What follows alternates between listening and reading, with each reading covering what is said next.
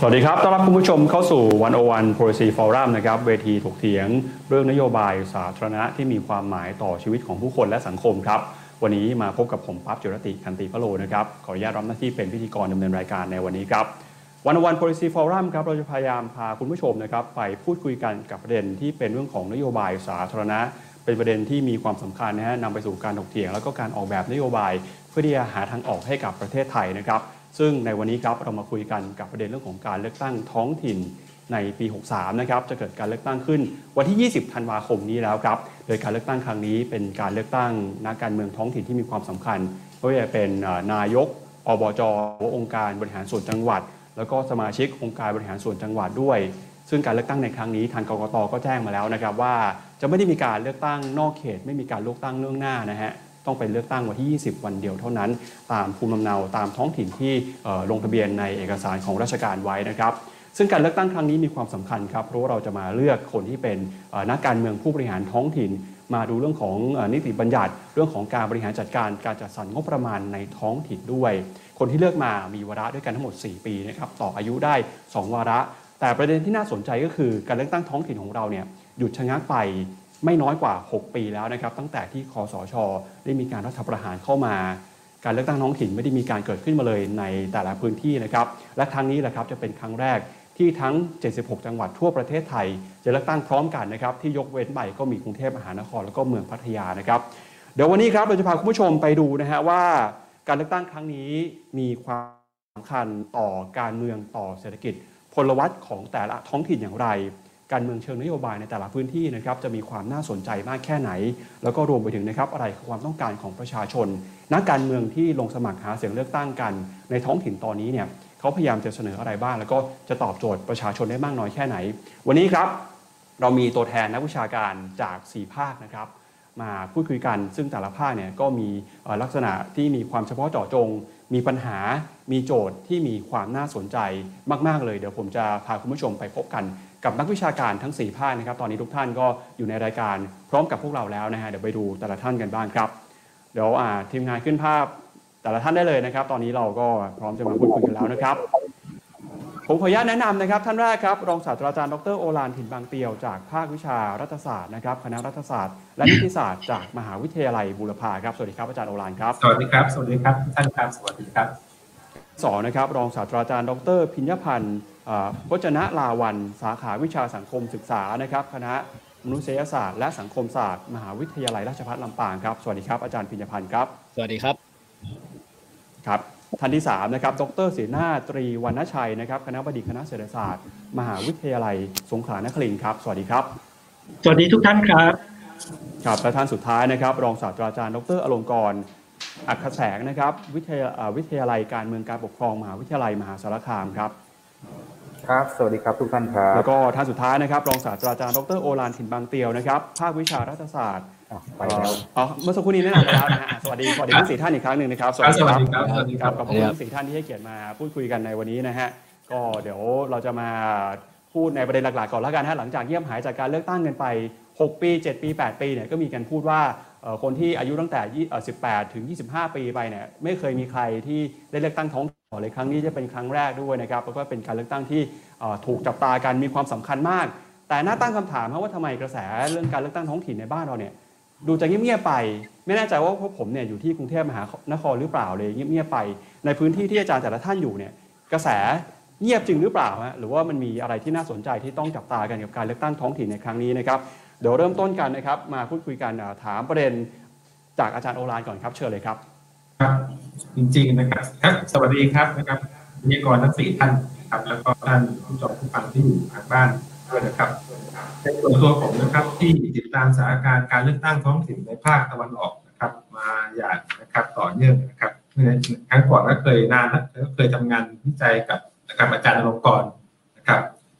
จริงๆแล้วเรื่องนี้ในภาคตะวันออกนี้นะครับผมคิดว่าไม่ได้เงียบนะครับมีการตื่นตัวกันสูงมากนะครับแล้วก็เพราะว่ามันมีการเว้นระยะการเลือกตั้งมาถึง7 ปีแล้วมาบวกกับสถานการณ์ทางการเมืองระดับประเทศที่มันก็เรียกหาสิ่งเดียวกันก็คือการเรียกหาประชาธิปไตยสนามอบจ.จึงเป็นพื้นที่ที่ผ่อนคลายบรรยากาศของประชาธิปไตยนะครับค่อนข้างมากในภาคตะวันออกนะครับผมอยากจะนำเรียนให้เห็นนะฮะเชิงโครงสร้างอย่างนี้ ว่ามันจะมีพลวัตยังไงต่อการเลือกตั้งท้องถิ่นต่อไปในอนาคตนะครับทุกท่านครับก่อนหน้านี้เราคงเคยรู้จักคำว่าภูมิภาคกำลังพัฒนาใช่ไหมครับที่หมายถึงภูมิภาคที่มันจะเปลี่ยนผ่านจากเกษตรกรรมอุตสาหกรรมไปสู่นะครับเปลี่ยนจากเกษตรกรรมไปสู่อุตสาหกรรมใช่ไหมครับแต่ในภาคตะวันออกนะครับก็คล้ายๆกันอย่างนั้นนะผมตั้งข้อสรุปและตั้งข้อสังเกตว่าภาคตะวันออกที่ผมอยู่ก็เป็นภูมิภาคที่กำลังพัฒนาคือกำลังจะเปลี่ยนจากเกษตรกรรมนะครับแล้วก็กำลังจะก้าวไปสู่อุตสาหกรรมในขณะที่นะครับพื้นที่ก็มีการท่องเที่ยวและมีหนำซ้ำก็ยังเป็นพื้นที่ที่อยู่ในเขต EEC นะครับเป็นระบบโลกและระบบท้องถิ่นนะครับผมมักจะใช้คำว่า globalization ก็คือมีทั้งโลกาภิวัตน์และมีอยู่กับท้องถิ่นอยู่คู่กันนะครับเป็นภูมิภาคที่มันมีระยะมีการเปลี่ยนผ่านนะครับค่อนข้างสูงมากในขณะที่การเมืองโดยรวมนะก็กระจุกตัวอยู่ในกลุ่มชนชั้นนำท้องถิ่นเป็นส่วนใหญ่นะครับและก็เป็นอย่างนี้มาอย่างต่อเนื่องยาวนานนะครับแต่หลังจากทศวรรษที่ 2530 เป็นต้นมานะครับผมคิดว่าการเปลี่ยนแปลงทางเศรษฐกิจในภาคตะวันออกนะครับมันทำให้เกิดความซับซ้อนมากขึ้นนะครับความซับซ้อนของเมืองนะครับแล้วก็พื้นที่ในชนบทมันมีลักษณะที่แบ่งกันอย่างชัดเจนนะครับแต่นะครับการแบ่งในหน้าที่นี้คือแบ่งจากลักษณะนะครับความเจริญของเมืองนะครับพฤติกรรมของเมืองและกลุ่มคนของเมืองกับชนบทครับซึ่งอันนี้นะครับมันก็นำมาสู่ที่เรียกว่าความแตกต่างกันในแง่วัฒนธรรมต่างๆที่เติบโตมาจากพลวัตของการพัฒนาทางเศรษฐกิจคือในความซับซ้อนระบบเศรษฐกิจทุนนิยมนะครับโลกาภิวัตน์มีภาคตะวันออกมันทำให้เกิดกลุ่มใหม่ที่เรียกว่ากลุ่มชนชั้นกลางกลุ่มชนชั้นกลางขยายตัวอย่างกว้างขวางครับนี่เป็นกลุ่มใหม่ที่ทำให้มีผลต่อความคิดความค่านิยมโลกทัศน์และก็นะครับทุกมีคิดหรือความคาดหวังต่อการเศรษฐกิจในขณะเดียวกันในพื้นที่ที่อยู่ในภาคเกษตรกรรมหรือพื้นที่ที่อยู่ในสังคมท้องถิ่นนะครับคนเหล่านี้เราอาจจะเรียกว่าชาวบ้านผู้ฝ่ายก็ได้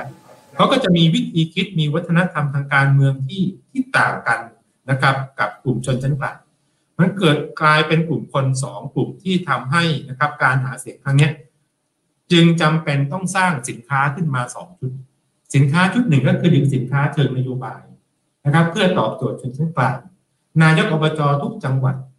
ต้องสร้างนโยบายในขณะเดียวกันปฏิเสธไม่ได้ว่านายกอบจทุกจังหวัดในภาคตะวันออกก็ใช้วิธีการสร้างคอนเนคชั่นแบบเดิมผู้สมัครรับเลือกตั้งส่วนใหญ่ในภาคตะวันออกนะครับเป็นเครือข่ายนักการเมืองเดิมนะครับเป็นพันธมิตรนะครับของนักการเมืองบ้างนะครับของกำนันผู้ใหญ่บ้านบ้างของกลุ่มทุนท้องถิ่นบ้างโดยลักษณะนะครับตัวแทนคู่ขนานนี่คือผมคิดว่าเป็นผลพวงมาจากปัจจัยในเชิงโครงสร้างนะครับประการต่อมานะครับในสังคมภาคตะวันออกเนี่ยนะครับในการเปลี่ยนแปลงทางเศรษฐกิจการเมืองนะครับของการขยายตัวของโลกาภิวัตน์และทุนนิยมนะครับมันทำให้สิ่งหนึ่งนะครับสอดคล้องกับงานวิจัยของอาจารย์ทัชจักรก่อนหน้านี้ก็คือเกิดผู้ประกอบการรายย่อยผู้ประกอบการรายย่อยบางครั้งก็นะครับคนเหล่านี้ไม่สามารถอิงตัวเองกับการเมืองแบบเดิมได้เพราะเป็นคนที่อพยพหลักไหลเข้ามาปัญหาของคนผู้ประกอบการรายย่อยไปโยงกับนะครับนโยบายการเมืองระดับชาติค่อนข้างมากปัญหาหนี้สินปัญหาปัจจัยการผลิตปัญหาเรื่องนะครับสินค้าปัญหาเรื่องขาดทุนกำไรปัญหาเรื่องนะครับการเข้าถึงแหล่งทุนซึ่งปัญหาเหล่านี้เป็นปัญหาที่กลุ่มนักการเมืองให้นะครับบริการไม่ได้นะครับนี่ที่ผมสังเกตนะครับประการต่อมานะครับระยะ 2-3 ปีนี้เราปฏิเสธไม่ได้ว่ากลุ่มคนรุ่นใหม่เติบโตขึ้นมากนะครับการเมืองของคนรุ่นใหม่กับการตั้งคำถามต่อภาพจำการเมืองเดิมครับกับภาพจำการเมืองเดิมอันนี้ที่ผมเห็นว่านะครับกลายเป็นสิ่งที่น่าสนใจเพราะว่าผมไปเทียบเคียงนะครับจากกรณีจังหวัดชลบุรีที่เราก็คงรู้ใช่ไหมครับว่านะครับลักษณะการเมืองของชลบุรีอยู่ภายใต้นะครับอำนาจของกลุ่มตระกูลการเมืองหลักนะครับเพียงกลุ่มเดียวแต่ปรากฏว่าการเลือกตั้งที่ผ่านมาเนี่ยครับมันทำให้เห็นว่านะครับกลุ่มการเมืองเนี่ยไม่สามารถที่จะรักษาโครงสร้างอำนาจเดิมได้มันมีตัวแปรนะครับมาจากปัจจัยทางเศรษฐกิจการนะครับค่อนข้างมากนะครับที่ทำให้เขารู้สึกว่าจำเป็นจะต้องปรับตัวคนรุ่นใหม่ต้องการสิ่งใหม่คนรุ่นใหม่ต้องการสร้างภาพการเมืองใหม่ๆบวกกับนะครับกระแสโซเชียลมีเดีย ผมดูนะครับทุกคนในภาคตะวันออกนะครับในโครงการลงสมัครนายกอบจและสมาชิกสภาสปจครั้งนี้ทุกคนต้องใช้โซเชียลมีเดียนะครับนี่คือถึงเรื่องการสร้างนะครับประการต่อมาที่ผมนะครับอยากจะนำเสนอนิดหนึ่งนะครับก่อนที่จะหมดเวลาผมเห็นนะครับว่าเที่ยวนี้นะครับประชาชนและประชาสังคมนะครับสามารถทำให้นักการเมืองต้องทำตามอะไรบางอย่างอย่างเช่นนะครับที่ผมจัดงานเมื่อสองวันก่อนแต่งานล่มไปพอดีท่านผู้สมัครท่านหนึ่งนะครับเกิดนะครับความเหนื่อยล้าจากการหาเสียงนะครับเป็นครั้งผมว่าเป็นครั้งที่สองที่ทำให้นะครับครูบาอาจารย์นะครับนักเรียนนิสิตนักศึกษาประชาชนนะครับสร้าง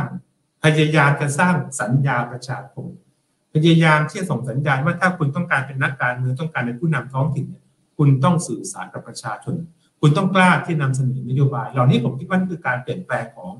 บรรยากาศการเมืองท้องถิ่นที่เปลี่ยนนะครับในรอบ10ปีนี้เนื่องจากปัจจัยทางเศรษฐกิจนะครับการเมืองโลกาภิวัตน์มันเปลี่ยนเลยทำให้การเมืองต้องเปลี่ยนด้วยอันนี้คือภาพรวมเบื้องต้นที่ผมนะครับตั้งข้อสังเกตนะครับแล้วก็พยายามเก็บข้อมูลในภาคตะวันออกนะครับขอบคุณครับคุณอาจารย์โอฬารนะครับก็เป็นมุมมองนะครับจากฝั่งของภาคตะวันออกนะฮะอาจารย์โอฬารก็เล่าให้ฟังว่าเมื่อ 2-3 วันที่แล้วเนี่ยอาจารย์จัดเวทีดีเบตนะฮะแล้วก็มีนักการเมืองขึ้นไปดีเบตด้วยแต่ปรากฏว่าเป็นลมกลางเวทีเลยนะฮะก็บอกว่าช่วงนี้ต้องหาเสียงกันอย่างหนักหน่วงมากเพราะฉะนั้นเนี่ยการเมืองท้องถิ่นเนี่ยที่บอกว่าในกรุงเทพอาจจะไม่ได้เห็นกระแสจะเห็นเงียบแต่ในต่างจังหวัดในท้องถิ่นโดยเฉพาะภาคตะวันออกเนี่ยเขาหาเสียงกันอย่างหนักหน่วงจนไม่ได้หลับไม่ได้นอนไปเป็นลมกันกลางเวทีเลยนะครับแล้วก็บอกว่าโจทย์สำคัญของภาคตะวันออกคือเรื่องของเศรษฐกิจด้วยนะที่จะส่งผลต่อนโยบายก็เป็นประเด็นเบื้องต้นที่ชวนคุยกันในช่วงแนะนำกันในรอบแรกประมาณนี้ก่อนนะครับเดี๋ยวมาดูกันที่ภาคเหนือบ้างครับอาจารย์พิญญพันธ์ครับก็เงียบหายกันไปนะฮะ 6-7 ปีกับการเลือกตั้งท้องถิ่นบรรยากาศในภาคเหนือเป็นยังไงบ้างครับมีประเด็นมีพลวัตอะไรที่น่าสนใจบ้างครับ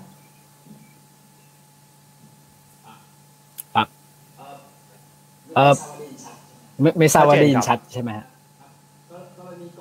ครับกรณีก่อนที่จะไปภาคเหนือครับคือผมอยากจะเริ่มด้วยการ2วันนี้มันมีคนทวิตเตอร์เรื่องเกี่ยวกับอบจ.ใช่ไหมถ้าพอจำได้มันก็จะมีทวิตเตอร์ที่ชื่อว่าอบจ.อินไซต์นะครับที่แสดงให้เห็นถึงความล้มเหลวการบริหารงานของอบจ.ทั่วประเทศหยิบเคสนู่นเคสนี่มาคือด้านหนึ่งแล้วเพราะว่ามันมีอยู่2ประเด็นที่น่าสนใจประเด็นแรกนะครับมันก็คือเหมือนกับว่ามันทำให้คนรุ่นใหม่เนี่ยที่อาศัย Twitter เป็นช่องทางในการสื่อสารพูดคุยเนี่ยนะครับเริ่มมีความตื่นตัวว่าเอ้ยอบจ.เราเนี่ยนะครับมันมีตำแหน่งแห่งที่ยังไงมันมีเมกะโปรเจกต์อะไรบ้างเกิดขึ้นนะครับแต่ว่าแนวที่ออกมาเนี่ยนะครับจะดีจะร้ายก็แล้วแต่เนี่ยมันออกมาในเชิงว่ามันเกิดการจับผิดกันนะครับเกิดการตื่นตัวในการกลับไปตั้งคำถามนะครับกับท้องถิ่นของตัวเองมากขึ้นซึ่งผมคิดว่าที่ผ่านมาเนี่ยคนทั่วไปหรือแม้แต่คนรุ่นใหม่เองเนี่ยแทบจะไม่สนใจเลยว่าไอ้สิ่งที่เรียกว่าอบจ.เนี่ยมีไว้ทำไมหรือว่ามีไว้เพื่ออะไรนะครับแต่ในอีกด้านหนึ่งเนี่ยผมคิดว่าไอ้วิธีการแบบเนี้ยในด้านหนึ่งถ้าใช้คำเมื่อกี้ของอาจารย์โอฬารพูดถึงเรื่องของชนชั้นกลางเนี่ยมันเหมือนกับว่าการเป็นการเอาแว่นของชนชั้นกลางเนี่ยมาจับกับการพิจารณาการเมืองท้องถิ่นในเชิงนโยบายในเชิงอะไรก็แล้วแต่ซึ่งผมคิดว่ามันกลายเป็นว่ามันทำให้การดำเนินการของนักการเมืองท้องถิ่นหรือตัวนักการเมืองท้องถิ่นเองเนี่ยมันกลายเป็นปีศาจนะครับเป็นการเดมอนไนซ์ไอการเมืองท้องถิ่นเช่นเดียวกับที่การเมืองระดับชาติเคยโดนมาแล้วเนี่ยซึ่งผมคิดว่าในด้านหนึ่งแล้วมันก็อาจจะเป็นมันอาจจะเป็นตัวที่มันทำลายความชอบธรรมของการเมืองท้องถิ่นไปด้วยนะครับแต่อย่างไรก็ดีผมคิดว่ามันไม่ได้ไปทั้งสองฝั่งครับมันก็ผสมผสานกันไปก็ซึ่งเป็นสิ่งที่น่าสนใจทั้งที่ตอนนี้ผมคิดว่าเวลาพูดถึงการเมืองท้องถิ่นเนี่ยระดับของการเมืองท้องถิ่นมันพูดถึงเรื่องของการเมืองแห่งความหวังนะครับจากเดิมเนี่ยการเมืองท้องถิ่นแบบนี้มันเป็นเรื่องที่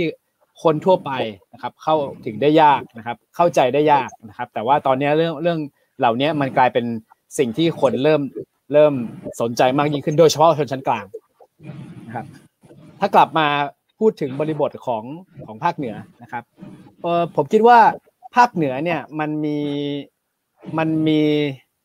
องค์ประกอบนะครับด้านหนึ่งที่น่าสนใจคืออัตลักษณ์เชิงวัฒนธรรมนะครับหรือว่าสำนึกทางประวัติศาสตร์สำนึกทางวัฒนธรรมในท้องถิ่นทางภาคเหนือเนี่ยสำนึกความเป็นคนเมืองหรืออะไรก็แล้วแต่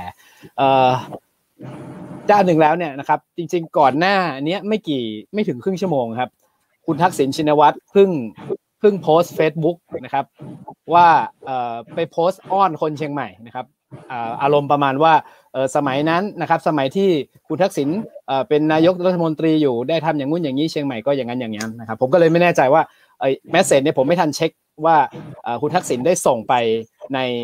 จังหวัดอื่นอีกหรือเปล่านะครับส่งไปที่ภาคอื่นอีกหรือเปล่าผมไม่แน่ใจแต่ว่าสิ่งที่คุณทักษิณใช้แน่นอนก็คือพูดคำเมืองอ้อนนะครับเปิดหัวและปิดท้ายนะครับเดี๋ยวลองไปอ่านดูก็ได้นะผมยังไม่มีเวลาอ่านละเอียดก็แสดงเห็นว่ามันมีลักษณะการใช้อัตลักษณ์ทางวัฒนธรรมนี้ไปด้วยนะครับแต่มาดูมิติทางเศรษฐกิจและการเมืองครับก่อนการรัฐประหารนะครับคุณยิ่งลักษณ์เนี่ยภาคเหนือเนี่ยนะครับคนในภาคเหนือโดยเฉพาะนักธุรกิจชนชั้นกลางเนี่ยมีความหวังขึ้นมากับกรณีการจะสร้างรถไฟความเร็วสูงนะครับเคยมีความหวังขนาดที่เมืองขนาดกลางอย่างลำปางครับที่ผมอยู่เนี่ยมีคอนโดผุดเกิดขึ้นนะครับเพราะมีสถานีมาถึงที่นี่แน่นะครับซึ่งมีคนประเมินแล้วว่ามันมีโอกาสนะที่จะมีการพัฒนาที่ดินจะต่อยอดนู่นนี่นั่นซึ่งผมคิดว่าจังหวัดในภาคเหนือจำนวนมากที่ได้อานิสงส์เนี่ยน่าจะอยู่ในความรู้สึกแห่งความหวังนี้เช่นกันว่ามันมีอนาคตอยู่ข้างหน้านะครับแต่พอหลังจากคุณยิ่งลักษณ์ไปหรืออะไรก็แล้วแต่เมื่อเทียบกับทักษิณคุณทักษิณด้วยเนี่ยมันกลายไปว่าไอ้ความรู้สึกว่าภาคเหนือจะได้รับอานิสงส์ในภาพรวมทั่วกันเนี่ยมันไม่ค่อยเป็นอย่างนั้นนะครับเพราะอะไรเพราะด้านหนึ่งแล้วเนี่ยภาคเหนือเนี่ยโดนเขาเรียกอะไรฮะรวมศูนย์อยู่ที่เชียงใหม่เป็นหลักนะครับไม่ว่าจะต่างกับภาคอีสานที่ค่อนข้างมีหลายศูนย์นะค่อนข้างมีหลายโหนดแต่ว่าทางภาคเหนือเวลาพูดถึงภาคเหนือเนี่ยไม่ว่าจะเป็นเรื่องของการเศรษฐกิจครับการท่องเที่ยวหรือแม้แต่การศึกษาเนี่ยนะครับทุกอย่างจะรวมศูนย์อยู่ที่เชียงใหม่เกือบทั้งหมดดังนั้นไอ้กรณีเช่นนี้นะครับพอกลับมาสู่สถานะปกติเนี่ยทุกอย่างมันก็พุ่งนะครับโอกาสต่างๆมันก็รวมศูนย์ไปอยู่เชียงใหม่นะครับผมเพราะดังนั้นไอ้หลังจากเนี้ยไอ้ความรู้สึกแบบนี้มันก็เลยน้อยลงนะครับว่าอนาคตมันจะมีความหวังนะครับดังนั้นจึงไม่น่าแปลกใจอะไรที่คนอย่างคุณธรรมนัสลงมาพื้นที่ต่างๆนะครับเมื่อสักช่วงก่อนเนี่ยแม้แต่การมาสนับสนุนนะครับเรื่องการเลือกตั้งซ่อมในลำปางแล้วก็ดันให้สามารถชนะได้เนี่ยด้านหนึ่งแล้วก็เพราะว่าคนในท้องถิ่นเองนะครับส่วนหนึ่งอ่ะไม่มีจะเรียกว่าไม่มีความหวังก็ไม่เชิงแต่ว่าไม่มีกลไกหรือไม่มีเครื่องมือมากพอที่จะก้าวเข้าไปสู่โอกาสทางการเมืองหรือทางนโยบายทางเศรษฐกิจนะครับดังนั้นก็เห็นได้ว่าทางเหนือเองเนี่ยมันจะมีลักษณะแบบนี้อีกด้านหนึ่งผมคิดว่าเมืองต่างๆในภาคเหนือก็ค่อยๆเติบโตนะครับตามยถากรรมไปนะครับไม่ได้รับการสนับสนุนจากรัฐอย่างเท่าที่เขาเคยเจอหรือเท่าเขาเคยรู้สึกนะครับอย่างยกตัวอย่างนะครับอย่างเช่นอย่างแม่ฮ่องสอนในความเป็นเมืองท่องเที่ยวเนี่ยการเติบโตอย่างถล่มทลายของแม่ฮ่องสอนของเมืองปายหรืออะไรต่างๆเนี่ยมันไม่ได้เป็นโอกาสการพัฒนาจากการวางแผนอย่างจริงจังแต่มันเกิดจากโอกาสทั้งธุรกิจหรือว่าทัศนะหรือวิวทิวทัศน์หรือโอกาสที่มันเติบโตแตกยอดมาจากเชียงใหม่อะไรก็แล้วแต่หรือการที่พะเยาเติบโตด้วยความเป็นเมืองการศึกษานะครับมีมหาลัยพะเยาที่ทำให้โหนดของเมืองมันไปบวมขึ้นโดยเฉพาะแค่ตัวมหาลัยพะเยาซึ่งไม่ได้ส่งผลกระทบกับตัวส่วนอื่นของเมืองเลยเนี่ยนั้นผมคิดว่าการเติบโตอย่างไม่มีทิศทางนะครับแล้วก็มันไม่เห็นว่าทิศทางมันไปยังไงชัดเจนนะทำให้ท้องถิ่นก็ตกอยู่ในวังวนของการพยายามที่จะแสวงหาอำนาจซึ่งแสวงหาโอกาสในการเข้าถึงอำนาจทางการเมืองนะครับผมว่าดังนั้นในทางภาคเหนือเองอ่ะผมคิดว่าน่าจะอยู่ในสถานการณ์ที่ยังคลุมเครืออยู่แบบนี้ครับก็สำหรับภาคใต้นะครับถ้าเกิดว่าเอาก่อนช่วงที่จะมีการเคลื่อนไหวในเชิงของการเลือกตั้งอบจ.ก่อนนะครับภาคใต้เนี่ยเป็นภายหลังจากคสช.ยึดอำนาจเนี่ยนะครับเรื่อยมาจนถึงปัจจุบันนะครับภาคใต้เนี่ยเป็นหนึ่งในภาคนะครับซึ่งน่าจะเป็นภาคที่แสดงให้เห็นนโยบายท็อปดาวน์หรือนโยบายรวมศูนย์นะครับพุ่งมาที่ภาคใต้เยอะนะครับไม่ว่าจะเป็นเรื่องของท่าเรือครับเรื่องของโรงไฟฟ้าถ่านหินนะครับหรือแม้แต่ล่าสุดเรื่องร้อนๆก็คือเรื่องของนิคมอุตสาหกรรมนะครับจันทนะครับซึ่งนโยบายนะครับว่าด้านหนึ่งเนี่ยเป็นไม่ใช่พลวัตนะครับ มันเป็นการตอกย้ำให้เห็นว่าการกระจายอำนาจของเรานะครับมันยังไม่ไปไหนเลยนะครับแล้วก็พอมันเป็นอย่างนี้นะครับช่องทางที่ถูกบล็อกนะครับไม่ว่าจะเป็นของอบจ.แล้วก็ระดับอื่นๆเนี่ยนะครับมันหายไปมันก็เลยทำให้ภาคประชาชนเนี่ยนะครับไม่มีที่พึ่งในการสื่อสารหรือว่าในการที่จะใช้เป็นช่องทางในการช่วยกันคิดพิจารณานะครับหรือส่งเสียงว่านโยบายเหล่านี้จะควรจะทำหรือไม่ทำอย่างนั้นครับซึ่งมันกลายเป็นข้อดีอันหนึ่งก็คือว่ากลายเป็นว่าภาคที่มีพลวัตในช่วงนี้นะครับก่อนที่จะเลือกตั้งออกเป็นการในมุมมองของผมคือการสร้างประชาสังคมแทนนะครับก็คือว่าอย่างเช่นคนรุ่นใหม่นะครับที่ไม่ค่อยเห็นด้วยกับนโยบายการทหารไทยซึ่งใช้งบประมาณค่อนข้างสูงในการก่อสร้างเกิดการขึ้นเนี่ยกลายเป็นเขาเนี่ยรวมกลุ่มกันนะครับแล้วก็ใช้วิธีในเชิงการวิจัยนะครับไปตรวจสอบวัดชายหาดนะครับ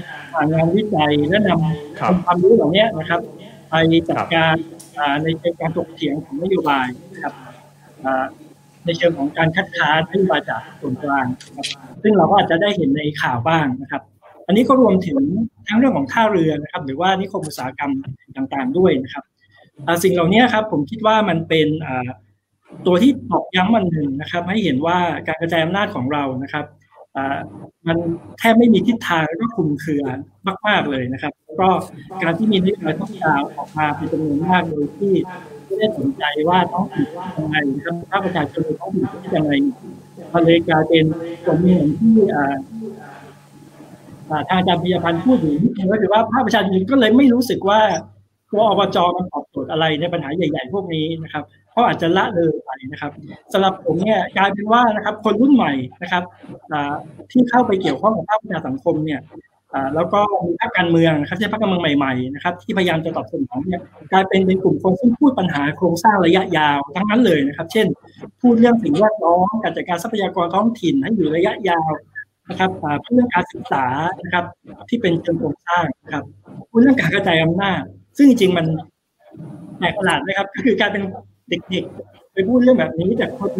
ที่เห็นโลกมานานๆนะครับเห็นความ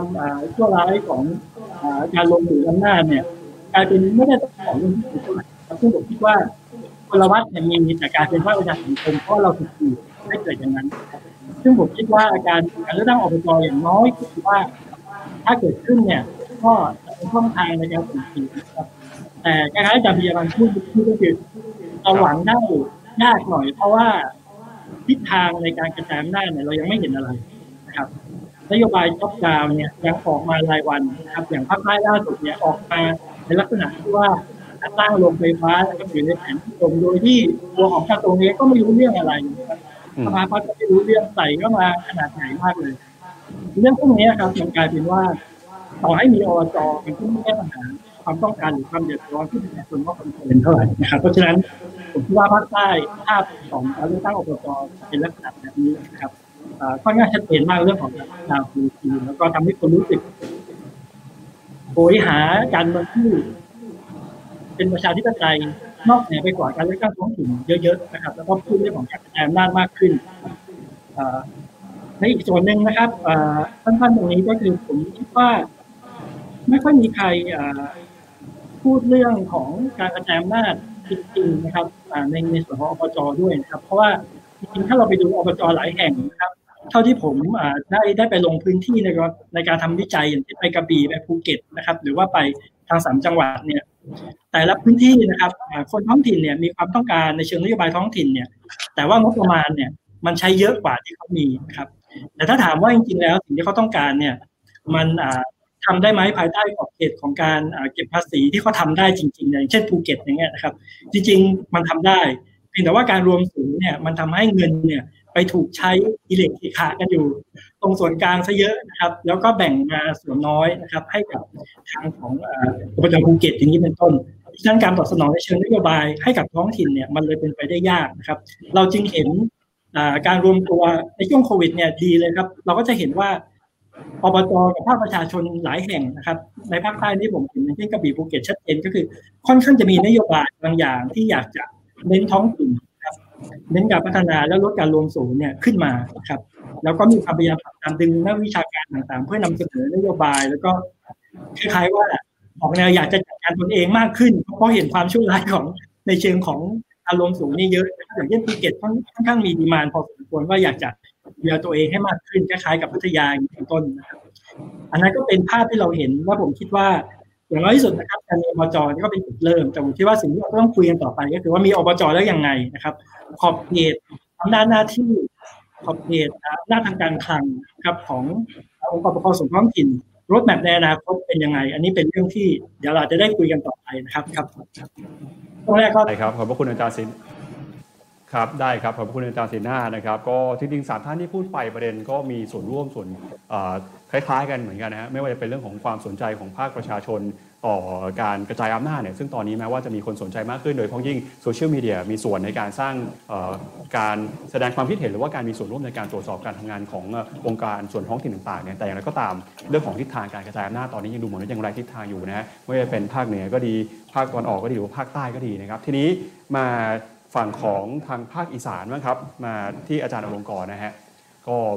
ในฝั่งของภาคอีสานครับทางพื้นที่เนี่ยมีการมองประเด็นเรื่องของการกระจายอำนาจยังไงบ้างฮะหลังจากหยุดกันไปมีการตื่นตัวแค่ไหนเปรียบเทียบกับภาคอื่นแล้วเป็นยังไงบ้างครับอาจารย์ครับสวัสดีครับทุกท่านครับก็ในส่วนของภาคอีสานนะครับแล้วก็สอดคล้องกับอาจารย์หลายๆท่านที่พูดมานะครับก็คือว่าไม่มีการเลือกตั้งอบจ.หรือว่าไม่มีการเลือกตั้งเทศบาลหรืออบต.มา 5-6 ปีนี่นะครับถามว่ามีปรากฏการณ์อะไรบ้างนะครับก็ต้องเรียนว่าอย่างแรกนะครับก็ต้องบอกว่าแม้ไม่มีการเลือกตั้งอบจ.นะครับหรือไม่มีอบจ.นะครับประเทศไทยมันก็อยู่ได้นะครับนี่ผมคิดว่านี่คือการสะท้อนให้เห็นถึงข้อจำกัดหรือปัญหาอย่างหนึ่งของการกระจายอำนาจในประเทศไทยนะครับเพราะว่าอบจ.หรือแม้กระทั่งเทศบาลหรืออบต.เนี่ยมีหน้าที่ในการจัดบริการสาธารณะที่เล็กมากนะครับที่ผมเวลาผมสอนหนังสือผมก็จะพูดว่าเป็นอำนาจหน้าที่ที่กระจอกงอกง่อยมากนะครับคือทำอะไรได้ไม่กี่อย่างนะครับการที่เรามีการรวมศูนย์นะครับที่มหาศาลนะครับมี over centralization นะครับหรือว่ามีการรวมศูนย์อย่างมากมายหรือว่าที่ผมมักจะบอกว่ามันโคตรจะรวมศูนย์เนี่ยนะครับมันก็เลยทำให้เรามีรายการส่วนกลางและส่วนภูมิภาคที่มีขนาดที่ใหญ่โตและเรามีรายการส่วนกลางส่วนภูมิภาคที่ทำบริการสาธารณะเกือบทุกอย่างนะครับในบ้านเรานะครับแปลว่าแม้ไม่มีอบจ.เทศบาลหรือว่าอบต.เนี่ยนะครับประเทศไทยมันก็รันไปได้พี่น้องประชาชนก็อยู่ได้เพราะว่าอำนาจหน้าที่ที่องค์กรปกครองท้องถิ่นเหล่านี้นะครับจัดทำบริการสาธารณะที่ใกล้ชิดกับประชาชนเนี่ยมันน้อยมากนะครับตั้งแต่เกิดจนตายนะครับเราสวนทางกับคอนเซปต์เรื่องการกระจายอำนาจในตะวันตกหรือประเทศที่เป็นไปหมดเลยนะครับถ้าบอกว่าถ้าเราไปอ่านหนังสือการกระจายอำนาจต่างประเทศก็จะบอกว่าการปกครองท้องถิ่นมันสำคัญเนื่องจากว่าท้องถิ่นเนี่ยจัดบริการสาธารณะที่ใกล้ชิดประชาชนตั้งแต่เกิดจนตายนะครับแต่ว่ามันสวนทางกับบ้านเราเนี่ยเราใกล้ชิดกับบริการสาธารณะกับราชการส่วนกลางและส่วนภาคตั้งแต่เกิดจนตายฉะนั้นแม้ไม่มีอบจ.เราก็อยู่ได้เพราะว่าเรามีราชการส่วนภูมิภาคที่ใหญ่โตนะฮะเรามีผู้ว่าราชการจังหวัดมีรองผู้ว่ามีสำนักงานระดับจังหวัด 30-40 หน่วยงานนะครับมีหน่วยจัดบริการสาธารณะที่ใกล้ชิดประชาชนเช่นโรงพยาบาลโรงเรียนตำรวจนะครับเป็นราชการส่วนกลางและส่วนภูมิภาคทั้งหมดเลยนะครับฉะนั้นแม้ไม่มีอบจ.ชีวิตก็เดินต่อไปได้นะครับซึ่งผมไม่ได้บอกว่ามันดีนะครับผมไม่ได้บอกว่ามันดีเพราะว่าการที่มีบริการสาธารณะนะครับที่จัดโดยส่วนกลางแปลว่าอะไรครับแปลว่าการมีส่วนร่วมการตรวจสอบการกำกับดูแลการเข้าร่วมแชร์ประสบการณ์ในการทำงานของภาคประชาชนเนี่ยมันก็จะไม่มีมันก็จะน้อยมากนะครับอย่างน้อยเนี่ยเราไม่มีส่วนเลือกเลยในการเลือกผู้บริหารแต่ว่าถ้าเป็นอบจ.หรือว่าท้องถิ่นที่มีบริการสาธารณะขนาดใหญ่แล้วผู้บริหารบริการเลือกตั้งอย่างเนี้ยประชาชนจะมีส่วนเลือกอย่างน้อยก็เลือกว่าเราจะส่งใครไปปกครองมาปกครองเราไม่เหมือนที่มันเป็นอยู่นะครับที่ทั้งจังหวัดหรือว่าผอ.โรงพยาบาลผอ.โรงเรียนหรือใครต่อใครที่ส่วนกลางส่งกลับมาเนี่ยประชาชนในพื้นที่เลือกไม่ได้เลยนะครับนี่คือประเด็นแรกนะครับที่ผมพยายามบอกว่ามันไม่มีการเลือกตั้งมา6ปีแล้วเนี่ยมันกระทบอะไรไหมกับพี่น้องประชาชนนะครับแค่ในแง่ของหน่วยงานในการจัดบริการสาธารณะเนี่ยมันไม่กระทบนะครับเพราะว่า4ปีหรือ6ปีที่ผ่านมาผมไม่ได้ขึ้นอบจ.เลยไม่ได้มีงานอะไรที่ผมต้องไปเกี่ยวข้องกับอบจ.นะครับมันไม่เหมือนในญี่ปุ่นคือว่าผมจะไปต่างประเทศผมจะทำพาสปอร์ตเนี่ยผมต้องไปอบจ.แต่ว่าอบจ.บ้านเราไม่ได้ทำพาสปอร์ตนะครับฉะนั้นเนี่ยเวลาผมจะทำพาสปอร์ตผมอยู่สารคามนะเดี๋ยวผมต้องไปขอนแก่นนะครับเพราะว่ากระทรวงการต่างประเทศนะครับท่านได้กรุณามาตั้งสำนักงานหนังสือเดินทางที่ขอนแก่นให้นะครับแต่ก่อนเนี่ยถ้าจะทำเนี่ยเราต้องไปกรุงเทพนะไปทำที่แจ้งวัฒนะหรือทำที่ปิ่นเกล้านะครับอันนี้ก็ต้องบอกว่าเป็นความกรุณานะครับซึ่งทำไมต้องกรุณาก็เป็นอีกเรื่องหนึ่งนะครับ นี่คือประเด็นที่1นะครับประเด็นที่2ก็คือว่าเมื่อมันไม่มีการเลือกตั้งที่ผ่านมาเนี่ยชีวิตประชาชนไม่กระทบแต่ว่ามันมีอะไรอีกนะครับเรื่องที่ผมอยากจะสื่อสารก็คือว่าไอ้ท้องถิ่นนะครับทั้งอบจ.อบต.เทศบาลที่มันจำกัดอยู่แล้วเนี่ยครับมันยิ่งถูกทำให้จำกัดหรือดูเล็กลงหรือดูกระจอกมากขึ้นนะฮะประเด็นแรกว่าเมื่อมันไม่มีการเลือกตั้งนะครับมันก็เลยทำให้ไอ้ผู้บริหารนะครับหรือเจ้าหน้าที่หรือว่าสภาในท้องถิ่นเนี่ยก็ไม่อยากทำอะไรที่มันออกหน้าออกตานะครับเพราะว่ามันมีคำสั่งคสช.นะครับที่ให้มีการแต่งตั้งนะครับซึ่งตอนแรกๆก็ต้องไปแต่งตั้งไอ้ข้าราชการนะครับ48ขึ้นไปซึ่งมันก็เกิดข้อจำกัดนะครับอย่างในอบตหรือเทศบาลตำบลเนี่ยคุณจะไปหา48ที่ไหนในพื้นที่นะครับก็เลยเปลี่ยนใหม่นะครับสงสัยคนออกคสช.ออกประกาศคสช.ยังไม่ได้ไปดูนะครับประสบการณ์การรัฐประหารหรือปฏิวัติในอดีตนะครับที่สมัยที่จอมพลสฤษดิ์ทำเนี่ยเขาก็ให้แต่งตั้งคนเดิมนะครับแล้วคงไปหาเจอทีหลังนะครับก็เลยไปแต่งตั้งนะครับคนเดิมเนี่ยเข้าไปดำรงตำแหน่งนะครับเพราะฉะนั้นเนี่ยเมื่อคนเหล่านี้เขามาจากการแต่งตั้งใช่ไหมฮะเขาก็ไม่อยากทำอะไรที่มันออกหน้าออกตานะครับก็ทำงานดูทีมไปวันๆนะครับมันเหมือนกับสิ่งที่ท่านอาจารย์ธเนศเจริญเมืองนะครับเราคุยกันเมื่อ2-3 อาทิตย์ที่แล้วแกเล่าฟังว่าแกไปเจอสอบจท่านหนึ่งที่สูตรประการนะครับอาจารย์ก็ถามแกว่าเอ๊ะไปทำอะไรที่สูตรประการนะครับเขาก็เล่าแกก็ตอบอาจารย์ว่าก็อยู่ที่จังหวัดมันไม่มีงานทำนะครับไม่รู้จะทำอะไรนะครับอบจไม่ได้ทำอะไรก็เลยลงมารับเหมาหากินแถวภาคกลางยืนต้นนะครับนี่ก็คือสิ่งที่มันเกิดขึ้นนะครับนอกจากว่ามันไม่อยากทำอะไรที่มันออกหน้าออกตาเนี่ยก็มันทำให้เกิดความเชื่องช้านะครับความไม่ตอบสนองประชาชนมากขึ้นเพราะว่าก็ในเมื่อมาจากการแต่งตั้งเนี่ยแล้วก็ไม่รู้ว่าจะเลือกตั้งเมื่อไหร่นะครับฉันก็อยู่ไปวันๆนะครับนี่ก็เป็นข้อจำกัดที่มันเกิดขึ้นนะครับสิ่งที่มันหายไปอีกอย่างนึงนะครับแล้วผมมาเห็นหลังจากการเลือกตั้งนี่แหละครับนิดเดียวนะครับก็คือว่าการกระตุ้นคือการเลือกตั้งเนี่ยมันคือการกระตุ้นเศรษฐกิจใช่ไหมครับผมจะเห็นว่าหลังจากมีการเลือกตั้งปุ๊บเนี่ยมันก็จะมีการจ้างใช่ไหมฮะทำป้ายโฆษณาหาเสียงนะครับจ้างรถแห่นะครับจ้างทำนู่นทำนี่ตรงเนี้ยเมื่อมันไม่มีการเลือกตั้ง6 ปีที่ผ่านมาการกระตุ้นเศรษฐกิจตรงนี้มันก็ไม่มียกตัวอย่างเช่นสารคามเนี่ยผู้สมัครคนนึงเนี่ยสามารถหาเสียงเลือกตั้งได้1.5 ล้านใช่ไหมฮะมีผู้สมัครอยู่4 คนนะครับอย่างน้อยมันก็สามารถหาเสียงได้ถึง6 ล้านเนี่ยมันก็เป็นการกระตุ้นเศรษฐกิจอย่างหนึ่งนะครับสุดท้ายนะครับผมคิดว่าก็สอดคล้องกับท่านอาจารย์ที่พูดมาคือว่า6 ปีที่มันไม่มีการเลือกตั้งเนี่ยทิศทางการพัฒนาเนี่ยมันอยู่ในมือข้าราชการเป็นส่วนใหญ่นะครับเขตเศรษฐกิจเกิดขึ้นทั่วประเทศนะครับเป็นไปตามคำสั่งคสช.นะครับแล้วก็แน่นอนอีสานก็มีนะครับแถวมุกดาหารแถวลำปางตรงเนี้ยประชาชนก็มีส่วนร่วมและสุดท้ายนะครับผลกระทบที่มันมีนะครับมันไม่ได้กระทบต่อเฉพาะตัวองค์กรปกครองท้องถิ่นแต่มันกระทบประชาชนด้วยเมื่อมันมีการเลือกตั้งปุ๊บมันก็เป็นการปิดกั้นคือการมีส่วนร่วมในบ้านเราเนี่ยมันก็มีน้อยอยู่แล้วนะครับมันถ้าเราเอาทฤษฎีมาจับเราเรียกว่ามันเป็นสิ่งที่เรียกว่าเป็น fake participation นะครับเป็นการมีส่วนร่วมแบบปลอมๆนะครับซึ่งผมเรียกว่าการมีส่วนร่วมแบบตอแหลนะครับเมื่อการมีส่วนร่วมที่มันมีน้อยอยู่แล้วเนี่ยเมื่อมันไม่มีการเลือกตั้งเนี่ยการมีส่วนร่วมมันยิ่งลดไปอีกนะครับนี่คือปรากฏการณ์ที่มันเกิดขึ้นกับแถบภาคอีสานครับครับขอบพระคุณอาจารย์อลงกรณ์นะฮะก็ในรอบแรกแต่ละท่านก็ได้พูดถึงภาพใหญ่ๆภาพของการเลือกตั้งท้องถิ่นที่ตอนนี้เนี่ยดูเหมือนว่าพอไม่ได้มีการเลือกตั้งนานก็เลยทำให้การเมืองท้องถิ่นมีความอ่อนแอนะฮะเรื่องของการบริหารจัดการอาจจะไม่ได้ยึดโยงกับประชาชนมากผมจะขออนุญาตเอาโจทย์ตรงนี้นะฮะไปตั้งแล้วก็ถามกันในช่วงท้ายว่าอนาคตการกระจายอำนาจของประเทศไทยเนี่ยควรจะเป็นอย่างไรที่ท่านบอกว่าไม่มีทิศทางเนี่ยทิศทางที่ดีมันควรจะเป็นแบบไหนนะฮะแต่ก่อนที่เราจะไปถึงตรงนั้นกันอยากจะย้อนกลับมาครับถึงปัญหาในแต่ละพื้นที่กันอีกครั้งหนึ่งนะครับสำหรับคุณผู้ชมที่ดูไลฟ์ Policy Forum อยู่ในตอนนี้นะครับท่านสามารถแสดงความคิดเห็นเข้ามามีส่วนร่วมได้หรือว่าตั้งคำถามได้อยากจะถามใครในเรื่องไหนในประเด็นการเลือกตั้งท้องถิ่นการเมืองท้องถิ่นจะมีอะไรที่น่าสนใจเพียงคำถามทิ้งไว้ได้เลยนะครับเดี๋ยวในช่วงท้ายเราจะเอาคำถามที่ท่านถามเข้ามาเนี่ยถามนักวิชาการแต่ละท่านกันอีกครั้งหนึ่งนะครับทีนี้กลับมาที่ภาคตะวันออกของอาจารย์โอฬารนะครับก็อย่างที่อาจารย์บอกไปก็คือภาคตะวันออกเนี่ยมีจุดที่มีความสำคัญนั่นคือเรื่องของเศรษฐกิจด้วยนะครับทีนี้พอมีการเลือกตั้งท้องถิ่นเกิดขึ้นแล้วเนี่ยการเลือกตั้งท้องถิ่นก็คือการที่นักการเมืองจะเสนอ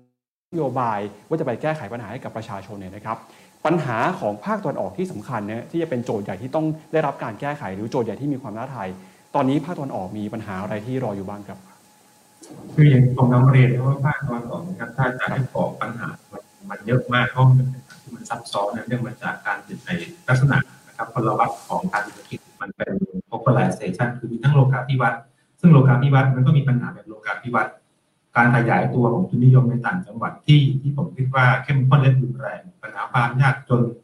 นะครับปัญหาการเข้าถึงแหล่งทุนปัญหาเรื่องนะครับสินค้าอุปโภคบริโภคปัญหาปัจจัยการผลิตในขณะเดียวกันก็จะมีสังคมเกษตรกรรมที่มันมีปัญหาแบบชาวบ้านในขณะที่รัฐราชการก็อย่างที่อาจารย์ดวงกรบอกมันใหญ่มากมันสร้างปัญหาอย่างหนึ่งมันซับซ้อนไปมาก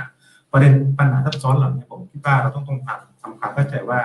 อำนาจของอบจ.เองก็จริงๆแล้วก็ไม่ได้มีมากนะครับที่จะแก้ปัญหาได้ทุกๆเรื่องนะครับอันนี้คือข้อจำกัดของตัวของท้องถิ่นเองนะครับแต่อย่างไรก็ดีนะครับเท่าที่ผมสังเกตดูนะครับทั้ง 7-8 จังหวัดในภาคตะวันออกสิ่งที่น่าสนใจก็คือทุกคนทุกเบอร์นะครับต้องทำนโยบายและนโยบายที่ออกมานะครับส่วนใหญ่ทุกคนนะครับเน้นไปที่นะครับการพัฒนาคุณภาพชีวิตการพัฒนาเมืองการพัฒนาการศึกษาสังคมผู้สูงวัยการพัฒนาสิ่งแวดล้อมอันนี้มันทำให้เราเห็นว่าวิธีคิดของกลุ่มนักการเมืองเปลี่ยนเพราะก่อนหน้านี้นะครับเวลาเราพูดถึงอบจ.เนี่ยเราก็มักจะการแนะกันแหน่ว่าสภาผู้รับเหมานะครับนโยบายโครงการส่วนใหญ่เน้นแจกเป็นเรื่องของโครงสร้างพื้นฐานใช่ไหมครับแต่เที่ยวนี้มันทำให้เห็นว่านะครับตัวผู้สมัครนะครับให้ความสำคัญต่อเรื่องนี้น้อยมากนโยบายที่นำเสนอเป็นนโยบายในด้านการพัฒนาคุณภาพชีวิตนะครับเรื่องการศึกษาเรื่องการพัฒนาสิ่งแวดล้อมซึ่งก็สอดคล้องกับภารกิจของอบจ.ที่เขาจริงๆก็ไม่ได้มีพื้นที่นะครับพื้นที่ของจังหวัดถูกครอบคลุมไปโดยองค์กรปกครองท้องถิ่นอื่นที่เช่นอบต.เทศบาลนะครับเมืองพัทยาทั้งหมดเขาดูแลภาพรวมนะครับของจังหวัดเขาทำในสิ่งที่องค์กรปกครองท้องถิ่นอื่นๆทำไม่ได้เขาทำในสิ่งที่นะครับมีผลกระทบต่อประชาชนในภาพรวมเขาทำในสิ่งที่นะครับองค์กรปกครองท้องถิ่นอื่นถ้าร่วมมือกันแล้วไม่สามารถที่จะทำได้เขาสนับสนุนนะครับเขาทำภารกิจกว้างๆนะครับแต่ที่ผมสนใจให้ความสำคัญก็คือเขาเริ่มเห็นว่านโยบายการพัฒนาคุณภาพชีวิตเป็นสิ่งที่มีความจำเป็นเขาเริ่มเห็นว่าสิ่งที่ประชาชนวิพากษ์วิจารณ์ว่าพวกคุณเข้าไปรับเหมาพวกคุณเข้าไปก่อสร้างพวกคุณเข้าไปกินนะครับกินหินกินดินกินทรายสิ่งเหล่านี้เขาปรับเปลี่ยนและเรียนรู้นะนี่คือข้อสังเกตของผมกลับมาที่เดือนที่หนึ่งครับในภาคตะวันออกนะครับว่าที่ผมยังยืนยันว่าการเปลี่ยนแปลงทางเศรษฐกิจเนี่ยมันทำให้กลุ่มการเมืองนะครับและโครงสร้างอำนาจเดิมนั้นนะครับมีข้อจำกัดที่จะไม่สามารถรักษาอำนาจได้นะครับอย่างนั้นครับถามว่าเขาดิ้นรนไหมเขาก็พยายามดิ้นรนที่จะทำยังไงก็ได้เพื่อรักษาอำนาจนี้ไว้ได้การเปลี่ยนแปลงทางเศรษฐกิจมันทำให้เกิดกลุ่มคน3กลุ่มนะครับในภาคตะวันออกที่ค่อนข้างชัดเจนคือคนกลุ่มหนึ่งคือกลุ่มชนชั้นนำชนชั้นนำในหน้าที่นี้หมายถึงกลุ่มคนน้อยส่วนน้อยที่อยู่ในพีระมิดของเศรษฐกิจและอำนาจที่ควบคุมทรัพยากรควบคุมอำนาจทางการเมืองนะครับซึ่งปฏิเสธไม่ได้ว่าในภาคตะวันออกในทางการเมืองก็ผูกขาดไว้โดยกลุ่มชนชั้นนำในภูมิภาคและในจังหวัดนั้นๆที่เราเรียกว่ากลุ่มบ้านใหญ่กลุ่มตระกูลการเมืองที่เรารู้จักคือประเด็นที่หนึ่งประเด็นที่สองการขยายตัวของเศรษฐกิจทุนนิยมนะครับและโลกาภิวัตน์มันทำให้เกิดกลุ่มชนชั้นกลางซึ่งกลุ่มชนชั้นกลางเนี่ยเขาก็มีความคาดหวังในทางการเมืองที่อีกอย่างหนึ่งที่สองกลุ่มที่สามคือชาวบ้านทั่วไปซึ่งชาวบ้านทั่วไปคือชาวบ้านในท้องถิ่นนะครับในภูมิภาคท้องถิ่นในจังหวัดและชาวบ้านที่มาจากต่างจังหวัดประเด็นของผมพยายามจะบอกว่าถ้ากลุ่มชนชั้นนำนะครับต้องการชนะการเลือกตั้งในสนามอบจ.กลุ่มชนชั้นนำจำเป็นจะต้องทำให้นะครับมีนะครับวิธีการในการเข้าถึงว่าการหาเสียงที่หลากหลายคือเมื่อก่อนนะครับเวลาพูดถึงอบจ.นะครับเราก็บอกว่าลูกใครหลานใครนะครับพบง่ายใช้คล่องต้องคนนั้นคนนี้ใจถึงพึ่งได้พวกกันสำคัญเสมออันนี้คือวิธีคิดแบบเดิมแต่ถามว่าหายไปไม่หายเขาก็พยายามสร้างนะครับเมนูสำหรับประชาชนที่หลากหลายทุกกลุ่มการเมืองสร้างนโยบายขึ้นมาเพื่อตอบโจทย์กับชนชั้นกลางถูกไหมในขณะเดียวกันทุกกลุ่มการเมืองก็สร้างนะครับตัวเฟ้นหาตัวแทนที่เป็นพรรคพวกเครือข่ายนะครับที่มีคอนเนคชั่นไม่ว่าจะเป็นพวกสอบต.นะครับสท.กำนันผู้ใหญ่บ้านลูกหลานเข้ามาเป็นตัวสมัครเพื่อที่จะยึดโยงกับชาวบ้านที่เขามีความคาดหวังต่อการเมืองแบบเดิมว่าการเมืองแบบเดิมนั้นจะสร้างหลักประกันสร้างโอกาสและสร้างความมั่นคงอะไรบางอย่างในขณะที่ชนชั้นกลางเขาไม่ได้มีความผูกพันกับพวกนักการเมืองที่เป็นกลุ่มชนชั้นนำท้องถิ่นเขาจบการศึกษาเขามีงานทำเวลาก็มีปัญหาทางเศรษฐกิจบางครั้งก็ยกสายหาผู้การแบงค์ที่เป็นเพื่อนเขาเขามีปัญหากับตำรวจในพื้นที่ก็ยกสายหาได้เลยเพราะนะครับพ่วงกับเป็นรุ่นน้องเขาที่มหาวิทยาลัยเขามีปัญหาหลายๆอย่างก็มีคอนเนคชั่นพิเศษ แต่คนเหล่านี้คาดหวังต่ออนาคตของเมืองโครงสร้างพื้นฐานที่ดีคุณภาพชีวิตสิ่งแวดล้อมจึงไม่แปลกที่กลุ่มชนชั้นนำทางการเมืองที่ลงสมัครอบจ.จึงจำเป็นต้องคีปคนเหล่านี้ผ่านนโยบายคนเหล่านี้จึงพยายามที่จะยังไงกลุ่มชนชั้นกลางเนี่ยเขาไม่รู้จักนักการเมืองเขาเลยพยายามจะเลือกจากนโยบายนะครับเลยทำให้เห็นลักษณะทำการเมืองที่มันเริ่มเปลี่ยนนะครับในขณะเดียวกันกลุ่มนักการเมืองใหม่ๆที่มาพร้อมกับนะครับความคิดใหม่ๆกลุ่มเหล่านี้ถึงแม้จะเป็นความคาดหวังเป็นความต้องการของคนกลุ่มใหม่แต่กลุ่มคนเหล่านี้เขาก็บางที่ก็อาจจะมีข้อจำกัดในการเข้าถึงชาวบ้านทั่วๆไปที่เขามีความไว้วางใจเขามีวัฒนธรรมทางการเมืองที่แตกต่างจากชนชั้นกลางซึ่งอันนี้นะครับผมคิดว่าเวลาเรามองชาวบ้านเราต้องมองภาพกว้างๆบางครั้งเวลาเรามองชาวบ้านบนฐานวัฒนธรรมการเมืองแบบเดิมเรามักจะสรุปง่ายๆว่าเขาเลือกตั้งไม่เป็นเขาเลือกตั้งเพราะเงินเขาเลือกตั้งเพราะพรรคพวกเขาเลือกตั้งเพราะอุปถัมภ์สำหรับผมมันเป็นวิธีการจัดการชีวิตของเขานะฮะมันเป็นการตัดสินใจเพื่อความมั่นคงอะไรบางอย่างที่ระบบการกระจายอำนาจนะครับระบบราชการไม่สามารถสร้างบริการสาธารณะให้กับเขาได้นะครับเพราะคนหนึ่งคนในสังคมท้องถิ่นนั้นมันไม่เท่ากันนะครับคนหนึ่งคนไม่เท่ากันนะครับบางครั้งการเข้าถึงบริการจากรัฐก็ดีการเข้าถึงบริการจากตำรวจนะครับความปลอดภัยความมั่นคงนะครับมันไม่เท่ากันบางคนถ้ามีชื่อมีเสียงนะครับมีคอนเนคชั่นมันได้รับบริการที่ดีกว่าถามมันคือวิธีคิดในการเอาตัวรอดภายใต้ความเหลื่อมล้ำของสังคมในภูมิภาคเช่นเดียวกันนะครับนี่คือปัญหาในภาพรวมนะครับขอบคุณมากครับครับอาจารย์อรานครับเวลาเราพูดถึงความต้องการจากประชาชนอาจารย์ก็บอกว่าความต้องการของกลุ่มคนที่มีความแตกต่างกันนะฮะอย่างชนชั้นกลางเนี่ยก็ไปมองที่นโยบายในระดับชาวบ้านเนี่ยก็ไปมองที่ความสัมพันธ์ที่ยึดโยงกันมากับสายสัมพันธ์กับนักการเมืองความใกล้ชิดเนี่ยนะฮะเวลาที่ต้องเอานโยบายด้วยแล้วก็เอาความสัมพันธ์ด้วยเนี่ยเวลามันต้องมาเชื่อมกันหรือมันต้องมารวมกันเพื่อที่จะใช้ในการหาเสียงเนี่ยในพื้นที่เขามีวิธีในการปรับหรือว่ามีวิธีในการตอบเขาทำสองเสียงในลักษณะนี้เขาทำคู่กันเขารู้ว่าตลาดของเขาเนี่ยมันมีผู้บริโภคที่หลากหลายเขาไม่ทำเมนูอาหารเมนูเดียวเขาทำหลายๆเมนูเขารู้ดีว่าเมนูนี้ใครเป็นคนอ่านอย่างเช่นนะครับเวลานะครับนักการเมืองในท้องถิ่นไปหาเสียงต่างนั้นที่เป็นชาวบ้านทั่วไปเขาก็จะนะครับยกคือเอาจริงๆกกต.บอกว่าไม่ให้นักการเมืองนะไม่ให้ข้าราชการเข้าไปยุ่งเกี่ยวมันทำได้ในเชิงนิตินัยพฤตินัย 100% นะครับก็ยกสายกันก่อนแล้วว่ากำนันเดี๋ยวผมพาทีมงานลงนะกำนันนัดชาวบ้านให้ผมหน่อยชาวบ้านที่มีความคิดในขณะมาเดียวกันเขาก็จะไปด้วยแต่เขามีวิธีการที่จะคีบชาวบ้านผ่านทั้งเครือข่ายทั้งเรือข่ายนะครับแต่ในขณะที่เป็นชนชั้นกลางทั่วไปก็พยายามที่จะสร้างนะครับเมืองที่ชนชั้นกลางต้องการสร้างนโยบายที่ชนชั้นกลางต้องการโดยเฉพาะการพูดถึงหลักธรรมาภิบาลความโปร่งใสตรวจสอบได้เหล่านี้คือสิ่งที่นะครับชนชั้นกลางคาดหวังมากเพราะรู้สึกชนชั้นกลางรู้สึกว่าฉันจ่ายภาษีฉันต้องการการใช้ภาษีที่มีคุณภาพที่มีประสิทธิภาพเพื่อกลับมาสู่ชีวิตฉันครอบครัวฉันและสังคมที่ฉันอยู่นะครับอันนี้คือมันก็ทำเหมือนกับสรุปง่ายๆคือนักการเมืองก็ฉลาดนักการเมืองก็รู้ว่าเขาต้องปรับตัวเขาไม่สามารถที่จะทำแบบอื่นได้ต่อไปเขาไม่สามารถจะบอกว่าเรียกง่ายใช้คล่องเขาไม่สามารถที่จะเลี้ยงเหล้าขาวแบบเดิมได้เขาปรับนะครับเขาก็ทำปีคู่ขนาดกันไปเขาสร้างเมนูหลายๆอย่างเพื่อที่จะตอบโจทย์ลูกค้าทางการเมืองที่มันมีความหลากหลายมากขึ้นเหลือเวลา20 วันนะครับจะเลือกตั้งแล้วฮะตอนนี้ก็น่าจะได้เห็นกระแสแล้วว่าเห็นการตอบรับกับนโยบายที่นักการเมืองท้องถิ่นได้เสนอมาบ้างแล้วนะฮะที่อาจารย์บอกว่าในภาคตะวันออกเนี่ยก็เน้นเรื่องของการพัฒนาคุณภาพชีวิตนะฮะมีเรื่องของสังคมสูงวัยมีเรื่องสิ่งแวดล้อมด้วยเวลาเขานำเสนอนโยบายแบบนี้ออกมาครับคนที่เป็นคนในพื้นที่หรือว่าประชาชนที่ต้องเลือกเนี่ยเขาตอบรับยังไงเขาเห็นด้วยไหมหรือว่านโยบายพวกนี้มันตอบโจทย์ตอบความต้องการของเขาจริงครับอันนี้นะครับอาจจะให้ไปดูผลเลือกตั้งนะครับเพราะว่าหลายๆคนสำหรับผมถือว่านะครับมันสำหรับผมเนี่ยนะครับผมให้ความสำคัญทั้งคู่ขนานคือสำหรับผมแทนตัวเองกลุ่มชนชั้นกลางเราดูจากนโยบายในสังคมมหาลัยในสังคมที่บางแสนที่เป็นกลุ่มชนชั้นกลางเราก็ดูจากนโยบายครับแต่ในขณะเดียวกันพอเวลาของลงพื้นที่ไปหาชาวบ้านก็จะมีวิธีคิดอีกชุดหนึ่งนะครับจึงผมอยากจะเห็นว่าในผลการเลือกตั้งเที่ยวนี้มันจะเทไปทางไหนมันจะเทไปในกลุ่มที่ชูนโยบาย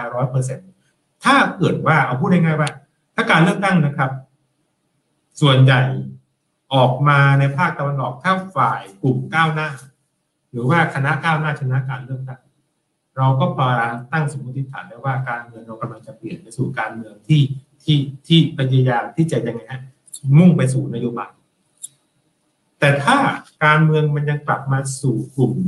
นะครับแบบอำนาจแบบเดิมอันนี้นะครับผมไม่ค่อยมั่นใจว่าในท้ายสุดแล้วการเมืองเราจะเปลี่ยนผ่านหรือแค่อยู่ระยะเปลี่ยนผ่านนะครับอันนี้ก็ต้องดูจากวันเลือกตั้งผมคิดว่านะครับมันยังชี้ขาดอะไรไม่ได้เพราะเรายังไม่มีการทำประเมินว่าชาวบ้านเขาจริงๆแล้วทั่วๆไปในภาพรวมนะเราตัดสินใจบนเกณฑ์ไหนกันแน่แต่ผมยังเชื่อสำหรับผมจนชั้นกลางและผมเชื่อจนชั้นกลางเขาตัดสินใจบนนโยบายเพราะเขาไม่มีคอนเนคชั่นอื่นเขาดูแลตัวเองได้ทุกๆเรื่องนะครับเขาต้องการสังคมเขาต้องการเมืองเขาต้องการอนาคตแต่ชาวบ้านส่วนหนึ่งเขายังคาดหวังว่านักการเมืองยังฝากลูกเข้าเรียนได้ยังคาดหวังว่านักการเมืองประกันตัวลูกได้ยังคาดหวังว่าการที่ใช้ชื่อนักการเมืองมีความมั่นคงและความปลอดภัยในพื้นที่ในสังคมที่เขาอยู่ซึ่งก็เป็นการตัดสินใจที่บนเหตุผลบนข้อจำกัดของชีวิตของที่จะเป็นต้องเอาตัวรอดเช่นเดียวกันอันนี้ผมคิดว่าเขาไม่ได้ผิดแต่ปัญหาในโครงสร้างเราทำให้เขาต้องตัดสินใจอย่างนั้นนะครับในภาคตะวันออกครับคนที่จะชี้ขาดผลการเลือกตั้งจะเป็นคนกลุ่มไหนครับ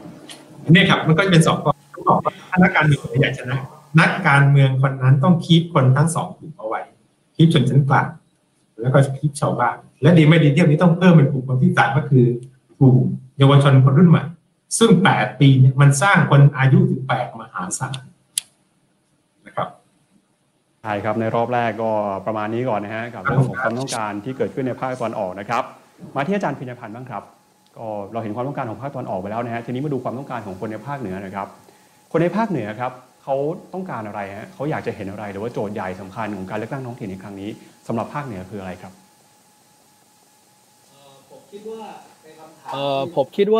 นคำถามที่ตอบแทนยากเนาะคือจะบอกว่าเราตอบถามว่าคนเหนือคิดยังไงหรือคนเหนืออย่างนั้นอย่างนี้เนี่ยผมคิดว่ามันเป็นแซมปลิ้งหนึ่งจากผมมากกว่าเนาะเพราะว่าผมคิดว่าอย่างตัวผมเองเนี่ยก็ไม่ได้อยู่ศูนย์กลางอย่างภาคเหนือผมอยู่ในลำปางเนี่ยซึ่งเป็นเมืองระดับขนาดกลางนะครับแต่ว่าถ้าพูดในเชิงภาพรวมเนี่ยผมเห็น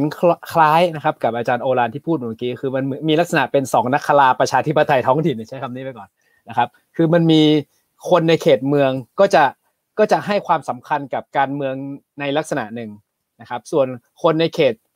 จะใช้คำว่าชนบทไปก่อนนะครับหรือว่าคนในเขตที่เป็นฐานการเมืองฐานเสียงของนักการเมืองที่เขาคำนวณกันอยู่ในมือแล้วเนี่ยผมก็คิดว่าก็น่าจะสัมพันธ์กับเรื่องของระบบการช่วยเหลือกันเพราะอย่างที่อาจารย์โอฬารพูดนะครับอย่างชนชั้นกลางส่วนหนึ่งแล้วเนี่ยเขาอยู่ในความพร้อมในระดับที่ไม่จำเป็นจะต้องพึ่งรัฐหรือพึ่งท้องถิ่นมากนะครับดังนั้นสิ่งที่เขาจินตนาการถึงการเมืองของเขาก็จะเป็นความสัมพันธ์ที่แตกต่างไปจากกลุ่มคนที่จำเป็นที่จะต้องใช้เครื่องมืออื่นในการเข้าหาทรัพยากรชีวิตนะครับแต่โอเคอันนี้นี่โดยภาพรวมแต่สำหรับภาคเหนือผมคิดว่าสิ่งหนึ่งที่น่าจะเห็นพ้องต้องการของภาคเหนือเลยเรื่องใหญ่ก็คือเรื่องของปัญหาหมอกควันนะครับปัญหาหมอกควันที่มาจากการไม่ว่าจะเป็นจากการเผาป่าก็ดีหรือมาจากควันที่มาจาก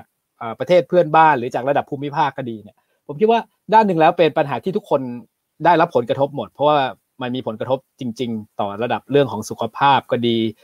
เรื่องของการใช้ชีวิตก็ดีนะครับคนเหนือเนี่ยว่ากันจริงๆนะครับในกรณีโควิดเนี่ยคนเหนือใส่หน้ากากก่อนคนทั่วประเทศซะอีกนะครับแปลว่าคนเหนือมี literacy ในการป้องกันตัวเองจากการใส่หน้ากากเนี่ยจะดีไม่ดีนั่นอีกเรื่องนึงแต่ว่าคนเหนือเนี่ยพอมีปัญหาเรื่องโควิดแล้วขอความร่วมมือเนี่ยก็ไม่ค่อยเท่าที่เห็นข่าวนะครับก็ไม่ค่อยอิดออดกันเท่าไหร่ก็ใส่กันตามนั้นเพราะว่ามีความถนัดที่ต้องรับมือกับปัญหาสุขภาพอยู่แล้วนั้นผมคิดว่าด้านหนึ่งเลยเป็นปัญหาที่มองว่าเป็นปัญหาใหญ่ร่วมกันแต่ผมไม่แน่ใจว่าเขาจะเห็นว่าเป็นปัญหาของอบจ.ที่ต้องมาแก้หรือเปล่านะครับต้องแยกกันว่าปัญหาที่เขาตระหนักกับปัญหาที่คิดว่าท้องถิ่นจะช่วยเขาได้เนี่ยมันใช่หรือเปล่านี่อีกเรื่องนึงเพราะอีกอันนึงก็คือผมคิดว่าสิ่งที่เกิดขึ้นกับปัญหาหมอกควันเนี่ยถ้าจะเอามาอธิบายว่าคนในเมืองกับคนในเขตทำการเกษตรเนี่ยครับจะอาจจะมีความเห็นต่างกันอยู่บ้างเช่นในช่วงที่มีหมอกควันหนาๆ PM 2.5 เยอะๆเนี่ยนะครับมีความเป็นไปได้สูงที่คนในเขตเมืองอ่ะจะโทษเกษตรกรเป็นคนเผาป่าบ้างนะครับอย่างภาคเหนือเขาจะมีของป่ามีเห็ดถอบเนี่ย ช่วงนั้นคือราคาดีมากนะครับจะมีช่วงหน้าเห็ดถอบที่ราคาดีมากซึ่งก็มีความเชื่อกันว่ามันต้องเผานะครับเพื่อเห็ดมันจะได้ออกเยอะอะไรเงี้ยนะครับซึ่งด้านหนึ่งก็เวลามีกรณีควันเยอะๆเนี่ยก็ด้านหนึ่งเราก็จะเพ่งโทษเลยฝั่งนี้นะครับอีกกลุ่มนึงคือเกษตรกรที่ต้องการที่จะที่ปลูกข้าวโพดใช่ไหมก็ต้องทำลายพวกสั่งข้าวโพดพวกอะไรต่างๆก็ทำให้กลายเป็นว่า2เรื่องนี้เป็นเรื่องใหญ่ที่เห็นเป็นปัญหาร่วมกันก็จริงแต่ทำให้คนในแต่ละพื้นที่เนี่ยนะครับมันเป็นการเมืองในพื้นที่เรื่องการหมอกควันไปด้วยกลายเป็นว่าคนในเขตเมืองก็เข้าใจปัญหานี้ในรูปแบบหนึ่งคนในเขตชนบทหรือคนในเขตที่ทำการเกษตรหรือป่าเขาเนี่ยก็จะเข้าใจหรือรับรู้นะครับกับปัญหานี้อีกรูปแบบหนึ่งนะครับเราก็จะมีเรื่องเล่านะครับคนในเมืองก็จะเล่าเรื่องนี้แบบนึงเลยนะครับว่าอย่างนั้นอย่างนี้คนในเขตป่าเขาคนในเขตชนบทก็จะเล่าเรื่องนี้เลยกับเรื่องเดียวกันทั้งที่ผมคิดว่ามันไม่มีการคุยกันหรือถกเถียงกันไปในเชิงระดับนโยบายว่าเอ้ยเอาเข้าจริงแล้วเนี่ยสมมุติในกรณีเรื่องหาของป่าเนี่ยมันควรจะหาจุดร่วมกันยังไงในเรื่องของการจัดการเรื่องข้าวโพดหรือจัดการเรื่องอะไรนะผลผลิตทางการเกษตรที่ไม่ใช้แล้วเนี่ยจะทํำยังไงคือมันไม่ไปถึงจุดนั้นนะครับและแน่นอนอันนี้มันไม่ไปแตะเรื่องของการจัดการเชิงพื้นที่ในเชิงระดับอบจ.หรือท้องถิ่นด้วยอะไรเงี้ยนะครับผมคิดว่าปัญหาพวกนี้เป็นปัญหาร่วมกันจริงแต่ผมยังไม่เห็นว่าเราจะคนในท้องถิ่นจะพยายามที่จะผนวกเอาเรื่องนี้ว่าเอ้ยนี่มันเป็นพันธกิจนะครับของท้องถิ่นที่จะได้ทำเราอาจจะเห็นอบจ.ที่ลงทุนในช่วงที่แล้วคือทำป้ายไวนิลปักคนห้ามเผาป่าเนี่ยเห็นอยู่นะครับแต่ว่าเราไม่เห็นกระบวนการในเชิงการทำในเชิงนโยบายระยะยาวหรือการสร้างทางเลือกใหม่ๆในการทำการเกษตรหรือในการหารายได้ให้กับประชาชนอันนี้ด้านหนึ่งซึ่งมันก็จะประจวบเหมาะกับเรื่องนี้ครับคือภาคเหนือเนี่ยเมื่อเทียบกับภาคตะวันออกที่อาจารย์โอฬารพูดมาเมื่อกี้ภาคตะวันออกเนี่ยคือแหล่งงานเลยคนเหนือไปทำงานภาคตะวันออกเยอะมากนะครับลำปางเนี่ยแทบจะเยอะมากในเขตชนบทเนี่ยไปยกขโยงกันไปทำงานที่ระยองบ้างพัทยาบ้างหรืออะไรต่างๆบ้างเพราะว่าท้องถิ่นไม่มีเขตไม่มีแหล่งงานนะครับภาคเหนือเนี่ยมีเพียง2จังหวัดเท่านั้นที่เป็นแหล่งงานใหญ่คือเชียงใหม่กับลำพูนซึ่งลำพูนเนี่ยมีโรงงานอุตสาหกรรมอยู่นะครับดังนั้นคนจึงจำนวนมากนะครับทั้งที่จบระดับปริญญาตรีอาจจะไปเรียนต่อมช.หรืออะไรก็แล้วแต่ใกล้บ้านไม่มีใครไม่แทบจะมีคนกลับมาอยู่บ้านน้อยมากนะครับสมมุติ 100% เนี่ยอาจจะมีสัก 10% ที่ได้กลับมาอยู่บ้านดังนั้นจำนวนประชากรที่ผมเก็บตัวเลขเฉพาะลำปางนะครับ10ปีมันเนี่ยลดลงน่าจะถึง 10% ด้วยซ้ำนะดังนั้นมันกลายเป็นว่ามันไม่มีแหล่งงานในบ้านตัวเองนะครับผมคิดว่า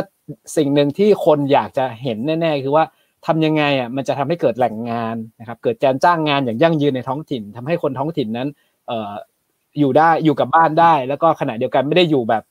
คุณภาพที่มันใช้ไม่ได้ด้วยครับต้องอยู่อย่างคุณภาพดีดังนั้นผมคิดว่าขาสำคัญอันหนึ่งก็คือเรื่องของแหล่งงานการจ้างงานในท้องถิ่นนะครับก็มีคนพยายามคุยกันว่ามันลำปางมันควรจะมีหรือว่าเมืองในภาคเหนือมันควรจะมีโรงงานอุตสาหกรรม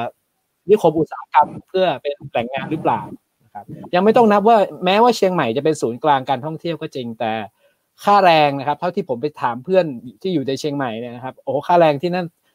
จ้างต่ำมากนะครับจ้างต่ำมากโดยไม่น่าเชื่อว่าคุณเป็นเมืองระดับต้นๆรองจากกรุงเทพแล้วเนี่ยนะครับเชียงใหม่ถือว่าเป็นภาคที่จังหวัดที่จ้างงานราคาค่าแรงต่ำมากต่ำกว่าลำพูนนะครับและต่ำกว่าระยองพัทยาอะไรด้วยซ้ำผมคิดว่าอย่างนี้นะครับดังนั้นมันกลายไปว่าปัญหาสำคัญคือว่ามันขาดแหล่งงานนะครับแหล่งงานในความหมายของคือแหล่งงานที่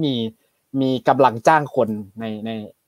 ในระดับหนึ่งนะครับซึ่งมันก็ส่งผลมาให้ว่าคนที่อยู่ที่ท้องถิ่นเนี่ยก็กลายเป็นคนสูงอายุนะครับคนที่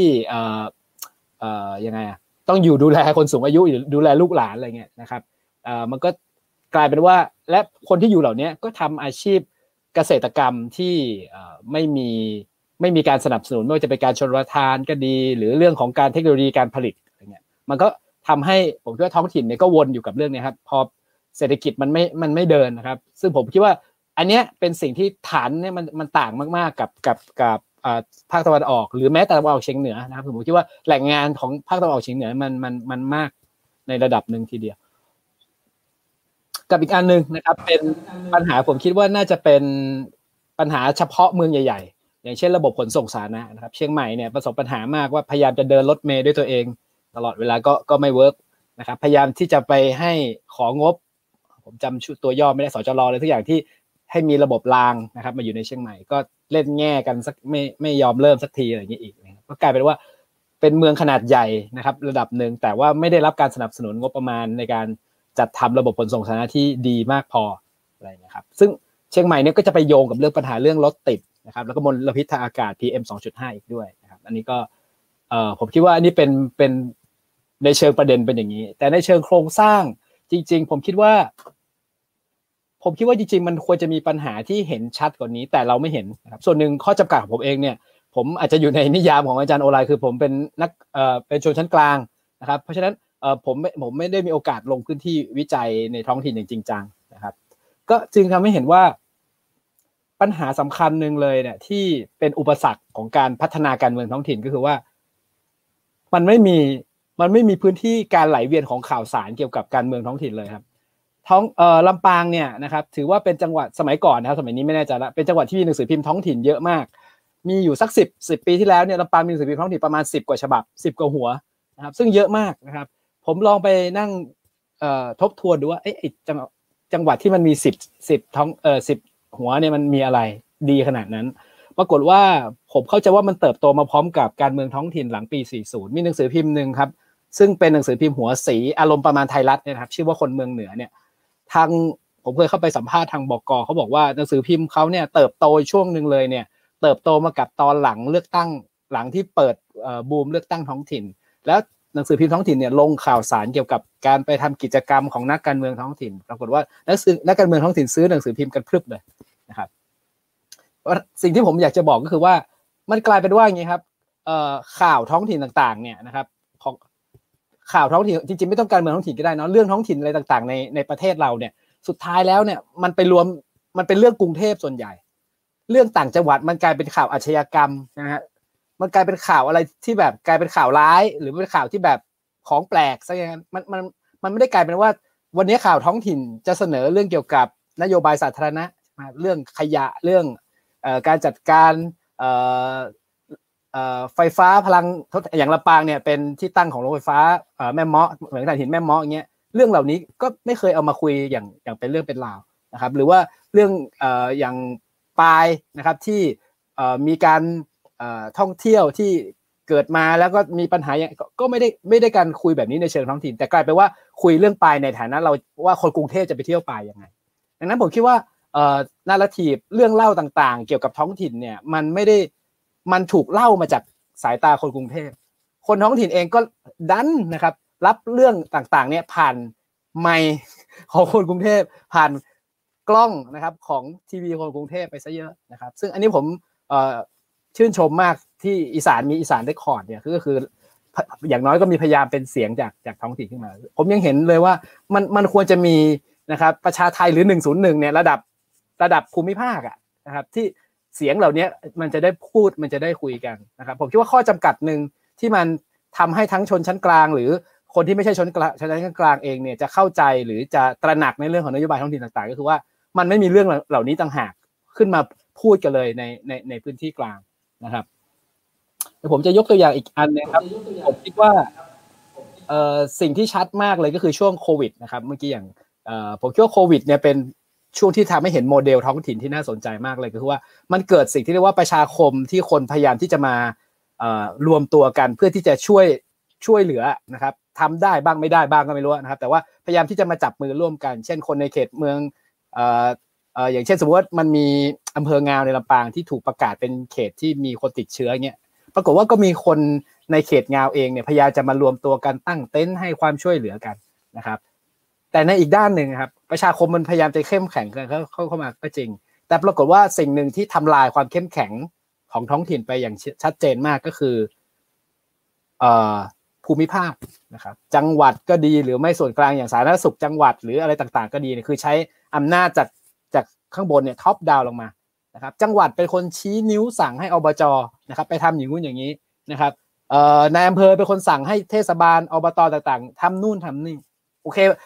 ผมว่าไอช่องว่างนี้เทศบาลหรืออบต.บางทีก็พยายามทำด้วยตัวเองก็มีนะครับแต่ ผมคิดว่าสิ่งที่มันเกิดปัญหามากๆนะครับโดยเฉพาะโควิดหรือแม้แต่ภายใต้รัฐประหารตรงนี้ขึ้นมาเนี่ยท้องถิ่นเนี่ยถูกทำให้เป็นเครื่องมือของส่วนกลางไปเยอะมากนะครับดังนั้นผมคิดว่าความต้องการต่างๆของท้องถิ่นเนี่ยมันจึงด้านหนึ่งแล้วเนี่ยมันไม่เราไม่เห็นความต้องการอย่างจริงจังเพราะว่ามันไม่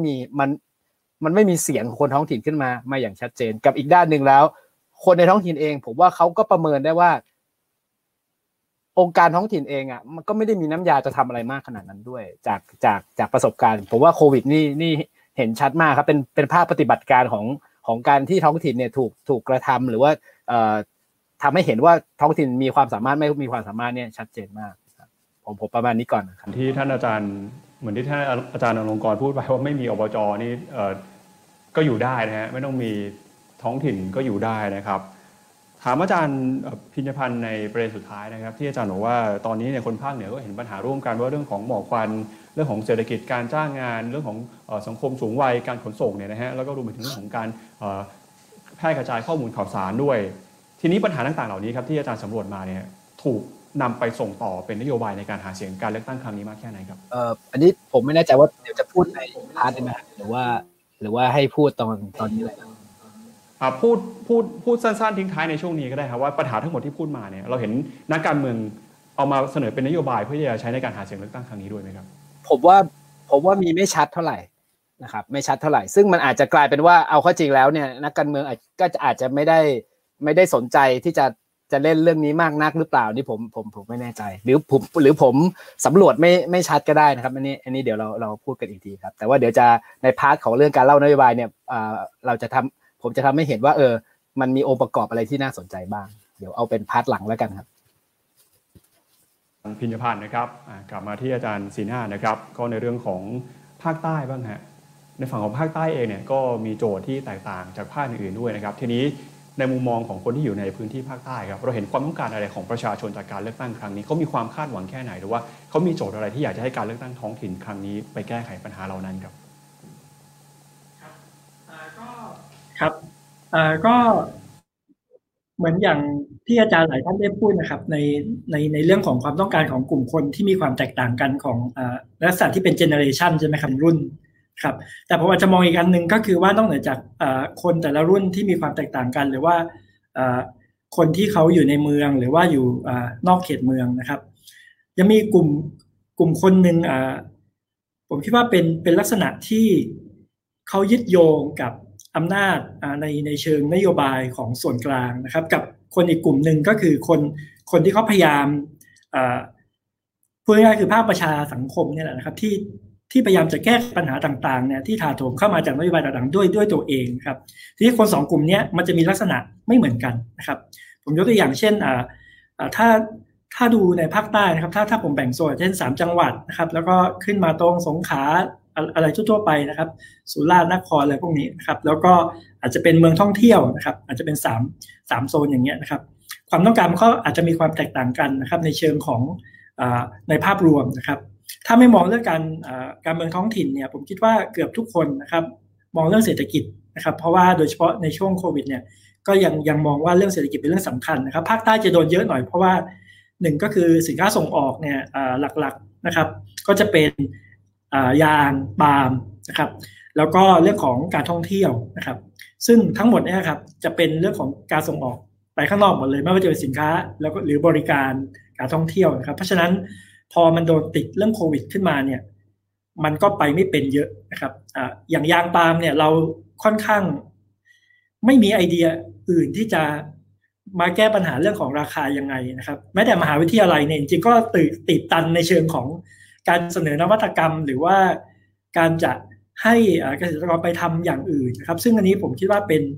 ก็จะเป็นข้อจำกัดไม่ว่าจะเป็นการเมืองระดับไหนนะครับก็จะสื่อปัญหาเชิงโครงสร้างอีกอันหนึ่งก็คือว่าประเทศเรามันมีการลงทุนทางด้านความรู้วิจัยนวัตกรรมในขั้นที่พยายามเป็นโรดแมปในขั้นสูงขึ้นไปเพื่อต่อยอดให้ประชาชนในท้องถิ่นมีรายได้สูงเนี่ยมั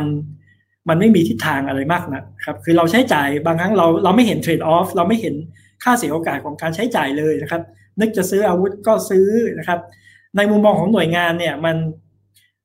เขาจะคิดแค่ว่าได้คือ0กับขอโทษไม่ได้คือ0กับได้ก็คือเช่น10,000 ล้าน 20,000 ล้านแต่สำหรับประชาชนเนี่ยค่าเสียโอกาสคืออะไรครับเอา 20,000 ล้านไปลงอันนู้นก็เสียโอกาสเอา 20,000 ล้านมาพัฒนาทั้งโซนอย่างเงี้ยครับเพราะฉะนั้นลักษณะของสิ่งพวกนี้ครับมันทำให้คนเนี่ยเริ่มมองเห็นว่าเอ้ยปัญหาในเชิงเศรษฐกิจของตัวเองเนี่ยนะครับที่ชัดๆอย่างเช่นในภาคใต้เนี่ยนะครับแล้วมันจะแก้ด้วยระดับไหนนะครับซึ่งภาพในปัจจุบันเนี่ยเราก็จะพบว่าคนก็จะพุ่งหาส่วนกลางหมดเลยเพราะเขารู้สึกว่าอบจ.มันแก้ปัญหาราคายางไม่ได้ถูกไหมครับจะขอเรื่องราคาเรื่องขอประกันอะไรก็ต้องพุ่งไปที่กระทรวงนะครับจะแก้ปัญหาเรื่องท่องเที่ยวยังไงนะครับโอ้โหก็ต้องเจรจากันอย่างภูเก็ตเนี่ยเจรจาไม่รู้กี่รอบเรื่องของการทำ Bubble Tourism อย่างนี้ไม่ว่าจะเห็นด้วยหรือไม่เห็นด้วยกับนโยบายนะครับเราก็จะเห็นว่าความต้องการแก้ปัญหาของท้องถิ่นเนี่ยมันมีการตอบสนองต่อปัญหาของท้องถิ่นเนี่ยค่อนข้างรวดเร็วถูกไหมครับอย่างอบจ.ของบางจังหวัดนะครับที่อยู่ในโซนของกรณีโรงไฟฟ้าถ่านหินเนี่ยนะครับเราก็จะพบว่าอบจ.เนี่ยกับภาคประชาสังคมที่คัดค้านเนี่ยเขาเป็นเนื้อเดียวกันระดับหนึ่งเพราะว่าเขาทำธุรกิจแล้วเขาก็มีธุรกิจการจ้างงานที่เกี่ยวข้องกับสิ่งที่เป็นภาพลักษณ์ที่ไม่ดีในเชิงของโรงไฟฟ้าถ่านหินเนี่ยที่จะเข้ามาแต่คนอีกกลุ่มหนึ่งซึ่งไม่ได้มีผลประโยชน์ตรงนั้นใช่ไหมครับยึดโยงกับอำนาจส่วนกลางก็กลายเป็นสนับสนุนไปแล้วก็ทีนี้บ้านเรามันไม่มีกลไกแก้ไขปัญหาความขัดแย้งถูกไหมครับเราชอบเราไม่ชอบก็ชนกันจบแต่มันไม่มีกลไกตรงกลางที่จะถอดรหัสว่าเฮ้ยคุณสนับสนุนอันนี้เพราะอะไรเช่นต้องการความมั่นคงทางพลังงานนะครับต้องการการจ้างงานคำถามทางเศรษฐศาสตร์เนี่ยเวลาเราอยากได้เป้าหมายเนี่ยความชั่วร้ายของในเชิงของการลงสู่ข้างหน้าก็คือมันยิงนโยบายเดียวมหาอาจารย์นะครับมันยิงนโยบายเดียวมหาเราคือเอาหรือไม่เอาแต่เศรษฐศาสตร์ที่เปล่าก็คือเราบอกว่าโอเคอยากได้การจ้างงานเท่านี้อยากได้พลังงานเท่านี้เรามีทางเลือกอะไรบ้างใช่ไหมครับหน่วยงานจะบอกว่าโอเคแก้ด้วยใช้โรงไฟฟ้าถ่านใช้ถ่านหินครับพอประชาชนประท้วงใช่ไหมครับเกิดกรณีแบบนี้ขึ้นมาเนี่ยผมก็ได้เป็นกรรมการที่ศึกษา ACA อยู่ด้วยเนี่ยเราก็จะพบว่าพอมีการศึกษาปุ๊บเนี่ยทางเลือกก็หลั่งไหลมานอกเหนือจากในเคสส่งถ่านหินเช่นมีก๊าซมีพลังงานทางเลือกแล้วก็มีการวิเคราะห์ต่างๆครับให้ประชาชนได้มีส่วนร่วมกลายเป็นว่านะครับจริงๆแล้วเนี่ยผมก็ยังเชื่อว่านโยบายหลายเรื่องเนี่ยนะครับเป็นนโยบายที่มันถูกตอกย้ำว่าอยู่ตรงกลางคนก็เลยพุ่งไปหาส่วนกลางซะเยอะนะครับแล้วก็ตั้งความหวังน้อยกับอบจ.หรือว่าการเมืองท้องถิ่นนะครับแต่ผมก็เห็นเหมือนกันว่าการมีองค์กรปกครองส่วนท้องถิ่นเนี่ยเป็นขั้นพื้นฐานนะครับในเชิงของการสื่อสารหรือต่อยอดของคนนะครับอาจจะเป็นชาวบ้านมาเป็นกลุ่มคนซึ่งอาสาจะเป็นนักเลือกตั้งซึ่งส่วนใหญ่ก็จะเป็นคนชั้นกลางแล้วก็ผู้มีอิทธิพลท้องถิ่นระดับหนึ่งหรือว่าคนที่เขารวยหน่อยระดับหนึ่งอาจจะมีสิทธิ์มีเสียงเยอะหน่อยคนพวกนี้ก็มีคอนเนคชั่นถูกไหมครับเขาการศึกษาเขาใช้ได้นะครับลูกหลานเขาเรียนโอเคนะครับแล้วก็มีเครือข่ายเพื่อนฝูงเยอะเพราะนั้นในเชิงของการเป็นปากเสียงคัดง้างกับนโยบายลมสูงเนี่ยผมคิดว่าก็จะมีระดับหนึ่งนะครับในเคสของโรงไฟฟ้าถ่านหินเนี่ยอันนี้เป็นตัวอย่างอันหนึ่งที่แสดงให้เห็นว่าพลังค่อนข้างเยอะในทางฝั่งของอันดามันนะครับที่พยายามชี้ให้เห็นว่านโยบายอันนี้ไม่ค่อยดีเท่าไหร่ครับถ้าข้ามจากเรื่องเศรษฐกิจมานะครับถ้าเรามองไปดูความต้องการโดยทั่วไปที่จะเน้นเฉพาะท้องถิ่นผมก็จะคล้ายๆกับอาจารย์หลายท่านก็คือเขาก็จะแคร์เรื่องคุณภาพชีวิตขั้นพื้นฐานของเขาในแต่ละวันนะครับก็คือว่าออกจากบ้านมาถนนหนทางการจราจรเป็นยังไงบ้างไฟเป็นยังไงมีน้ำใช้ไหมอะไรพวกนี้นะครับซึ่งเรื่องน่าเศร้าก็คือว่าหลายอย่างในพวกนี้ครับที่เป็นเรื่องคุณภาพชีวิตพื้นฐานซึ่งจริงๆควรจะตอบสนองอย่างรวดเร็วได้เนี่ยกลายเป็นราชการส่วนภูมิภาคหรือส่วนกลางดูแลอีกครับอย่างเช่นวงเวียนแห่งหนึ่งในเมืองของผมเนี่ยครับดูแลกันประมาณ20องค์กรงงไหมครับแต่ถ้าเป็นจริงๆก็คือถ้ามันมีปัญหาปุ๊บเทศบาลจัดการก็จบแล้วครับเพราะฉะนั้นเรื่องแบบนี้จะมีอยู่หลายๆที่เลยนะครับว่าสิ่งที่อยู่ในพื้นที่นะครับในจังหวัดหรือแม้แต่ในเทศบาลเนี่ยหลายเรื่องสามารถจะตอบสนองได้อย่างรวดเร็วเนี่ยกลายเป็นว่าความเป็นเจ้าของมันไม่มีอยู่นะครับเพราะฉะนั้นทำให้ความต้องการนะครับแม้ว่าจะมีอยู่ก็จริงนะครับของประชาชนเรื่องการศึกษาเรื่องการกีฬานะครับสถานที่พักผ่อนหย่อนใจสิ่งแวดล้อมที่ดีเขาต้องการหมดนะครับแต่ว่าจังหวะเวลาเขาจะสื่อสารไปกับ นักการเมืองท้องถิ่นนะครับผมคิดว่าประชาชนเขาก็คิดนะครับว่าไอ้คนนี้มาตอบสนองได้ไหมคือเขาไม่ได้ไร้เดียงสาในทางการเมือง 100% ว่าให้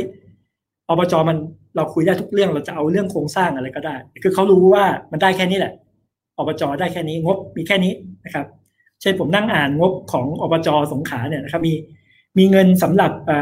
พัฒนาพวกพักผ่อนหย่อนใจศิลปะวัฒนธรรมอะไรเนี่ยครับแค่ประมาณไม่กี่สิบล้านบาทเองนะครับทั้งจังหวัดนะครับนอกจากนี้ผู้หาเสียงบางรายเนี่ยนะครับชูนโยบายเนี่ยเราจะเห็นตัวเลขเราก็ขำๆนะครับเช่นอยากจะทำสวัสดิการแล้วก็สาธารณะเนี่ยนะครับทั้งจังหวัดเนี่ยแต่มีงบ50ล้านอย่างนี้เป็นต้นนะครับคือคล้ายๆว่าคือตัวนโยบาย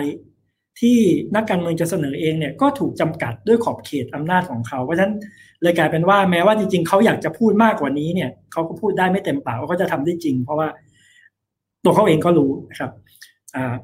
ทีนี้ถ้าถามว่านักการเมืองเนี่ยนะครับพอรู้ความต้องการแล้วประชาชนจริงก็รู้ว่านักการเมืองตอบสนองได้แค่ไหนเนี่ยแล้วสุดท้ายเนี่ยนักการเมืองท้องถิ่นเนี่ยพยายามจะตอบโจทย์พวกนี้ยังไงบ้างนะครับทั้งในเชิงการหาเสียงแล้วก็การออกนโยบายนะครับเท่าที่ผ่านหูผมก็แล้วกันนะครับก็คือว่าโดยทั่วไปเนี่ยเราก็จะพบว่านักเลือกตั้งเนี่ยก็จะเสนอนโยบายแบบกลางๆ median voter ถูกไหมครับก็คือว่าถ้าเสนอนโยบายกลางๆเนี่ยมันก็จะได้เสียงของกลุ่มคนที่หลากหลายกว่าเสนอนโยบายไปข้างๆนะครับซึ่งผมคิดว่ารอบนี้ก็อาจจะออกแนวคล้ายๆอย่างนั้น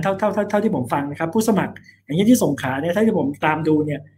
ผู้สมัครที่เป็นตัวเก่ง2รายเนี่ยนะครับก็คือพรรคนึงก็เกี่ยวกับรัฐบาลอีกพรรคนึงก็เป็นพรรคเจ้าถิ่นทั่วไปเนี่ยก็เสนอจะคล้ายๆกันครับเช่นเสนอในเชิง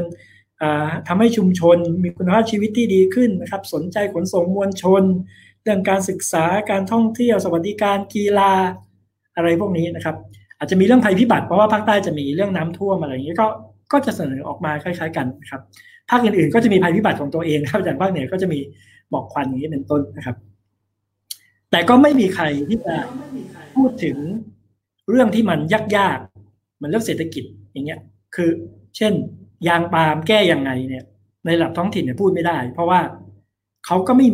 ก็รู้ว่าขอบเขตอำนาจเขาไม่ได้นะครับบางเรื่องเนี่ยเป็นการชนกันขององค์กรปกครองส่วนท้องถิ่นกับราชการส่วนท้องถิ่นเลยนะครับยกตัวอย่างเช่นการดูแลชายหาดในบางพื้นที่เนี่ยตัวองค์กรปกครองส่วนท้องถิ่นจริงไม่ได้เห็นด้วยกับการไปแทรกแซงหรือว่าละลายงบประมาณนะครับแต่การเป็นว่าโดยทั่วไปเนี่ยการดูแลจะเป็นของส่วนกลางคือกรมเจ้าท่านะครับบางทีก็โยธามาดูเพราะฉะนั้นพอเป็นอย่างนี้ปุ๊บเนี่ยก็ทำอะไรไม่ได้นะครับก็กลายเป็นว่าประชาชนแม้ว่าอยากจะได้ชายหาดที่ดีสิ่งแวดล้อมที่ดีเนี่ยครับก็ต้องทนกับนโยบายอะไรพวกนี้เยอะแต่ถามว่านักการเมืองต้องตอบสองเรื่องนี้ไหมเขาก็รู้ว่าขอบเขตอำนาจเขาไม่มีเขาก็เลยเลือกไม่พูดอย่างนี้เป็นต้นนะครับเพราะฉะนั้นออกแนวคล้ายๆว่าเซ็นเซอร์ตัวเองระดับหนึ่งนะครับว่าจะเลือกพูดเรื่องอะไรหรือไม่พูดเรื่องอะไรนะครับเพราะว่าถึงที่สุดแล้วนะครับไม่ว่าใครถ้าเขาได้ขึ้นมาเนี่ยเขาก็ต้องดีลกับราชการส่วนภูมิภาคแล้วก็ดีลกับราชการส่วนกลางอยู่ดีต้องวิ่งไปหาเขาสร้างเครือข่ายกับเขาพูดดีๆกับเขานะครับเพราะฉะนั้นอันนี้ก็เลยภาพในเชิงของภาคใต้นะครับผมคิดว่าก็จะประมาณนี้นะครับครับถ้าหากว่าประชาชนในพื้นที่ภาคใต้อย่างที่ท่านอาจารย์ศรีนาถพูดไปนะบอกว่าความต้องการเนี่ยมันเป็นความต้องการที่อาจจะต้องใช้อำนาจในระดับประเทศหรือว่าอำนาจจากส่วนกลางโดยเฉพาะยิ่งเรื่องของเศรษฐกิจนะแต่ปรากฏว่านักการเมืองในท้องถิ่นเนี่ยมีอำนาจค่อนข้างจำกัดสามารถนำเสนอนโยบายได้เพียงแค่ที่อำนาจที่มีอยู่นะฮะคนในภาคใต้ถ้าจะเลือกเขาจะเลือกจากอะไรเขาจะดูอะไรครับในเมื่อความต้องการแบบจริงที่นักการเมืองเสนอมาก็จริงผมคิดว่าไม่น่าจะต่างกับที่อื่นๆนะครับก็คือก็คงเลือกจากในเรื่องของความสัมพันธ์นะครับแล้วก็ไม่ว่าจะเป็นความสัมพันธ์ในเชิงผลประโยชน์ที่มีกันอยู่นะครับความลักษณะการต่อติดในเชิงอุดมการณ์หรืออุดมคตินะครับอย่างเช่นถ้าเป็นคนรุ่นใหม่นะครับก็อาจจะต่อติดกับบางพรรคได้ง่ายกว่านะครับถ้าเป็นคนรุ่นประมาณนึงนะครับอาจจะคุ้นเคยกับพรรคพื้นฐานเจ้าถิ่นนะครับง่ายหน่อยนะครับแต่ถ้าเป็นบุคคลทั่วไปนะครับซึ่งหรือ newcomer ก็คือคนที่มาใหม่เนี่ยแล้วสามารถจะมีหัวคะแนนนะครับหรือมีคนที่สร้างความสัมพันธ์กับท้องถิ่นได้ดีนะครับผมคิดว่า ก็จะเป็นลักษณะนั้นมากกว่าคือผมก็ยังคิดว่านะครับการที่ได้รับการเลือกตั้งนะครับโดยเฉพาะในโซนที่ผมอยู่เนี่ยยังไม่ใช่เชิงการเห็นด้วยคือตัดสินด้วยนโยบายสาธารณะนะครับเพราะผมก็ยังคิดว่าประชาชนเนี่ยหลายคนก็รู้ว่ามันได้แค่นี้แหละนะครับเพราะฉะนั้นก็เลือกเอาตามว่าโอเคคนนี้เรารู้จักคนนี้เกี่ยวข้องกับเราคนนี้อะไรนะครับแต่ผมคิดว่ามีอันนึงที่จะชัดขึ้นมาก็คือว่ากลุ่มคนรุ่นใหม่นะครับที่พูดเรื่องโครงสร้างเนี่ยนะครับก็จะมีผู้สมัครบางคนนะครับสละเนี่ยก็เสนอนโยบายออกมานะครับจริงๆต้องเหมือนตอนที่เลือกตั้งสสแล้วเหมือนกันนะครับอย่างเช่นอนาคตใหม่ก็มีผู้สมัครมาครับจริงๆผมก็รู้จักเพราะว่าเป็นเคยเป็นเพื่อนร่วมงานกันมาก่อนอย่างเงี้ยครับตอนนั้นก็ไม่คิดว่าเขาจะได้คะแนนเยอะขนาดนั้นนะครับแต่ก็คือเขาแพ้ไปในเขตแต่อันนึงทำให้เห็นก็คือว่ามันมีคนที่ไม่ได้เลือกแบบเรื่องสายสัมพันธ์หรือว่าเรื่องหัวคะแนนหรือว่าเรื่องการรู้จักหรือว่าฐานเสียงเดิมมันมีกลุ่มคนที่เริ่มเลือกจากอะไรใหม่ๆนะครับกลุ่มคนที่อาจจะเสพข่าวสารหลายๆด้านหน่อยนะครับหรือคนรุ่นใหม่ที่รู้ความเป็นไปของส่วนกลางนะครับมากขึ้นแล้วผมคิดว่าในลักษณะนี้นะครับถ้าเราอยากให้การเมืองท้องถิ่นพัฒนาจริงๆเนี่ยครับการกระจายอำนาจเนี่ยจริงๆแล้วนะครับเป็นหนึ่งในสิ่งที่จะพัฒนาการเมืองท้องถิ่นแล้วก็นักการเมืองท้องถิ่นได้นะครับตอนที่ผมไปลงพื้นที่ทำวิจัยทั้งภูเก็ตกระบี่อะไรพวกนี้นะครับโดยเฉพาะกระบี่เนี่ยหลายนโยบายที่เป็นเรื่องของสิ่งแวดล้อมเนี่ยนะครับจริงๆมาจากอบจ.ซึ่งเป็นเรื่องน่าสนใจมากเพราะว่าปกติอบจ.ก็จะเน้นก่อสร้างไปเยอะๆใช่ไหมครับแต่ว่าการมาทำเรื่องสิ่งแวดล้อมเนี่ยมันเป็นอะไรที่เป็นระยะยาวมากๆนะครับซึ่งถ้าเราสามารถยึดโยงกับภาคเศรษฐกิจตรงกระบี่มันมีท่องเที่ยวเพราะฉะนั้นพอมันยึดตรงนี้ได้มันก็เลยกลายเป็นคนเห็นภาพว่าเรื่องแบบนี้ประเด็นใหญ่ทำได้นะครับท้องถิ่นทำได้แต่ว่าที่อื่นก็คงต้องค่อยๆกันไปครับเดี๋ยวปิดท้ายสั้นๆในรอบนี้กับอาจารย์ศรีนาฏกันอีกคำถามนึงนะฮะความต้องการของประชาชนในพื้นที่3จังหวัดชายแดนภาคใต้ครับในภาคใต้จังหวัดอื่นเนี่ยแตกต่างกันไหมฮะสามจังหวัดเขาต้องการเขาเรียกร้องอะไรมันเหมือนกันยังไงครับครับจริงๆ3จังหวัดเนี่ยก็จะพูดยากหน่อยนะครับเพราะว่าจริงๆผมก็จะลงตอนที่ผมลงพื้นที่มันจะเป็นวิจัยเรื่องของการไปดูเรื่องของเรื่องเศรษฐกิจนะครับที่มีการพัฒนาในช่วงหลังนะครับอันนึงนะครับที่ผมเจอนะครับก็คือ1ก็คือว่าถ้าเป็นชาวบ้านที่เขาอยู่ปกติที่เขาไม่มีประเด็นเซนซิทีฟเรื่องความมั่นคงเนี่ยเขาอยู่เหมือนพวกเราเนี่ยครับออกจากบ้านเวลาไหนกลางคืนแล้วเขาอยู่เหมือนพวกเราปกติเลยครับ2ก็คือว่า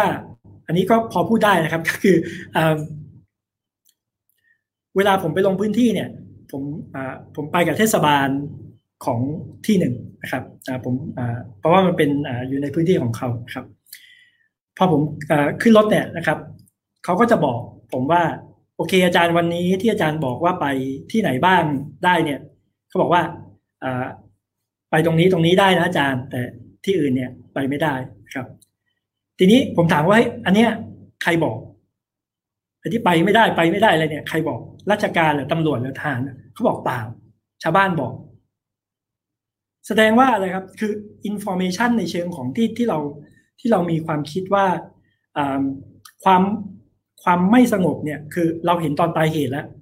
แต่ชีวิตความเป็นอยู่มันมีความไม่สงบเหมือนตอนปลายเหตุที่มันเกิดหรือเปล่าเนี่ยจริงๆอันเนี้ยเท่าที่ผมไปลงสัมผัสเนี่ยไม่ได้ขนาดนั้นครับเพราะฉะนั้นความไม่สงบเลยกลายเป็นว่าตัวละครมันไปเจอกันในเหตุการณ์เช่นคนรักษาความสงบเรียบร้อยไม่เข้าใจท้องถิ่นก็ไปอยู่ตรงนั้นไปใช้นโยบายตรงนั้นใช่ไหมครับแล้วก็มีคอนฟลิกต์มีความขัดแย้งเกิดนู่นนี่นั่นก็ว่าไปครับแต่ถ้าถามว่าถ้าตัดตัวละครพวกนั้นออกไปแล้วชีวิตความอยู่ปกติเขาเป็นยังไงบ้างเนี่ยผมคิดว่าเขาเหมือนกับพวกเราเลยเขาต้องการเศรษฐกิจที่ดีต้องการการพัฒนาในเชิงพื้นที่ที่สอดคล้องกับทรัพยากรของเขาเนี่ยเยอะนะครับหลายนโยบายที่ลงไปนะครับหลายๆครั้ง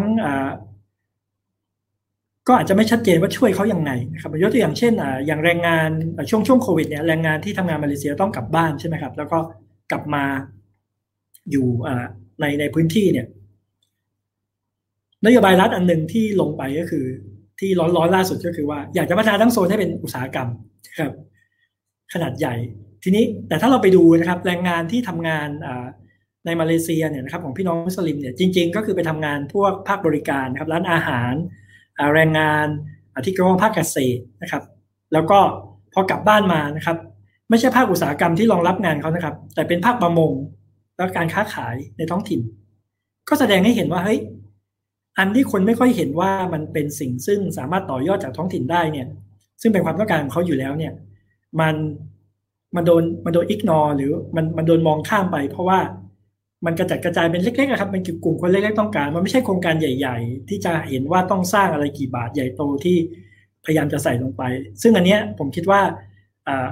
ผมเคยคุยกับเจ้าหน้าที่สถานทูตประเทศหนึ่งนะครับคือเขาก็ไปเดินสายเหมือนกันเพราะเขาก็สนใจอันนึงเขาเจอว่าจริงๆอ่ะความต้องการในเชิงโครงการในเชิงไมโครโครงการขนาดเล็กที่มี impact ระดับท้องถิ่นเนี่ยจริงๆอ่ะมีความต้องการสูงมากไม่ได้ต้องการโครงการระดับใหญ่และตอบไม่ได้ว่ากระจายยังไงอย่างเงี้ยครับ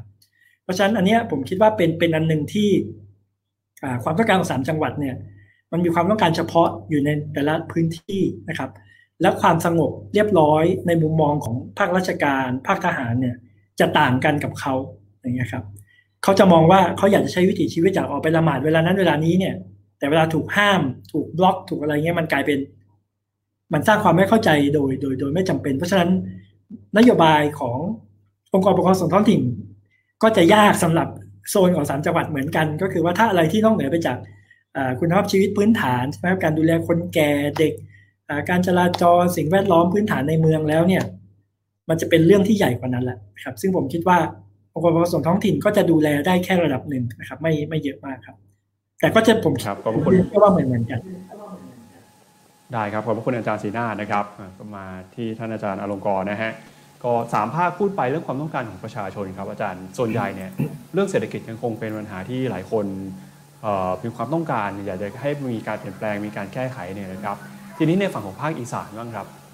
ความต้องการของประชาชนในภาคอีสานเนี่ยเขาต้องการอะไรหรือเขาคาดหวังจะเห็นอะไรจากการเลือกตั้งท้องถิ่นครั้งนี้โจทย์สำคัญอยู่ที่ตรงไหนครับผมอยากจะขอเริ่มด้วยเรื่องของปัญหาของภาคอีสานนะครับคือภาคอีสานเนี่ยก็เป็นภาคหนึ่งซึ่งมีปัญหาเยอะมากๆนะครับไม่ว่าจะเป็นโดยเฉพาะเรื่องของความขัดแย้งนะครับในการจัดการทรัพยากรนะครับเรื่องของที่ดินเรื่องของป่าไม้เหมืองแร่นะครับเรื่องแร่โพแทสเหมืองแร่ทองคำนะครับหรือว่าการขุดเจาะปิโตรเลียมนะครับการจัดการน้ำหรือการจัดการลุ่มน้ำนะครับทุกประเด็นที่พูดมานะครับเป็นปัญหาที่เกิดขึ้นในอีสานทั้งสิ้นนะครับเรื่องของที่ดินและป่าไม้นี่ก็เป็นเรื่องที่ใหญ่มากนะครับเป็นเรื่องที่มีแทบจะทุกจังหวัดนะครับพูดง่ายๆว่าทุกจังหวัดในประเทศด้วยก็ได้นะครับเรื่องของที่ดินและป่าไม้นะครับแต่ว่าปัญหาที่พบก็คือว่าอำนาจในการจัดการกับปัญหาเหล่านี้นะครับเรื่องของที่ดินเนี่ยนะครับเรื่องของป่าไม้เนี่ยมันไม่ได้อยู่ที่ท้องถิ่นเลยนะครับไม่ได้อยู่ที่อบจ.ไม่ได้อยู่ที่เทศบาลหรืออบต.นะครับมันไปอยู่ที่ส่วนกลางนะครับในเรื่องของที่ดินและป่าไม้นะครับว่ากันว่ามีหน่วยงานที่เกี่ยวข้องเนี่ยถึง8กระทรวง19กรมนะครับจะเห็นว่านอกจากมันรวมศูนย์แล้วเนี่ยนะครับมันยังเป็นการรวมศูนย์ที่แตกกระจายด้วยนะครับมันไม่ได้ไปกองอยู่ที่กรมเดียวแล้วดูแลเรื่องที่ดินทั้งหมดนะครับแต่มันไปกองอยู่ที่กรมหลายๆกรมนะครับเพราะฉะนั้นเนี่ยเวลาพูดถึงปัญหาที่ดินเนี่ยสมมติว่าพี่น้องต้องการที่จะให้รัฐเนี่ยช่วยแก้ปัญหาเนี่ยแน่นอนที่สุดรัฐก็ไม่ไปที่เทศบาลหรือไม่ไปที่อบจ.เพราะชาวบ้านเขารู้นะครับว่าองค์กรเหล่านี้ทำอะไรไม่ได้นะครับก็จะไปที่กรุงเทพนะครับไปที่กรมต่างๆไปที่กระทรวงต่างๆซึ่งก็ไม่ได้ไปที่กรมเดียวด้วยนะครับเพราะว่าเวลาเราพูดถึงปัญหาที่ดินเนี่ยมันเป็นทั้งที่ดินที่อยู่ในเขตสปก.นะครับอันนี้ก็ของกระทรวงเกษตรเป็นที่ดินที่อยู่ในกรมที่ดินนะครับเป็นที่ดินที่อยู่ในกรมอุทยานเป็นที่ดินที่อยู่ในกรมป่าไม้นะครับเป็นที่ดินที่อยู่ในการรถไฟนะครับเป็นที่ดินของราชพัสดุนะครับมันมีหน่วยงานที่ดูแลที่ดินเยอะมากนะครับเพราะนั้นเวลาเข้ากรุงเทพเนี่ยมันก็ต้องเข้าไปที่หลายๆหน่วยงานนะครับเรื่องของเมืองแรกเหมือนกันนะครับเวลามีความขัดแย้งกับเรื่องการขุดเจาะโพแทสหรือว่าขุดเจาะทองคำเนี่ยอันที่พูดมานี่คนละกรมนะครับก็ต้องไปคนละกรมหรือการขุดเจาะปิโตรเลียมก็ไปอีกองค์กรหนึ่งนะครับเรื่องของน้ำนะครับก็ต้องไปที่กรมชลอย่างนี้เป็นต้นนะครับเพราะฉะนั้นเนี่ยปัญหาความขัดแย้งที่มันเกิดขึ้นในอีสานเนี่ยมันเยอะมากนะครับแต่ว่าเพราะว่าหน่วยงานระดับท้องถิ่น อันเนี้ยอย่าว่าแต่ท้องถิ่นนะครับต่อให้เป็นรายการส่วนภูมิภาคนะครับเช่นผู้ว่าเนี่ยผู้ว่าก็มีอำนาจนะครับในการดูแลเรื่องเหล่านี้แม้ว่าผู้ว่าเนี่ยเราจะพบว่ามีอำนาจพอสมควรครับถือกฎหมายร้อยกว่าฉบับนะครับแต่อำนาจร้อยกว่าฉบับดังกล่าวเนี่ยไม่ได้เกี่ยวข้องกับการจัดการทรัพยากรเลยนะครับอำนาจนี้มันประจุที่กรมฉะนั้นเนี่ยปัญหาเราเนี่ยมันเกิดขึ้นทุกหัวระแหงในอีสานนะครับแต่ว่าไม่สามารถจัดการด้วยอบจ.นะครับเพราะฉะนั้นความต้องการในการแก้ปัญหานะครับและความต้องการของพี่น้องอีสานเนี่ยมันไม่จบที่ระดับพื้นที่มันต้องไปที่ส่วนกลางนะครับประเทศไทยเป็นประเทศที่รวมศูนย์แบบมหาศาลรวมศูนย์แบบเยอะจริงๆนะครับผมเลยลองรวบรวมกฎหมายดูนะครับเอาเป็นว่าในทศวรรษที่2540ใช่ไหมฮะที่เราว่ากันว่าเป็นทศวรรษแห่งการกระจายอำนาจนะครับเรามีรัฐธรรมนูญปี40นะครับเรามีมาตราที่บัญญัติไว้ในรัฐธรรมนูญนะครับมากกว่าทุกฉบับที่มีก่อนหน้านั้นนะครับมีหมวดที่ไว้ด้วยการปกครองท้องถิ่นโดยเฉพาะตั้งแต่มาตรา282ถึง290เนี่ยครับทำให้การกระจายอำนาจเนี่ยดูเหมือนจะเติบโตขึ้นนะครับแต่เวลาผมพูดเรื่องการกระจายอำนาจเนี่ยเราไม่สามารถดูเฉพาะองค์กรปกครองส่วนท้องถิ่นได้เท่านั้นเพราะว่าองค์กรปกครองส่วนท้องถิ่นไม่ได้ยืนอยู่โดยคนเดียวโดดๆนะครับภายใต้รัฐไทยนะครับมันมียังมีราชการส่วนกลางราชการส่วนภูมิภาคนะครับเอาเป็นว่าทศวรรษที่2540แม้จะมีนะครับกฎหมายหลายตัวที่เกิดขึ้นตามรัฐธรรมนูญนะครับไม่ว่าจะเป็นพระราชบัญญัติกำหนดแผนขั้นตอนการกระจายอำนาจ2540นะครับซึ่งต้องการที่จะแบ่งงานเงินคนระหว่างรัฐกับท้องถิ่นก็เกิดขึ้นในส่วนนี้นะครับซึ่งโอเคในปัจจุบันเนี่ยอำนาจหน้าที่ประธานโทษงบประมาณของท้องถิ่นมันก็โดดขึ้นนะครับจาก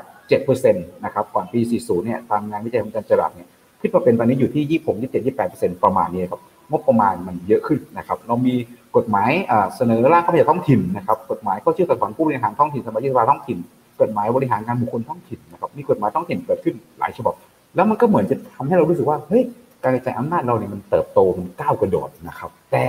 นะครับเราอย่างที่ผมเรียนก็คือว่าเราไม่สามารถที่จะดูเฉพาะองค์ประกอบของท้องถิ่นได้ในทศวรรษ40นะครับ10ปีนะครับถ้าเราลองไปพิจารณากฎหมายนะครับซึ่งตราออกมาในทศวรรษนี้เนี่ยพบว่ามันมีกฎหมายอยู่400กว่าฉบับนะครับที่ตราออกมานะครับแล้ว400กว่าฉบับเนี่ยเป็นกฎหมายที่เกี่ยวข้องกับท้องถิ่นอยู่ไม่กี่ฉบับนะครับเรามีกฎหมายมากกว่า436ฉบับนะครับจะพบว่าเป็นกฎหมายเนี่ยที่เกี่ยวข้องกับการตั้งหน่วยงานราชการใหม่นะฮะ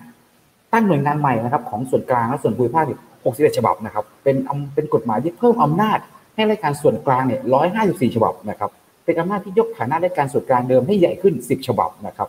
แล้วก็เป็นกฎหมายที่เกี่ยวข้องกับท้องถิ่นแค่10กว่าฉบับนะครับอันนี้เป็นตัวอย่างที่สะท้อนเห็นว่าเหมือนเราจะมีทศวรรษแห่งการกระจายอำนาจแต่ในขณะเดียวกันเนี่ยมันเป็นทศวรรษแห่งการรวมอำนาจและก็เพิ่มอำนาจให้กับราชการส่วนกลางส่วนภูมิภาคด้วยนะครับแล้วประเทศนี้เป็นประเทศที่ประหลาดมากครับเป็นประเทศที่เต็มไปด้วยคณะกรรมการแห่งชาตินะครับเรามีคณะกรรมการแห่งชาติเต็มไปหมดเลยนะฮะงานบางงานเช่นคณะกรรมการเด็กนะครับเรื่องของเด็กเนี่ยครับมีคณะกรรมการเด็กแห่งชาติคณะกรรมการผู้สูงอายุแห่งชาติคณะกรรมการมวยแห่งชาตินะครับคณะกรรมการกีฬาแห่งชาตินะครับเราเอาทุกอย่างไปเป็นกรรมการแห่งชาติหมดให้กรรมการแห่งชาติดูแลในระยะเวลา10ปีนะครับที่ผมดูกฎหมายตั้งแต่40ถึง50เนี่ยนะครับพบว่าเรามีคณะกรรมการเกิดขึ้นใหม่108คณะครับไม่น่าเชื่อมากมีคณะกรรมการ108คณะแล้วคณะกรรมการ108คณะเนี่ยพบว่านะครับเป็นคณะกรรมการที่มีนายกรัฐมนตรีเป็นประธานถึง19คณะนะครับนอกจากนี้นะครับในคณะกรรมการเหล่านี้นะครับก็จะมีบอร์ดมีโครงสร้างที่มันซ้ำๆกันนะครับเช่นมีคณะกรรมการมีปลัดกระทรวงการคลังเนี่ยนั่งอยู่21คณะมีปลัดกระทรวงพาณิชย์เนี่ย19คณะนะครับปลัดกระทรวงมหาดไทยเนี่ย17คณะเลขาสภาพัฒน์16คณะนะครับผอ.สำนักงบ16คณะลองจินตนาการดูนะครับรัฐไทยเนี่ยพยายามที่จะเอาอำนาจเนี่ยไปกระจุกอยู่ที่ส่วนกลางแต่ตัวเองเอาไม่ไหวเอาไม่ทันลองคิดดูนะครับว่าคณะกรรมการเหล่านี้จะว่างประชุมพร้อมกันได้เมื่อไหร่นะครับมันเป็นเรื่องยากมากครับที่คนระดับเนี้ยจะว่างประชุมพร้อมกันนะครับเพราะฉะนั้นเนี่ยในคณะกรรมการเหล่านี้นะครับที่ตั้งขึ้นมามากมายมหาศาลเนี่ยครับเพราะว่าหลายคณะซึ่งตั้งมาตามกฎหมายออกมาหลายปีนะครับแทบจะไม่มีการประชุมกันเลยคืออำนาจเนี่ยเอาไปกองไว้กับตัวเองแต่ไม่ยอมประชุมไม่ยอมทำงานเพราะมันทำไม่ไหวทำไม่ได้นะครับแต่ขณะเดียวกันเนี่ยอำนาจการลดคะแนนกันเนี่ยปัญหาเนี่ยมันเกิดขึ้นเต็มไปหมดเลยนะครับปัญหาที่ดินเนี่ยลงผมเป็นกรรมการที่ดินลงพื้นที่ไปนะครับจังหวัดแค่ทุกจังหวัดเนี่ยเต็มเรื่องปัญหาที่ดินนะครับชาวบ้านนะครับไปขอให้คือชาวบ้านเนี่ยมีเอกสารสิทธิ์บางอย่างนะครับเช่นสค.1 หรือนส.3แต่เอกสารสิทธิ์เหล่านี้เนี่ย มันทำไปเอาไปทำธุรกรรมอะไรไม่ได้นะครับมันจำเป็นต้องไปออกไปขอให้นะครับกรมที่ดินเนี่ยออกเป็นโฉนดนะครับซึ่งเป็นเอกสารสิทธิ์ที่สมบูรณ์ที่สุดแต่การที่กรมที่ดินจะออกโฉนดได้เนี่ยกรมที่ดินต้องออกไปรังวัดนะครับแต่ปัญหาที่ตามมาในการรังวัดก็คือว่าพอรังวัดเสร็จแล้วเนี่ยต้องเอาสิ่งที่กรมที่ดินรังวัดเนี่ยไปให้หน่วยงานที่เกี่ยวข้องนะครับพื้นที่ที่เกี่ยวข้องดูอีกทีว่ามันไปทับซ้อนกับพื้นที่เหล่านั้นหรือเปล่าเช่นอยู่ในเขตสปก.ไหมอยู่ในเขตป่าสงวนไหมอยู่ในเขตสาธารณที่สาธารณประโยชน์ไหมนะครับปัญหาที่ตามมาคือว่าประเทศเหล่านี้นะครับดูแลเรื่องที่ดินแต่ใช้เขาเรียกแผนที่นะครับแผนที่ที่ดินคนละฉบับกันนะอัตราส่วนและคนอัตราส่วนฉะนั้นเนี่ยมันก็เลยหาข้อสรุปไม่ได้นะครับมีชาวบ้านบาง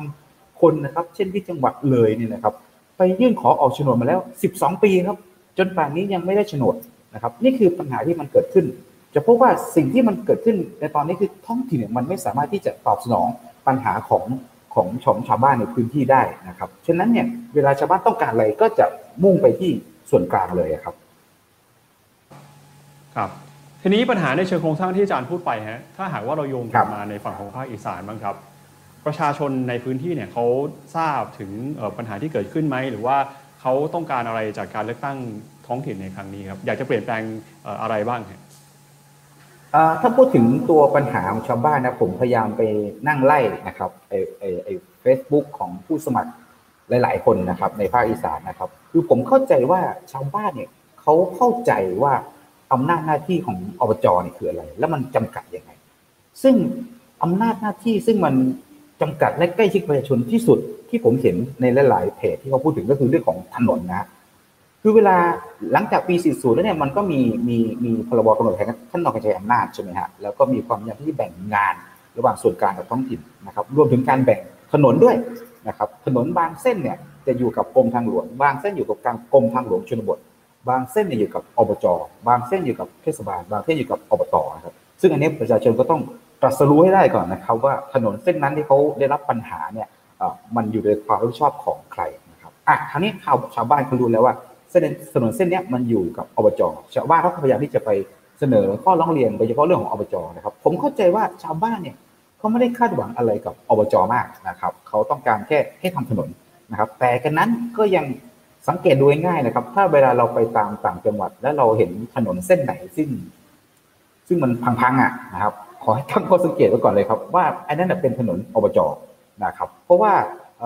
งบประมาณอบจ.เนี่ยก็มีจำกัดนะครับแล้วก็ความต้องการเนี่ยก็มีหลากหลายนะครับแล้วก็อบจ.ส่วนมากหลักๆเนี่ยพยายามที่ใช้งบไปกับการพัฒนาเรื่องของคุณภาพชีวิตซึ่งเป็นเรื่องของซอฟต์แวร์มากกว่าที่เป็นฮาร์ดแวร์โดยเฉพาะเรื่องของถนนนะครับเพราะฉะนั้นเนี่ยมันก็เลยทำให้งบประมาณที่จะสรรมาด้วยจัดการถนนเนี่ยมันไม่เพียงพอนะครับฉะนั้นเนี่ยปัญหาหลักๆของชาวบ้านที่เขาคาดหวังกับอบจ.เนี่ยเท่าที่ผมเห็นไม่ได้เป็นเรื่องของถนนนะครับเช่นถ้าผมเข้าไปไล่ดูนะครับก็จะบอกว่าถนนเส้นนี้รอท่านอยู่นะครับถนนเส้นนั้นรอท่านอยู่นะครับนี่คือปัญหาของชาวบ้านที่ต้องการกับอบจ.ฉะนั้นผมเข้าใจว่าไอ้ตัวผู้สมัครเองนะครับก็เข้าใจนะครับสถานภาพหรือว่าบทบาทของตัวอบจ.ว่ามีข้อจำกัดยังไงนะครับเวลาก็นำเสนอนโยบายเนี่ยก็จะไม่มีนโยบายอะไรที่มันสามารถแก้ปัญหาโครงสร้างหรือปัญหาทั้งระบบได้คือต่อให้เป็นประเทศนะครับประเทศไทยเนี่ยต่อให้เป็นรัฐส่วนกลางนะประเทศไทยรัฐส่วนกลางก็ยังไม่สามารถแก้ปัญหาทั้งระบบได้เพราะว่ามันรวมศูนย์แล้วมันแตกกระจายมากนะครับซึ่งเวลาจะแก้ปัญหาเนี่ยมันติดกฎหมายนะครับเช่นเรื่องที่ดินเนี่ยก็ประมาณ 40-50 ฉบับเนี่ยเพราะนั้นเนี่ยถ้าจะแก้เรื่องนี้มันต้องไปพันกับกฎหมายหลายฉบับเพราะนั้นก็ยังแก้ไม่ได้ที่ส่วนกลางก็แก้ไม่ได้ครับเพราะนั้นไม่ต้องไปพูดถึงอบจ.เลยอบจ.ก็จะรับทราบปัญหาแล้วก็ส่งเรื่องต่อกลับไปที่ทางจังหวัดก็ส่งเรื่องต่อไปที่ส่วนกลางก็เป็นการแก้ปัญหาเป็นปลายเหตุที่ส่วนใหญ่นะครับฉะนั้นเนี่ยเมื่อผู้สมัครเขารู้ว่าอำนาจหน้าที่ของเขาก็มีจำกัดนะครับการเสนอนโยบายในระดับพื้นที่ก็จะเป็นนโยบายแบบจำกัดนะครับผมพยายามตามดูแล้วก็สังเกตจะพบว่าผู้สมัครก็จะมีอยู่2-3รูปแบบนะครับรูปแบบแรกก็เป็นผู้สมัครที่มีความเชื่อมโยงกับกลุ่มหรือว่าพรรคการเมืองระดับชาตินะครับจะเห็นว่าในอีสานเนี่ยผมนั่งไล่ดูก็จะมีพรรคการเมืองอยู่2-3พรรคนะครับที่ผู้สมัครนายกอบจ.สังกัดพรรคการเมืองนะครับเช่นพรรคก้าวหน้าครับอาจารย์ณรงค์กรครับเดี๋ยวเรากลับมาคุยเรื่องของผู้สมัครกันอีกรอบในรอบนี้ขออนุญาตสรุปในประเด็นประมาณว่าความต้องการของประชาชนในแต่ละพื้นที่คืออะไรเราก็เห็นภาพกันใหญ่ๆแล้วว่าทุกพื้นที่ทุกภาคเนี่ยส่วนใหญ่ความต้องการของประชาชนที่สำคัญเนี่ย มักจะเป็นปัญหาที่เป็นปัญหาในระดับชาติในเชิงโครงสร้างทั้งนั้นเลยนะครับทีนี้เนี่ยพอเรามาเจอโจทย์ว่าเราจะให้การเมืองท้องถิ่นมาตอบโจทย์มาแก้ไขปัญหานี้ก็เลยเจอข้อจำกัดทั้งเรื่องของทรัพยากรก็ข้อจำกัดในเรื่องของอำนาจก็ดีหรือว่าข้อติดขัดในเรื่องของระบบระเบียบต่างๆก็ดีเนี่ยนะครับทีนี้ครับจากข้อจำกัดที่มีอยู่เรามาดูกันบ้างว่านักการเมืองท้องถิ่นนะครับที่เสนอตัวมาแก้ไขปัญหาในการเลือกตั้งครั้งนี้เนี่ยเขาจะเป็นใครกันบ้างมีหน้าตาแบบไหนเป็นตัวแทนของกลุ่มใดหรือว่านโยบายที่เขาออกมาเสนอเนี่ยเขาพยายามจะไปมุ่งตอบโจทย์แก้ไขปัญหาได้ในระดับไหนนะอาจจะไม่ถึงระดับชาติแต่ว่ามันก็น่าจะมีแง่มุมอะไรที่น่าสนใจอยู่นะครับผมจะขออนุญาตกลับมาที่อาจารย์โอฬารนะฮะมาพูดถึงหน้าตาผู้สมัครหรือว่าการเลือกตั้งการแข่งขันบรรยากาศกันบ้างในฝั่งของภาคตะวันออกนะฮะแน่นอนว่าในภาคตะวันออกเนี่ยก็มีเมืองที่เป็นเมืองพิเศษคือพัทยาอยู่ด้วยมันก็ทำให้ภาคตะวันออกน่าจะมีความสลับซับซ้อนแล้วก็มีกลุ่มคนที่เป็นกลุ่มน่าอย่างที่อาจารย์บอกเป็นชนชั้นนำหลายคนก็อาจจะเรียกว่าเป็นเมืองของผู้มีอำนาจผู้มีอิทธิพลเนี่ยนะฮะเวลาเขาออกมาลงมาเลือกตั้งกันเนี่ยเขาเป็นใครฮะแล้วเขานำเสนออะไรบ้างครับคือแน่นอนนะครับภาคตะวันออกนะครับมีการนำเสนอนโยบายแน่นะครับเพราะว่านโยบายเหมือนกับเป็นตัวจุดหนึ่งที่ทำให้พยายามที่จะดึงลูกค้าเข้ามาที่หลากหลายอย่างที่ผมบอกไปเมื่อกี้นะครับผมได้ก่อนที่จะไปถึงตัวนักการผมขอพูดนิดหนึ่งถามนักเลือกผู้สมัครรับเลือกตั้งอยู่สองทีมหนึ่งก็สร้างนโยบายหรูหรามากนะครับทีมหนึ่งซึ่งเป็นทีมที่มีอำนาจมาก่อนก็ไม่ได้หรูหราผมถามว่าทำไมคุณมีอำนาจมาก่อนคุณมีประสบการณ์คุณไม่ใช้ประสบการณ์คุณในการสร้างนโยบายที่มันออกมาให้เต็มรูปแบบเขาบอกอาจารย์ครับอบจ.นะครับมันไม่ได้ทำอะไรได้ง่ายๆอย่างที่เราคิดอบจ.จะเป็นเรื่องระเบียบกฎหมายข้อบังคับที่อยู่ภายใต้ระบบราชการคอยควบคุมเอาไว้ครับหลายๆอย่างเลยทำให้นโยบายนะครับไม่สามารถกับเคลื่อนได้อันนี้คือข้อจำกัดที่เกิดขึ้นในอำนาจของอบจ.นะครับซึ่งก็บอกว่านะครับอีกพรรคหนึ่งทีมหนึ่งที่เสนอที่นโยบายที่หรูหรานั้นนะครับพอเอาก็จริงๆแล้วอาจจะมีข้อจำกัดในการปฏิบัติจริงก็ได้อันนี้คือเขาให้ข้อสังเกตผมนะครับผมกลับมาที่ภาคตะวันออกถามถึงตัวผู้สมัครนะครับโดยภาพรวมและผู้สมัครนะครับทั้ง 7-8 จังหวัดของภาคตะวันออกผมพบว่านะครับก็คือคนที่นะครับมีความได้เปรียบทั้งหมดต่างเป็นกลุ่มการเมืองหรือว่าตระกูลการเมืองนะครับที่ทรงอิทธิพลทางการเมืองในจังหวัดทั้งสิ้น 2. นะครับผู้ต่อสู้ก็มาจากนะครับกลุ่มตัวแทนที่เป็นกลุ่มการเมืองใหม่แต่ก็มีการตั้งข้อสังเกตอยู่ในบางจังหวัดเช่นเดียวกันว่ากลุ่มตัวแทนที่ส่งมาในกลุ่มการเมืองใหม่นั้นเป็นกลุ่มตัวแทนในความหมายการเมืองใหม่หรือเป็นนอมินีของตระกูลการเมืองซับซ้อนนะซับซ้อนมันมีความซับซ้อนอยู่ค่อนข้างมากในการเมืองของภาคตะวันออกผมไล่ทีละจังหวัดละกันนะครับอย่างเช่นจังหวัดจันทบุรีนะครับก็คือภาคตะวันออกไม่กี่จังหวัดแค่เดียวนะจังหวัดจันทบุรีนะครับก็จะมีนายกคนหนึ่งที่เรียกว่านายกโจ้นะครับก็คือเป็นกลุ่มเครือข่ายทุนมังกรกลุ่มจังหวัดจันทบุรีเนี่ยไม่ได้มีโครงสร้างอำนาจที่มีตระกูลในตระกูลหนึ่งกลุ่มเขาเกิดการสร้างเครือข่ายของกลุ่มนะครับชนชั้นนำท้องถิ่นและเรียกกลุ่มตัวเองกลุ่มทุนมังกรนะครับแล้วก็มีผู้ต่อสู้ที่น่าจะมีความโดดเด่นก็คือกลุ่มเจดานะอนาคตกันซึ่งก็เป็นกลุ่มอนาคตใหม่เดิมแต่มีความขัดแย้งกันแต่ความได้เปรียบก็ยังอยู่ที่กลุ่มนะครับกลุ่มเดิมเห็นไหมกลุ่มอำนาจเดิมจังหวัดฉะเชิงเทรานะครับก็เป็นการต่อสู้กันระหว่างคุณกิตินะครับเป้าเปรียบทรัพย์ซึ่งก็เป็นพันธมิตรของกลุ่มตันเจริญและกลุ่มนะครับกลุ่ม8 ริ้ว 9 หน้าซึ่งเรียกว่ากลุ่มมีความก้าวหน้าคือกลุ่มสายคณะก้าวหน้านะครับแต่พอลองดูในรายละเอียดเชิงลึกการเก็บข้อมูลเชิงลึกก็พบว่าก็มีการตั้งคำถามกันว่าเป็น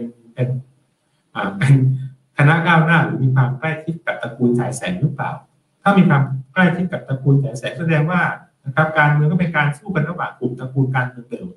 ภายใต้เสื้อกลุ่มของกลุ่มการเมืองใดกลุ่มการเมืองหนึ่งเพื่อเอาใจคนกรุงเทพ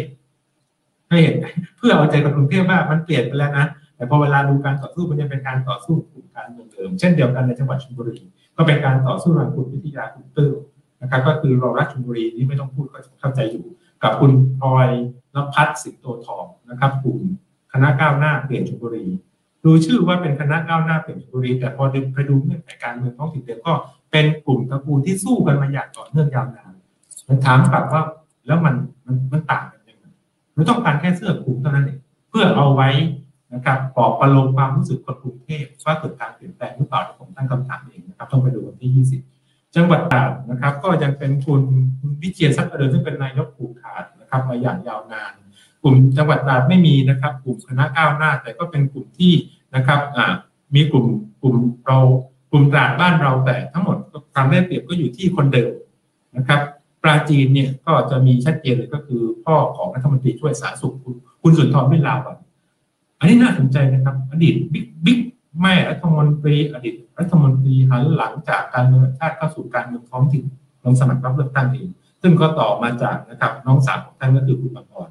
จังหวัดระยองปิยะปิตุเตชะนี่ก็เป็นนายกผูกขาดมาอย่างยาวนานสู้กับคุณสว่างจิตเราหาไหนรวดซึ่งคนนี้ผมคิดว่าเบอร์สองอันนี้นะครับน่าจะเป็นเข้าคอนเซ็ปต์คณะก้าวหน้าที่สุดจากการเก็บข้อมูลลงตกคอนเซ็ปต์ที่รู้สึกว่าไม่ได้เป็นนอมินีใครไม่ได้มีใกล้คิดกับกลุ่มตระกูลใดตระกูลหนึ่งในทางการเมืองพยายามต่อสู้บนฐานนโยบายพยายามต่อสู้ต่อการพยายามเข้าหาคนในกลุ่มที่หลากหลายกลุ่มปัญหาสาธารณะเด็กและเยาวชนก็คือเอากลุ่มคนที่อยู่นอกเหนือการควบคุมของการเมืองแบบเดิม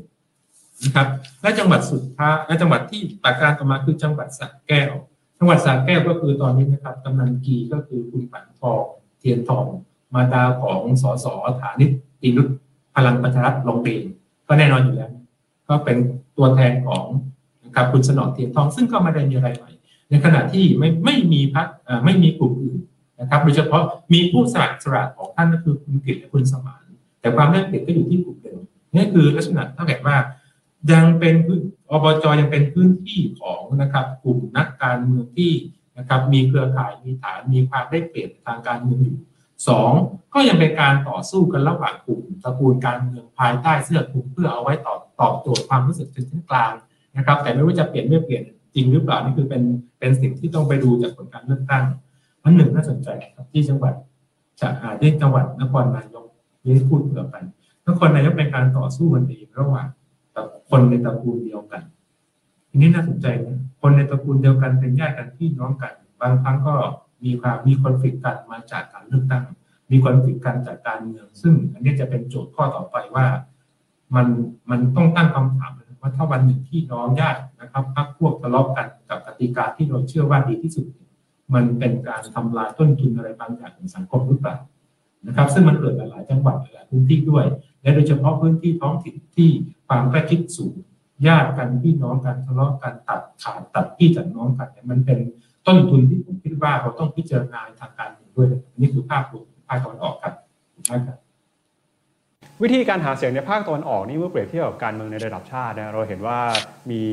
ในกลุ่มที่เป็นกลุ่มการเมืองระดับประเทศเนี่ยส่งตัวแทนเข้าไปด้วยฮะทีนี้การเลือกตั้งในท้องถิ่นเนี่ยเป็นภาพสะท้อนของการต่อสู้กันระหว่างการเมืองระดับชาติหรือเปล่าหรือว่าเป็นการต่อสู้กันระหว่างกลุ่มผลประโยชน์ที่เป็นกลุ่มผู้มีฐานเสียงอยู่แล้วในพื้นที่นะฮะการหาเสียงในลักษณะนี้มันต่างจากการหาเสียงในที่เขาครองอำนาจมาก่อนนะครับเขาก็พยายามนะฮะก็คือสร้างนโยบายออกมาเพื่อลืมบอกแล้วก็ใช้คอนเนคชั่นแล้วก็พยายามที่จะแยกระหว่างการเมืองระดับชาติกับการเมืองท้องถิ่นแต่ปฏิเสธไม่ได้นะครับนักการเมืองระดับชาติเข้ามาหนุนช่วยในด้านลับทั้งสิ้นเพราะว่าออกหน้าออกตาไม่ได้นะครับออกหน้าออกตาไม่ได้แต่จะมีผลต่อกฎหมายการเลือกตั้งนะครับเขาแยกกันแต่ก็มีนะก็มีบางกลุ่มการเมืองที่พยายามใช้ภาพลักษณ์อย่างเช่นใช้ภาพปฏิเสธไม่ได้ว่านะครับคณะก้าวหน้านะครับผู้สมัครรับเลือกตั้งทุกคนต้องมีรูปถ่ายคู่กับคุณธนาธรก็คือพยายามจะเอาเรื่องสถานการณ์ทางการเมืองชาติมาโยงเข้าด้วยกันและบางครั้งเองก็สร้างการสื่อสารทางการเมืองที่ผมคิดว่าสุ่มเสี่ยงต่อการสร้างปัญหาเช่นการสร้างว่าถ้าใครไม่เลือกเราก็คือสลิมถ้าใครเลือกเราคือฝ่ายประชาธิปไตยซึ่งบางครั้งผมว่าพื้นที่ท้องถิ่นเนี่ยมันไม่ได้เป็นแบบนั้นทั้งหมดการนิยามภาพเป็นการเนื้อเดียวกันผมคิดว่ามันก็ไม่เป็นผลดีต่อบรรยากาศในการสร้างประชาธิปไตยท้องถิ่นนะครับหรือว่าเวลาคุณธนาธรไปไหนก็ไม่เห็นด้วยที่จะไปยังไงฮะไล่ทอยที่บอกว่าคนล้มเจ้าคนที่ทำร้ายสถาบันผมคิดว่าเราพยายามที่จะโยงไปสู่การเมืองระดับชาติที่มันมีความเปราะบางและมีความขัดแย้งกันสูงนะครับอันนี้ถ้านะครับจริงๆแล้วมันน่าจะคือผมถ้าดูจากกลุ่มเก่านะผมก็แบ่งแต่ถ้าบางครั้งกลุ่มใหม่ด้วยพยายามใช้กระแสนะพยายามใช้กระแสแต่มันก็ลืมละเมินไปว่าความสถานการณ์การเมืองท้องถิ่นมันไม่ได้เป็นอย่างนั้นทั้งหมดนะครับแล้วมันจะสร้างความขัดแย้งที่ล้าลึกในอนาคตนะครับ ขอบคุณท่านอาจารย์โอฬารนะฮะพอดีเราใช้เวลากันไปมากกว่าที่คาดคิดไว้พอสมควรเลยนะอาจจะในรอบต่อๆไปเนี่ยอาจจะต้องขออนุญาตทุกท่านช่วยกระชับเวลานิดนึงนะอาจจะประมาณสักรอบละประมาณ5นาทีนะเพื่อที่เราจะได้มีถามในช่วงถัดไปเพิ่มมากขึ้นด้วยนะครับทีนี้กลับมาที่ภาคเหนือนะครับอาจารย์พิญญพันธ์นะฮะนักการเมืองในรอบนี้ครับเขาจะตอบโจทย์ความต้องการของประชาชนยังไงฮะคนที่มาลงสมัครในภาคเหนือเป็นใครบ้างเขามีวิธีในการหาเสียงหรือวิธีการแข่งขันยังไงครับเอาโดยย่อเลยแล้วกันนะครับเมื่อกี้ผมเกริ่นนำมาว่าวันนี้คุณทักษิณก็ได้ทิ้งบอมผ่าน Facebook มาให้ช่วยสนับสนุนอย่างน้อยคนเชียงใหม่นะครับถ้าเราดูจากไลน์อัพของเพื่อไทยเนี่ยนะครับเพื่อไทยเนี่ยได้คัดเลือกนะครับในระดับจังหวัดภาคเหนือเนี่ยเพื่อไทยได้เลือกไว้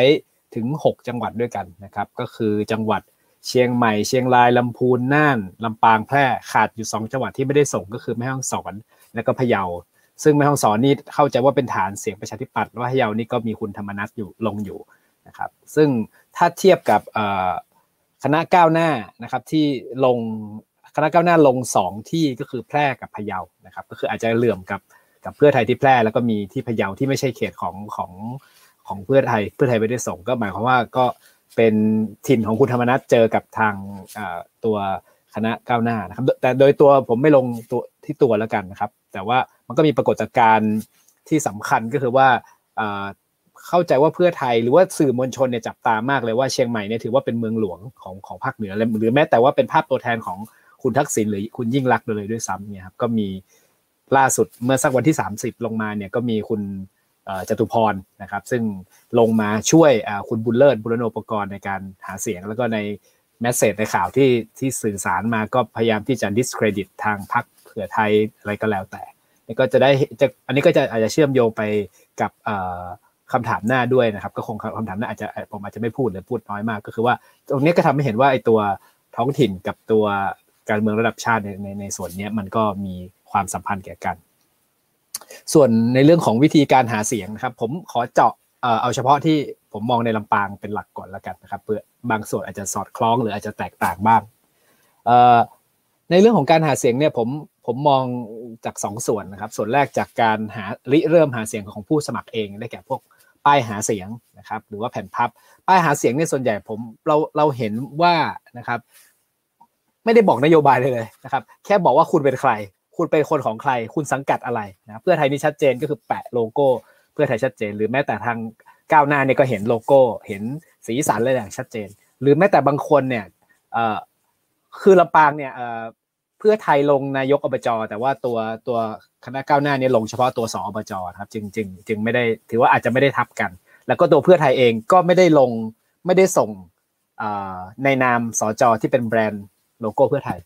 นึกออกไหมฮะหมายความว่ากลายเป็นว่ามัน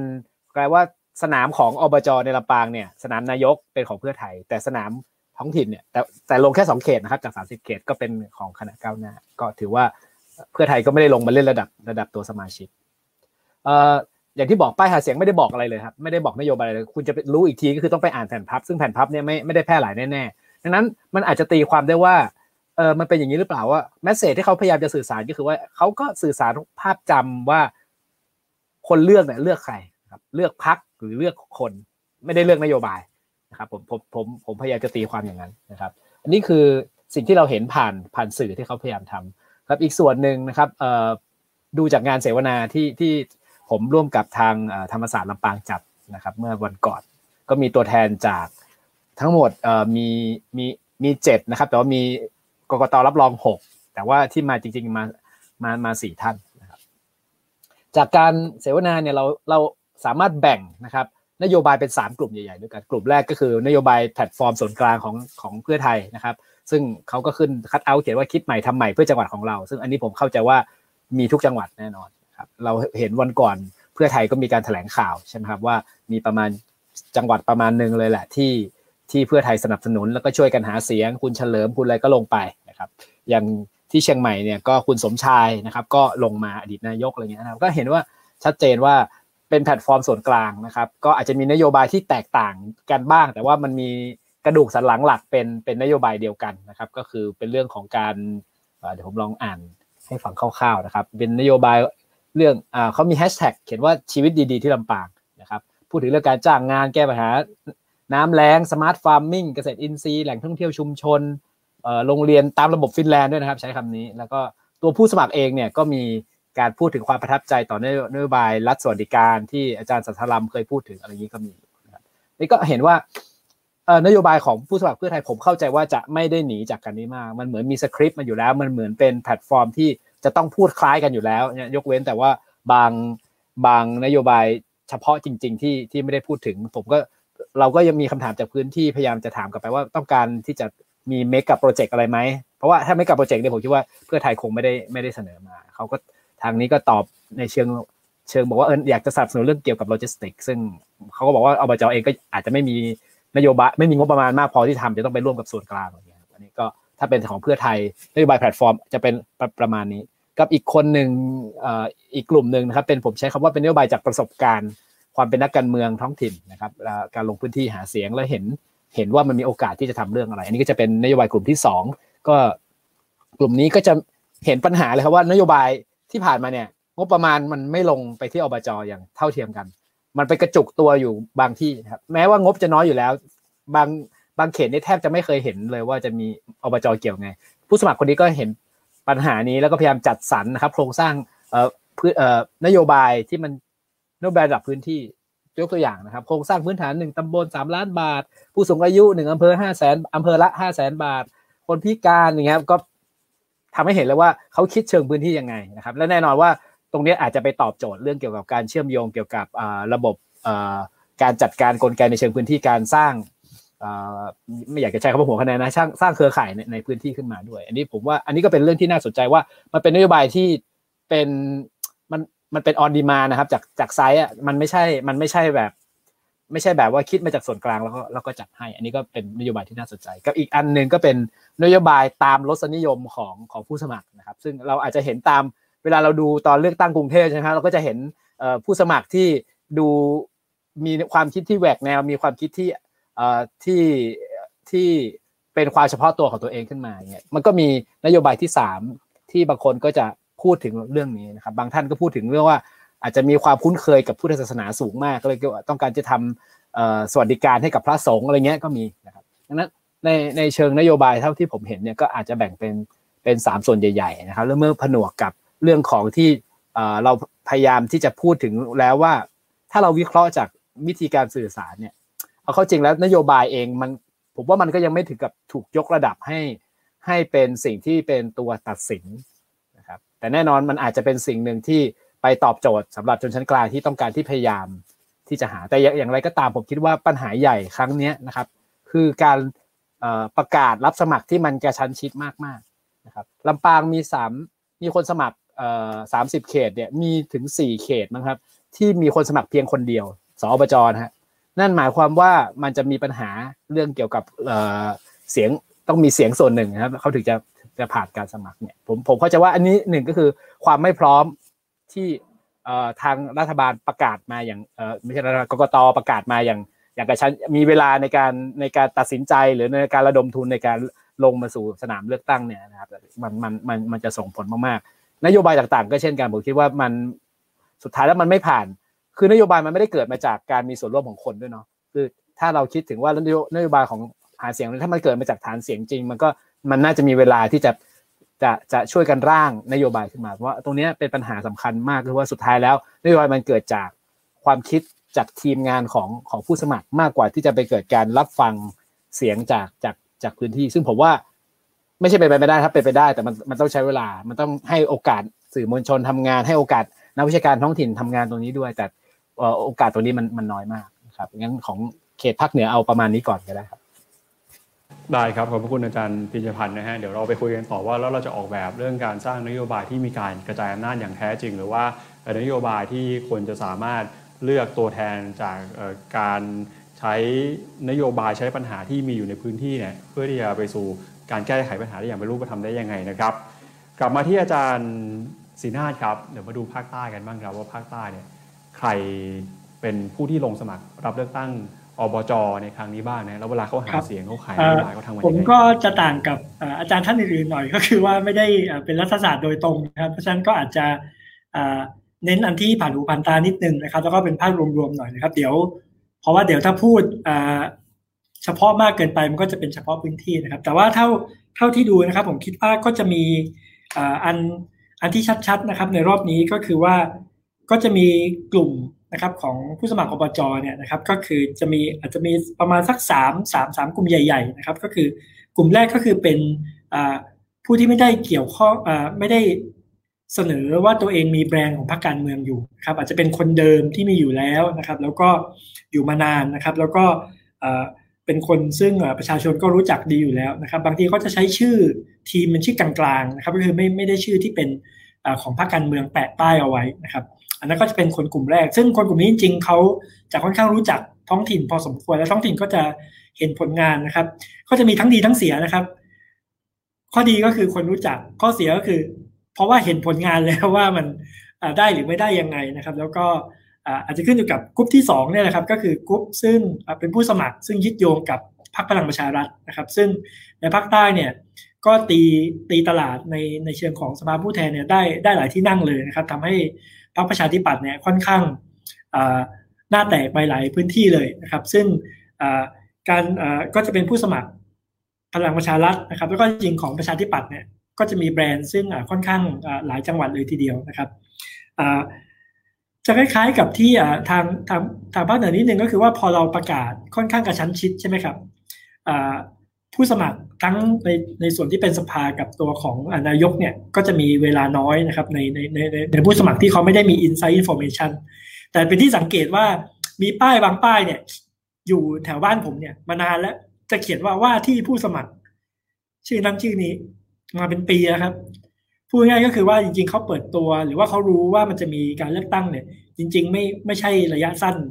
เท่าไหร่นักนะครับแต่ว่าบางรายเนี่ยได้หาเสียงไปพบปะประชาชนล่วงหน้าเป็นปีเลยก็มีนะครับซึ่งอันนี้เป็นคล้ายๆว่าเป็นความไม่เท่าเทียมกันในเชิงของข้อมูลข่าวสารภายในนะครับของทางการเมืองท้องถิ่นเหมือนกันว่าคนที่อยากจะนำเสนอให้กับประชาชนนะครับโดยเฉพาะอย่างเช่นที่ยึดโยงกับพรรคคณะก้าวหน้าอย่างเงี้ยนะครับเขาก็จะมีเวลาน้อยในเชิงที่จะสื่อสารกับคนที่ไม่ใช่กลุ่มคนรุ่นใหม่ใช่ไหมครับถ้าเขาอยากจะเจาะไปในฐานใหม่ๆเนี่ยเวลาขนาดนี้เนี่ยเจาะยากมากใช่ไหมครับเพราะฉะนั้นก็จะกลายเป็นว่าการออกแบบระบบเนี่ยก็เป็นเรื่องหนึ่งคล้ายๆกับตอนที่เราเลือกสภาผู้แทนนั่นแหละครับว่ามันมีวิธีการบล็อกของกลุ่มอยู่นะครับซึ่งในลักษณะของการกำหนดกฎเกณฑ์หรืออะไรพวกนี้นะครับผมคิดว่ามันก็ทำให้ผู้สมัครหลายรายนะครับมันเป็นค่อนข้างลงโทษผู้สมัครหน้าใหม่พอสมควรที่จะเปิดโอกาสให้เขาได้แนะนำนโยบายนะครับซึ่งจริงไม่ใช่เป็นเฉพาะครั้งนี้นะครับมันเป็นค่อนข้างนานเหมือนกันนะครับแต่ว่าค่อนข้างชัดในช่วงหลังนะครับที่ว่าประกาศปุ๊บไม่กี่เดือนก็จะเลือกตั้งแล้วนะครับเพราะฉะนั้นอันนี้ก็เป็นอันหนึ่งนะครับส่วนกลุ่มที่3นะครับผมอาจจะเรียกว่าผู้สมัครที่ไม่ใช่เป็นกลุ่มเดิมที่ไม่ได้ตราแบนของพรรคการเมืองนะครับจะเป็นผู้สมัครหน้าใหม่ๆนะครับก็คือผู้สมัครอิสระทั้งหลายที่มักจะลงนะครับอันนึงที่ผมสังเกตนะครับก็คือว่าถ้าเราไปดูทั้งวุฒิการศึกษาหรืออะไรนะครับหลังๆเนี่ยก็คือโอ้จบกันดีมากเลยนะครับจบทั้งตรีทั้งโทนะครับอาชีพก็ค่อนข้างหลากหลายนะครับแต่อันที่ผมสังเกตน่าสนใจก็คือว่าบางคนเนี่ยมาสมัครรู้อยู่แล้วว่าแพ้แต่แค่อยากจะ voice หรือว่าแสดงออกในเชิงนโยบายนะครับโดยเฉพาะผมคิดว่าอันกลุ่มคนที่เป็นผู้สมัครที่พยายามจะยึดโยงกับกลุ่มคนรุ่นใหม่เนี่ยบางทีเขารู้อยู่แล้วว่าแพ้แต่ว่าเขาไม่ได้กะแค่ครั้งนี้ครั้งเดียวครับจริงๆแม้แต่คนที่ตราแบนของพรรคการเมืองเองก็ตามนะครับผมคิดว่าการที่เขาต้องมีdialogue หรือว่ามีคำพูดบางอย่างที่สื่อถึงนโยบายของพรรคใหญ่ที่เขาแบรนด์อยู่เนี่ยก็เพราะว่าในอนาคตมันก็จะมีการเลือกตั้งอีกใช่ไหมครับมันก็จะคล้ายๆว่าได้สื่อสารกันไปตอนนี้เหมือนกันเพราะว่าตอนนี้เราเปิดอยู่เพราะฉะนั้นการทำอย่างนี้ครับมันคล้ายๆว่าเป็นการหาเสียงล่วงหน้าให้กับการเลือกตั้งที่ใหญ่กว่านี้ด้วยนะครับเพราะฉะนั้นการที่เราเห็นทั้งนโยบายที่พูดกลางๆที่อาจจะเกี่ยวข้องกับตรงกลางก็มีนโยบายที่พูดถึงท้องถิ่นนะครับก็มีพูดถึงเช่นเดียวกันนะครับซึ่งอันนี้ก็เป็นอันที่สังเกตนะครับในของภาคใต้ส่วนใครมาแรงหรือมาไม่แรงนะครับก็ผมก็คิดว่าในรอบนี้นะครับถ้าพูดโดยภาพรวมเพราะว่าพลังประชารัฐเขาค่อนข้างมีในเชิงของสายสัมพันธ์ทางอำนาจ เข้ามานะครับเพราะฉะนั้นผมคิดว่าในสายของพลังประชารัฐเนี่ยน่าจะตีทางฝั่งของประชาธิปัตย์เนี่ยได้มากขึ้นนะครับอันนี้ก็น่าจะเป็นภาพรวมในส่วนอื่นๆนะครับผมก็ยังเชื่อว่าหลายพื้นที่เนี่ยคนเดิมนะครับ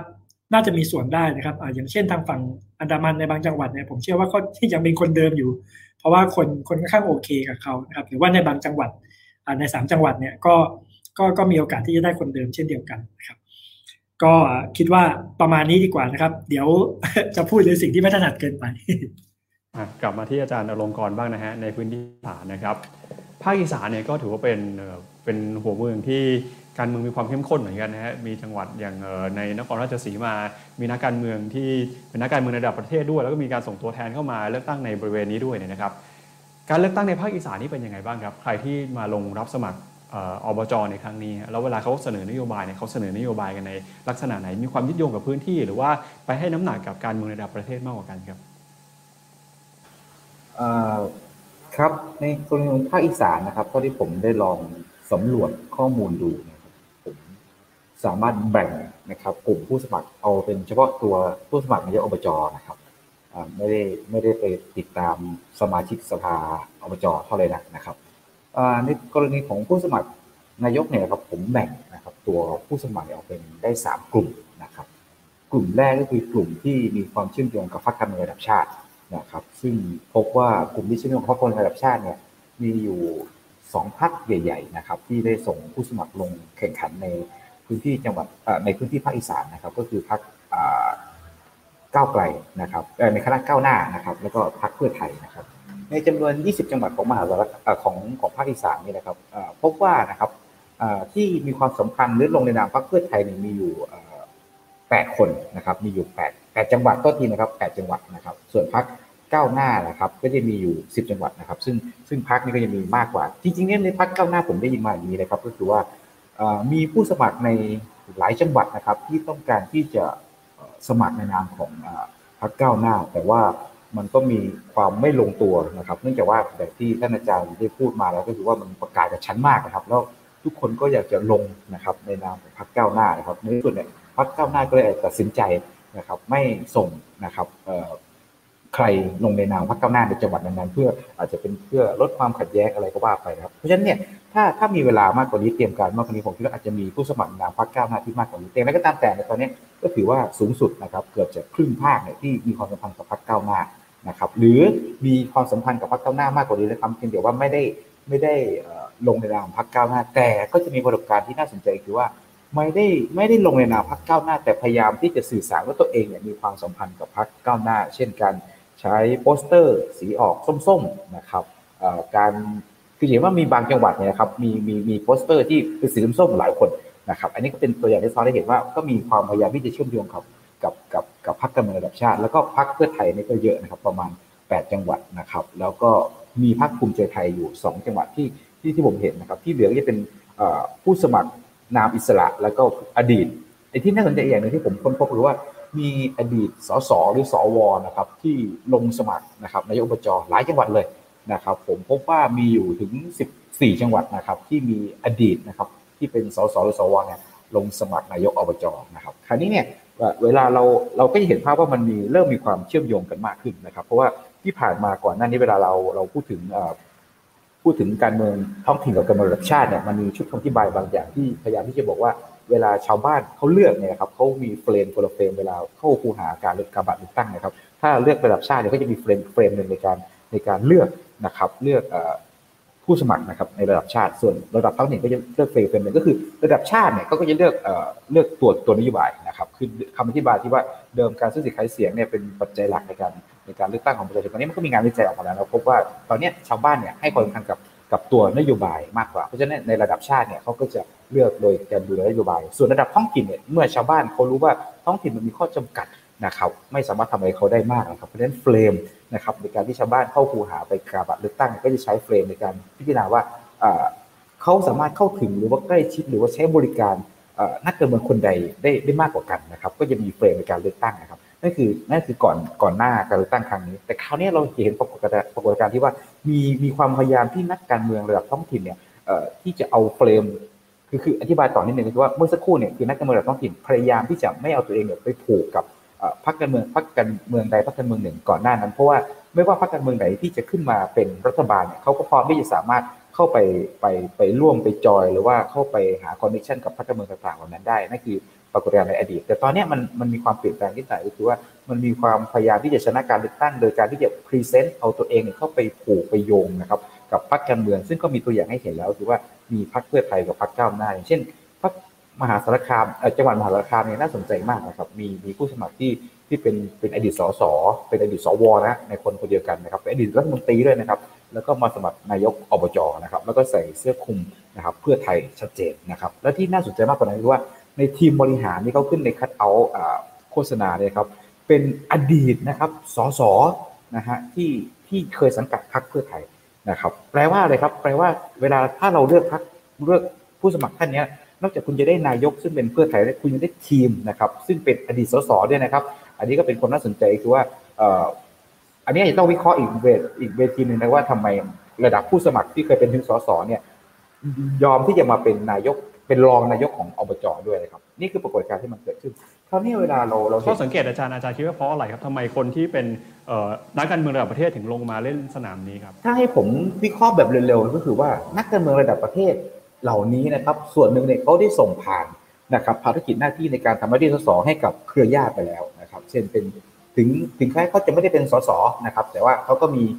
ลูกมีเครือญาติเนี่ยลงสสแทนไปแล้วแล้วเขาก็ขยับตัวเองเนี่ยขึ้นไปเป็นปาร์ตี้ลิสต์นี่คือในคือการเลือกตั้งในช่วงที่ผ่านมาแต่คราวนี้พอการเลือกตั้งปาร์ตี้ลิสต์เนี่ยมันทำให้เขาเนี่ยลำดับอาจจะมาไม่ถึงเขาก็เลยทำให้เขาเนี่ยมีสถานะที่ไม่มีสังกัดอะไรนะครับเพราะฉะนั้นเนี่ยเมื่อลูกหลานหรือว่าเครือญาติเนี่ยได้เข้าไปนั่งอยู่ใ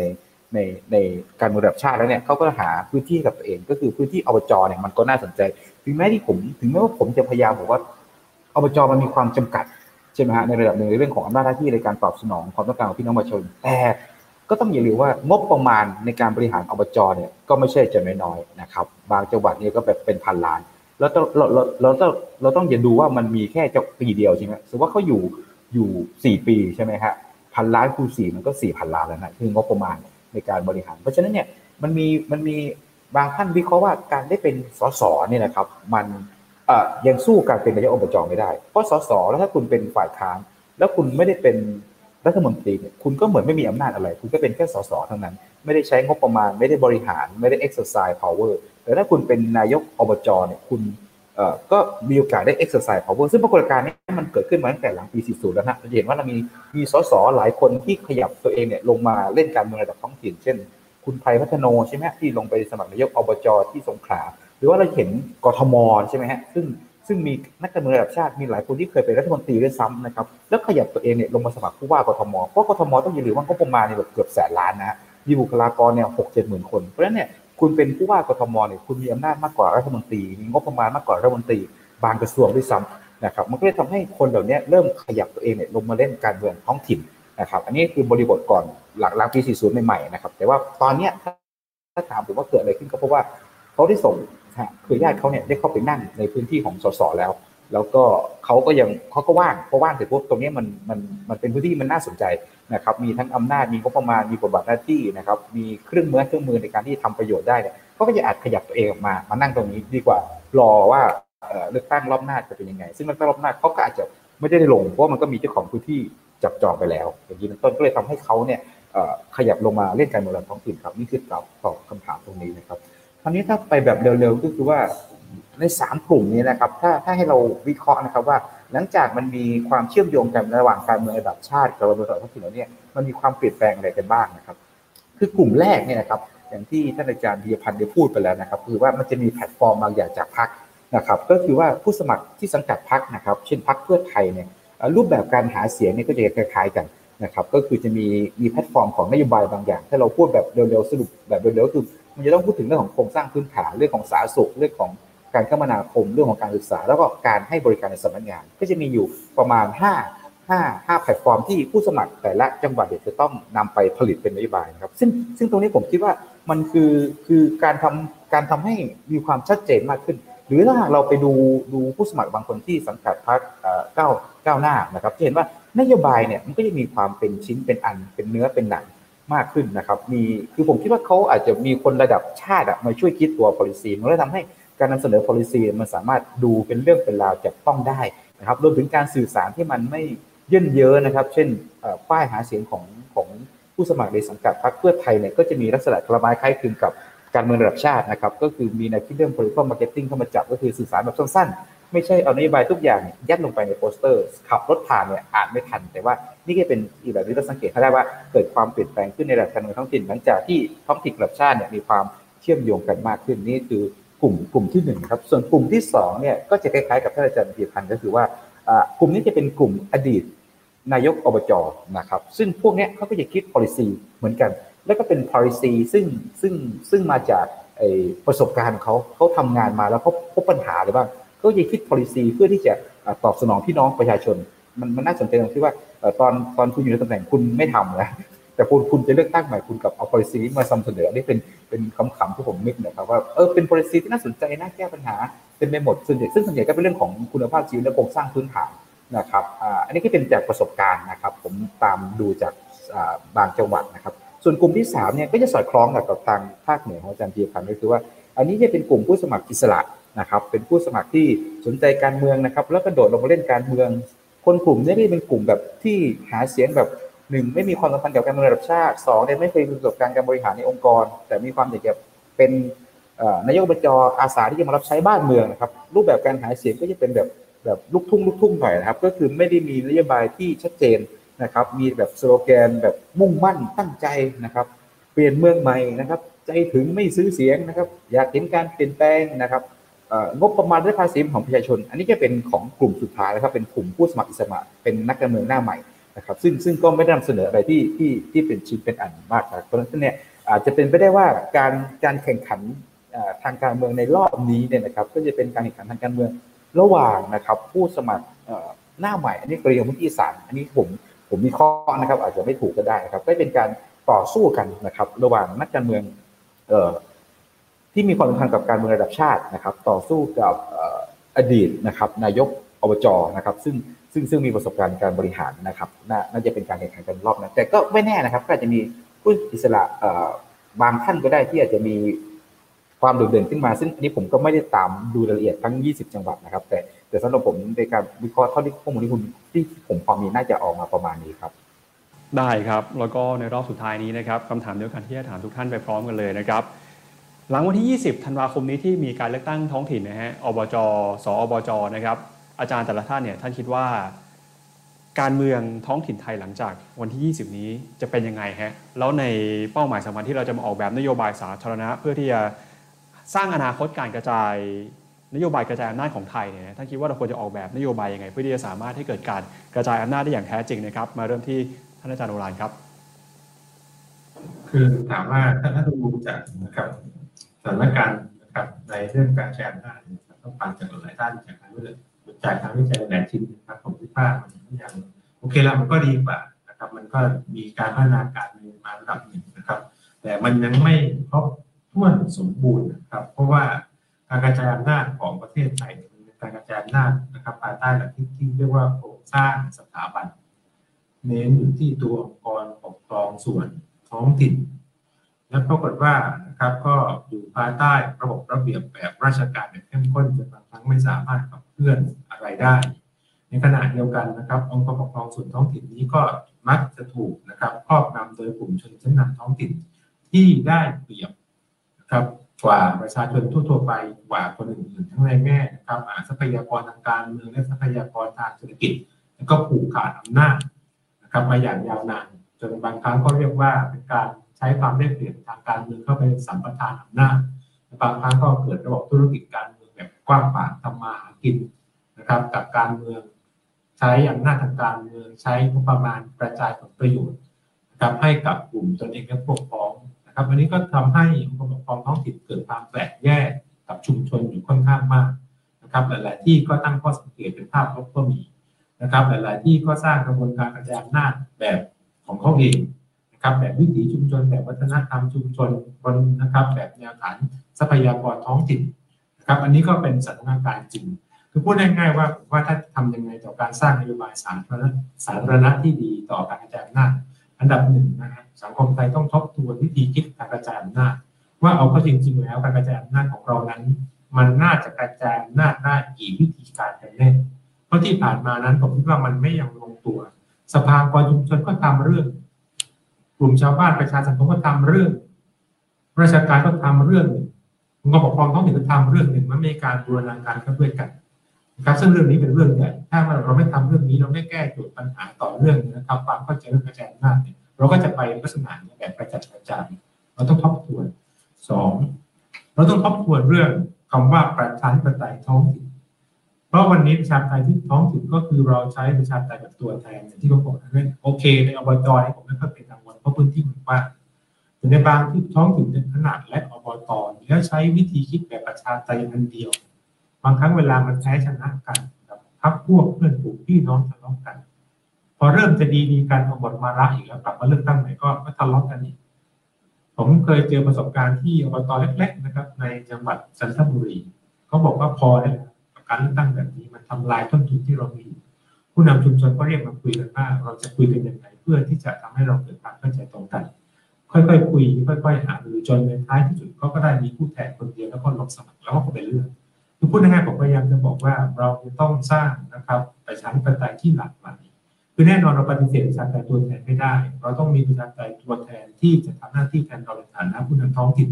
แต่เราต้องคำนึงถึงประชาธิปไตยทางตรงในการที่จะพูดถึงชาวบ้านที่เขาจะมีโอกาสเขามีส่วนร่วม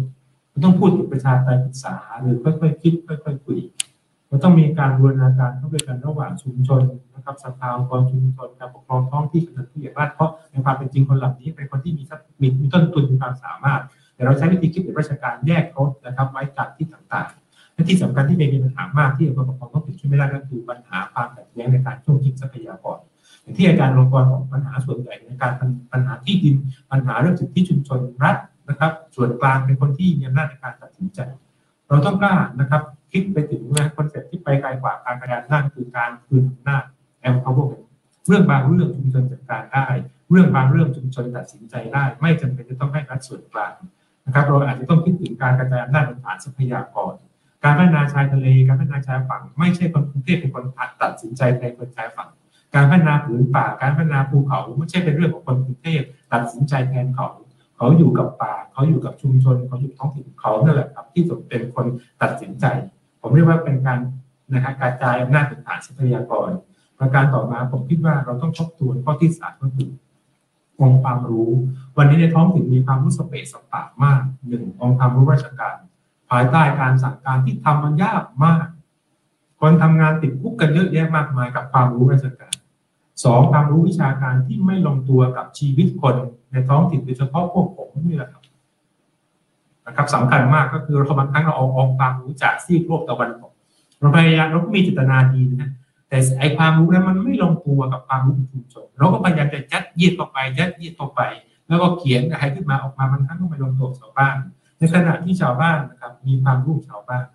ผมคิดว่าถ้าเราสามารถทำให้ความรู้3อย่างนี้เป็นความรู้ที่บูรณาการร่วมกันเนี่ยความรู้ของรัฐเป็นความรู้ที่มีอำนาจความรู้ชาวบ้านเป็นความรู้ที่เขารู้สึกว่าเขาสามารถที่จะเข้าใจไอชุดความคิดนั้นได้ประสานกับความรู้วิชาการที่พยายามต้องศึกษาและสร้างที่เรียกว่าgrounded theory นะครับความรู้เฉพาะของท้องถิ่นขึ้นมาประสานเข้าด้วยกันผมคิดว่ามันน่าจะทำให้กระบวนการกระจายอำนาจไปได้และที่สำคัญนะครับสุดท้ายเลยนะครับไปไวก็คือผมคิดว่าท้องถิ่นนะครับจะต้องพยายามปรับเปลี่ยนแนวคิดหรือว่าคำว่าการปกครองท้องถิ่นยกระดับไปสู่นะครับท้องถิ่นจัดการตนเองปรับความสัมพันธ์ในแนวดิ่งมาเป็นแนวราบนะครับให้ท้องถิ่นที่ละนะก็มีองค์กรปกครองท้องถิ่นนะครับมีสภาองค์กรชุมชนมีปราชญ์ชาวบ้านนะครับมีกำนันผู้ใหญ่บ้านเข้ามานะครับช่วยกันแล้วก็อาจจะมีอบจ.ที่อาจต้องปรับเปลี่ยนไปสู่นะครับต้นแบบของภาพรวมในการดูแลจังหวัดในฐานะที่เป็นองค์กรปกครองท้องถิ่นขนาดใหญ่ที่ดูแลภาพรวมของจังหวัดแล้วก็สุดท้ายก็คืออาจจะต้องปรับเปลี่ยนวิธีคิดการจัดความสัมพันธ์เชิงอำนาจจากที่ผ่านมาเนี่ยเราตัดเสื้อโหลจากกรุงเทพให้คนในท้องถิ่นใส่ก็คือเอาจากข้างนอกมาใส่ข้างในเหมือนกับเราซื้อเสื้อสวยมากดีมากราคาแพงมากคุณภาพดีมากแต่มันไม่ถูกกับสรีระของเราผมคิดว่าบางครั้งการปกครองท้องถิ่นต้องดีไซน์จากสรีระของเราที่แตกต่างหลากหลาย ท้องถิ่นมันมีความแตกต่างในแง่ประวัติศาสตร์ในแง่อัตลักษณ์ในแง่วัฒนธรรมผมว่าหลักนี้คือต้นทุนที่เราสามารถออกแบบดีไซน์และใช้องค์ความรู้ที่เรามีใช้กับวิธีการจัดหน้าที่มันลงตัวกับชีวิตของชาวบ้านนะครับเพื่อจัดความสัมพันธ์ระหว่างวัดกับท้องถิ่นใหม่ของคุณป้าเนี่ยนะครับมันจะเป็นทางออกที่ดีนะครับขอบคุณมากครับใช่ครับอาจารย์ท่านอาจารย์พีรพันธ์ครับอนาคตของนโยบายกระจายอำนาจควรจะเป็นยังไงต่อไปครับผมสนใจ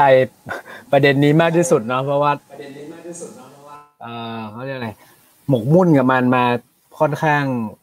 เยอะนะครับแต่ดีไม่ดีนั่นอีกเรื่องนะครับผมเสนออนาคตนะครับของการกระจายอำนาจอยู่2ส่วนแรกคือเชิงกลไกนะครับจะเป็นกลไกทางการเมืองเลยก็แล้วแต่กับส่วนที่2ก็คือว่าเชิงในการสร้างประชาคมท้องถิ่นนะครับให้มีส่วนร่วมประเด็นแรกก็คือผมคิดว่าอย่างนี้นะครับผมคิดว่าอันเนี้ยใครๆก็เสนอละนะครับก็คือการปล่อยมือจากการที่ถูกส่วนกลางควบคุมอย่างเข้มงวดเนี่ยให้มันมีอิสระมากขึ้นนะครับทั้งในด้านการบริหารการปกครองนะครับลดละเลิกนะครับการที่มหาดไทยเนี่ยจะเข้ามามีอำนาจเหนือหรือว่านิ้วชี้สั่งให้เป็นมดงานอะไรก็แล้วแต่นี่ควรอย่างยิ่งนะครับการคลังนะครับการเบิกจ่ายต่างๆทุกวันนี้คนที่อยู่นอกวงการอปท.องค์การท้องถิ่นเนี่ยจะไม่รู้เลยครับว่าท้องถิ่นเนี่ยถูกจริงๆมหาลัยด้วยนะครับหรือระบบราชการต่างๆเนี่ยถูกบีบโดยสตง.การใช้เงินการเบิกจ่ายอะไรเนี่ยมีปัญหามากๆโดยเฉพาะปี61ครับมีเคสที่เกิดขึ้นแล้วก็คือว่ากรณีที่สตง.เนี่ยไปตัดสินเรื่องเกี่ยวกับผมจำดีเทลไม่ได้นะเรื่องของกับการไม่ยอมให้เบิกจ่ายเรื่องเงินสำหรับการฉีดพิษสุนัขบ้าแล้วปรากฏว่าปีนั้นน่ะเกิดการระบาดของพิษสุนัขบ้าอย่างมหาศาลเพราะที่ผ่านมานั้นท้องถิ่นน่ะเป็นคนรับผิดชอบในการดูแลนะครับอันนี้ก็คือการเข้าไปใช้ระเบียบจับนะครับแล้วก็ตีความแคบมากๆทำให้ท้องถิ่นทำงานยากอันนี้คือผมว่าต้องทำให้เป็นอิสระในด้านการคลังให้มากกว่านี้2นะครับปรับตำแหน่งผู้ว่าราชการนะครับยุบไปเลยนะครับแล้วให้ผู้ว่าเป็นผู้ตรวจการไปนะครับเป็นคนช่วยเป็นคอนซัลท์หรือเป็นอะไรก็แล้วแต่ให้กับนายกอบจ.ก็คือนายกอบจ.เป็นเซ็นเตอร์ของการบริหารนะครับก็คือยุบระบบภูมิภาคไปนะครับแต่อย่างไรก็ตามเวลาคนพูดถึงการยุบผู้ว่าเนี่ยมันจริงๆมันมีเรื่องอื่นที่อยู่หลังผู้ว่าด้วยนะครับหลายคนไม่ทราบว่าผู้ว่าเนี่ยยังยึดอยู่กับกรรมการชุดต่างๆในจังหวัดเช่นนะครับคณะกรรมการร่วมภาครัฐและเอกชนเพื่อแก้ปัญหาเศรษฐกิจกรอ.นะครับคณะกรรมการควบคุมขนส่งทางบกประจำจังหวัดอันแรกนี่ไม่เท่าไหร่นะครับอันที่2เนี่ยแปลว่าอะไรครับเวลาสมมุติว่าเทศบาลนะครับเทศบาลหนึ่งต้องการจะทำรันเวย์จะทำจราจรวางเส้นทางว่าอยากจะเอาเนี้ยเป็น one way เป็น two way เทศบาลตัดสินใจเองไม่ได้อบจ.ตัดสินใจไม่ได้จะต้องไปเข้าบอร์ดของจังหวัดก่อนนะครับดังนั้นไอเนี้ยการจะทำลายอำนาจผู้ว่าไม่ใช่ทำลายตัวคนนะแต่ว่าทำลายอำนาจในการรวมศูนย์อำนาจอยู่ที่ตรงนี้นะครับอันนี้ประเด็นที่2ประเด็นที่3ครับอันนี้หลายท่านพูดแล้วคือการเพิ่มสัดส่วนรายได้ของท้องถิ่นอย่างน้อยต้องไปเท่ากับรัฐธรรมนูญ40ที่ตั้งไว้รัฐธรรมนูญ40เคยตั้งว่ามันต้องถึงร้อยละ35นะครับทุกวันนี้ปี62มติกกต.เนี่ยจ่ายอยู่ที่ร้อยละ30เป็นสัดส่วนระหว่างรายได้ท้องถิ่นต่อรายได้รัฐบาลมันหายไป 15% นะครับจากที่ตั้งเป้าไว้ว่าปี49จะถึงตรงนั้นแต่ว่ารัฐบาลขิงแก่เข้ามาเนี่ยก็ไปแก้นะครับว่าโอเคยังไม่ต้องไปตามนั้นนะครับและเลื่อยมาเลยครับจนถึงทุกวันนี้นะครับยังขาดช่องว่างอีก 15% นะครับโจทย์ที่หลายคนพูดเมื่อกี้ว่าเงินอบจ.เงินท้องถิ่นเทศบาลน้อยส่วนหนึ่งก็มาจากตัวนี้ด้วยนะครับมันมีแผนกันอยู่แล้วว่าจะกระจายเงินไปแต่ยังไม่กระจายอันนี้ผมคิดว่าทุกคนน่าจะเห็นภาพอยู่อันที่4นะครับการกระจายอำนาจมันต้องหมายถึงจินตนาการด้วยครับจินตนาการที่คนหลายๆคนน่ะมีส่วนร่วมในการเมืองมากขึ้นเมื่อกี้อย่างทางอาจารย์โอฬารก็พูดไปบ้างแล้วนะครับทำยังไงให้การเรียนรู้การทำงานของท้องถิ่นนะครับไปทัชกับนักเรียนนักศึกษาเช่นคือผมลองคิดอย่างนี้ว่าทุกวันนี้เรามีการประชุมเทศบาลเรามีประชุมสภาอบจ.ประชุมสภาเทศบาลแต่ผมไม่แน่ใจว่าเราเคยพานักศึกษาพานักเรียนเข้าไป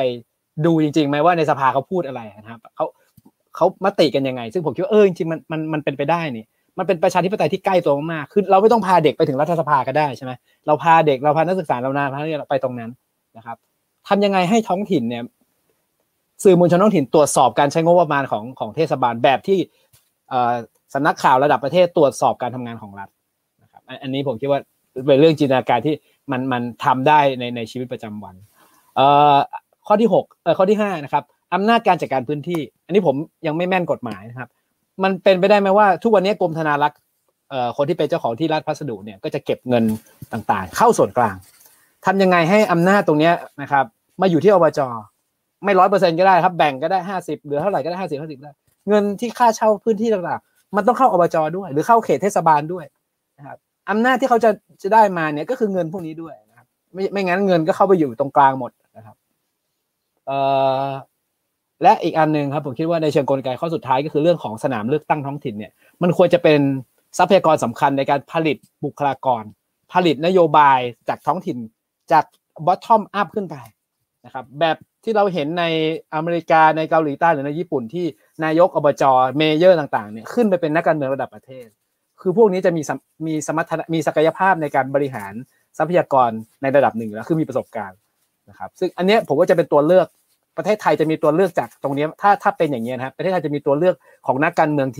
ที่รู้งานทำงานเป็นในระดับหนึ่งไม่ใช่ว่าต้องรอใครไม่รู้จะเป็นม้าขาวใช่ไหมฮะจะลงมาเป็นรัฐมนตรีคนนอกจะเป็นนายกรัฐมนตรีที่เชื่อมือได้ทั้งที่ไม่อาจจะไม่ได้รับการพิสูจน์ทางการเมืองอาจจะเก่งทางธุรกิจอย่างเดียวอย่างเงี้ยสมมติว่าตัวเลือกเราจะมากขึ้นนะครับในเชิงกลไกมีอยู่7ข้อนะครับอีกสั้นๆนะครับก็คือการทำให้ประชาคมท้องถิ่นมีส่วนร่วมยังไงเมื่อกี้อาจจะสัมพันธ์กับอาจารย์โอฬารนิดนึงก็คือเรื่องของผมคิดว่า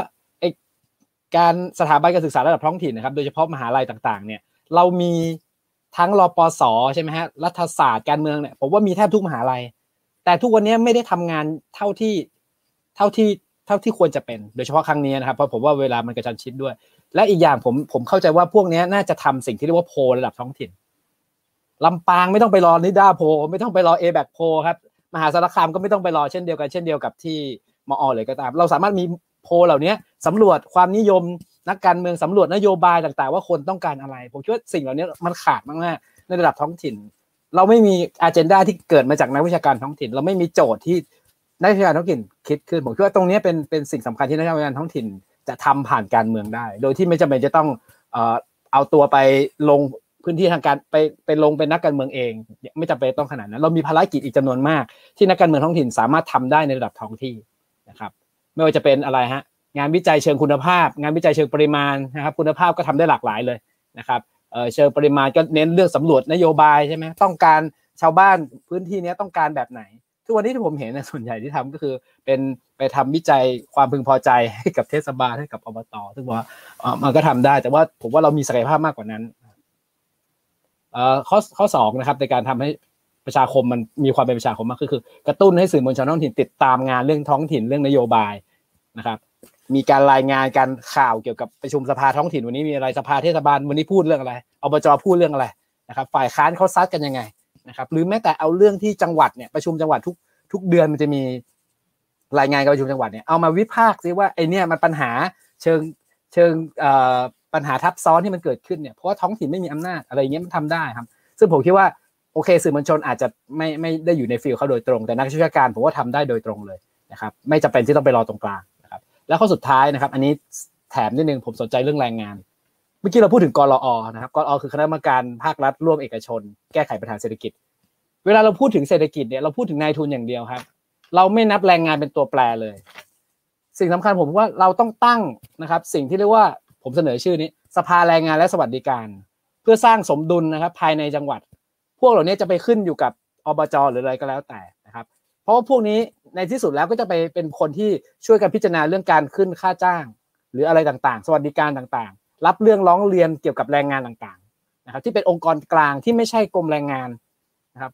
ดีไม่ดีคนกลุ่มนี้จะรวมตัวจะสามารถให้ความรู้หรือช่วยกัน educate หรือช่วยกันยกระดับให้เกิดการสร้างสหภาพแรงงานหรือคุ้มครองแรงงานในท้องถิ่นได้ด้วยนะครับไม่งั้นถ้าเราพูดอบจ.ในด้านเรื่องการพัฒนาเศรษฐกิจอย่างเดียวโดยที่ไม่ได้มองเรื่องแรงงานหรือสวัสดิการเนี่ยสุดท้ายแล้วพวกนี้ก็ต้องตกอยู่ภายใต้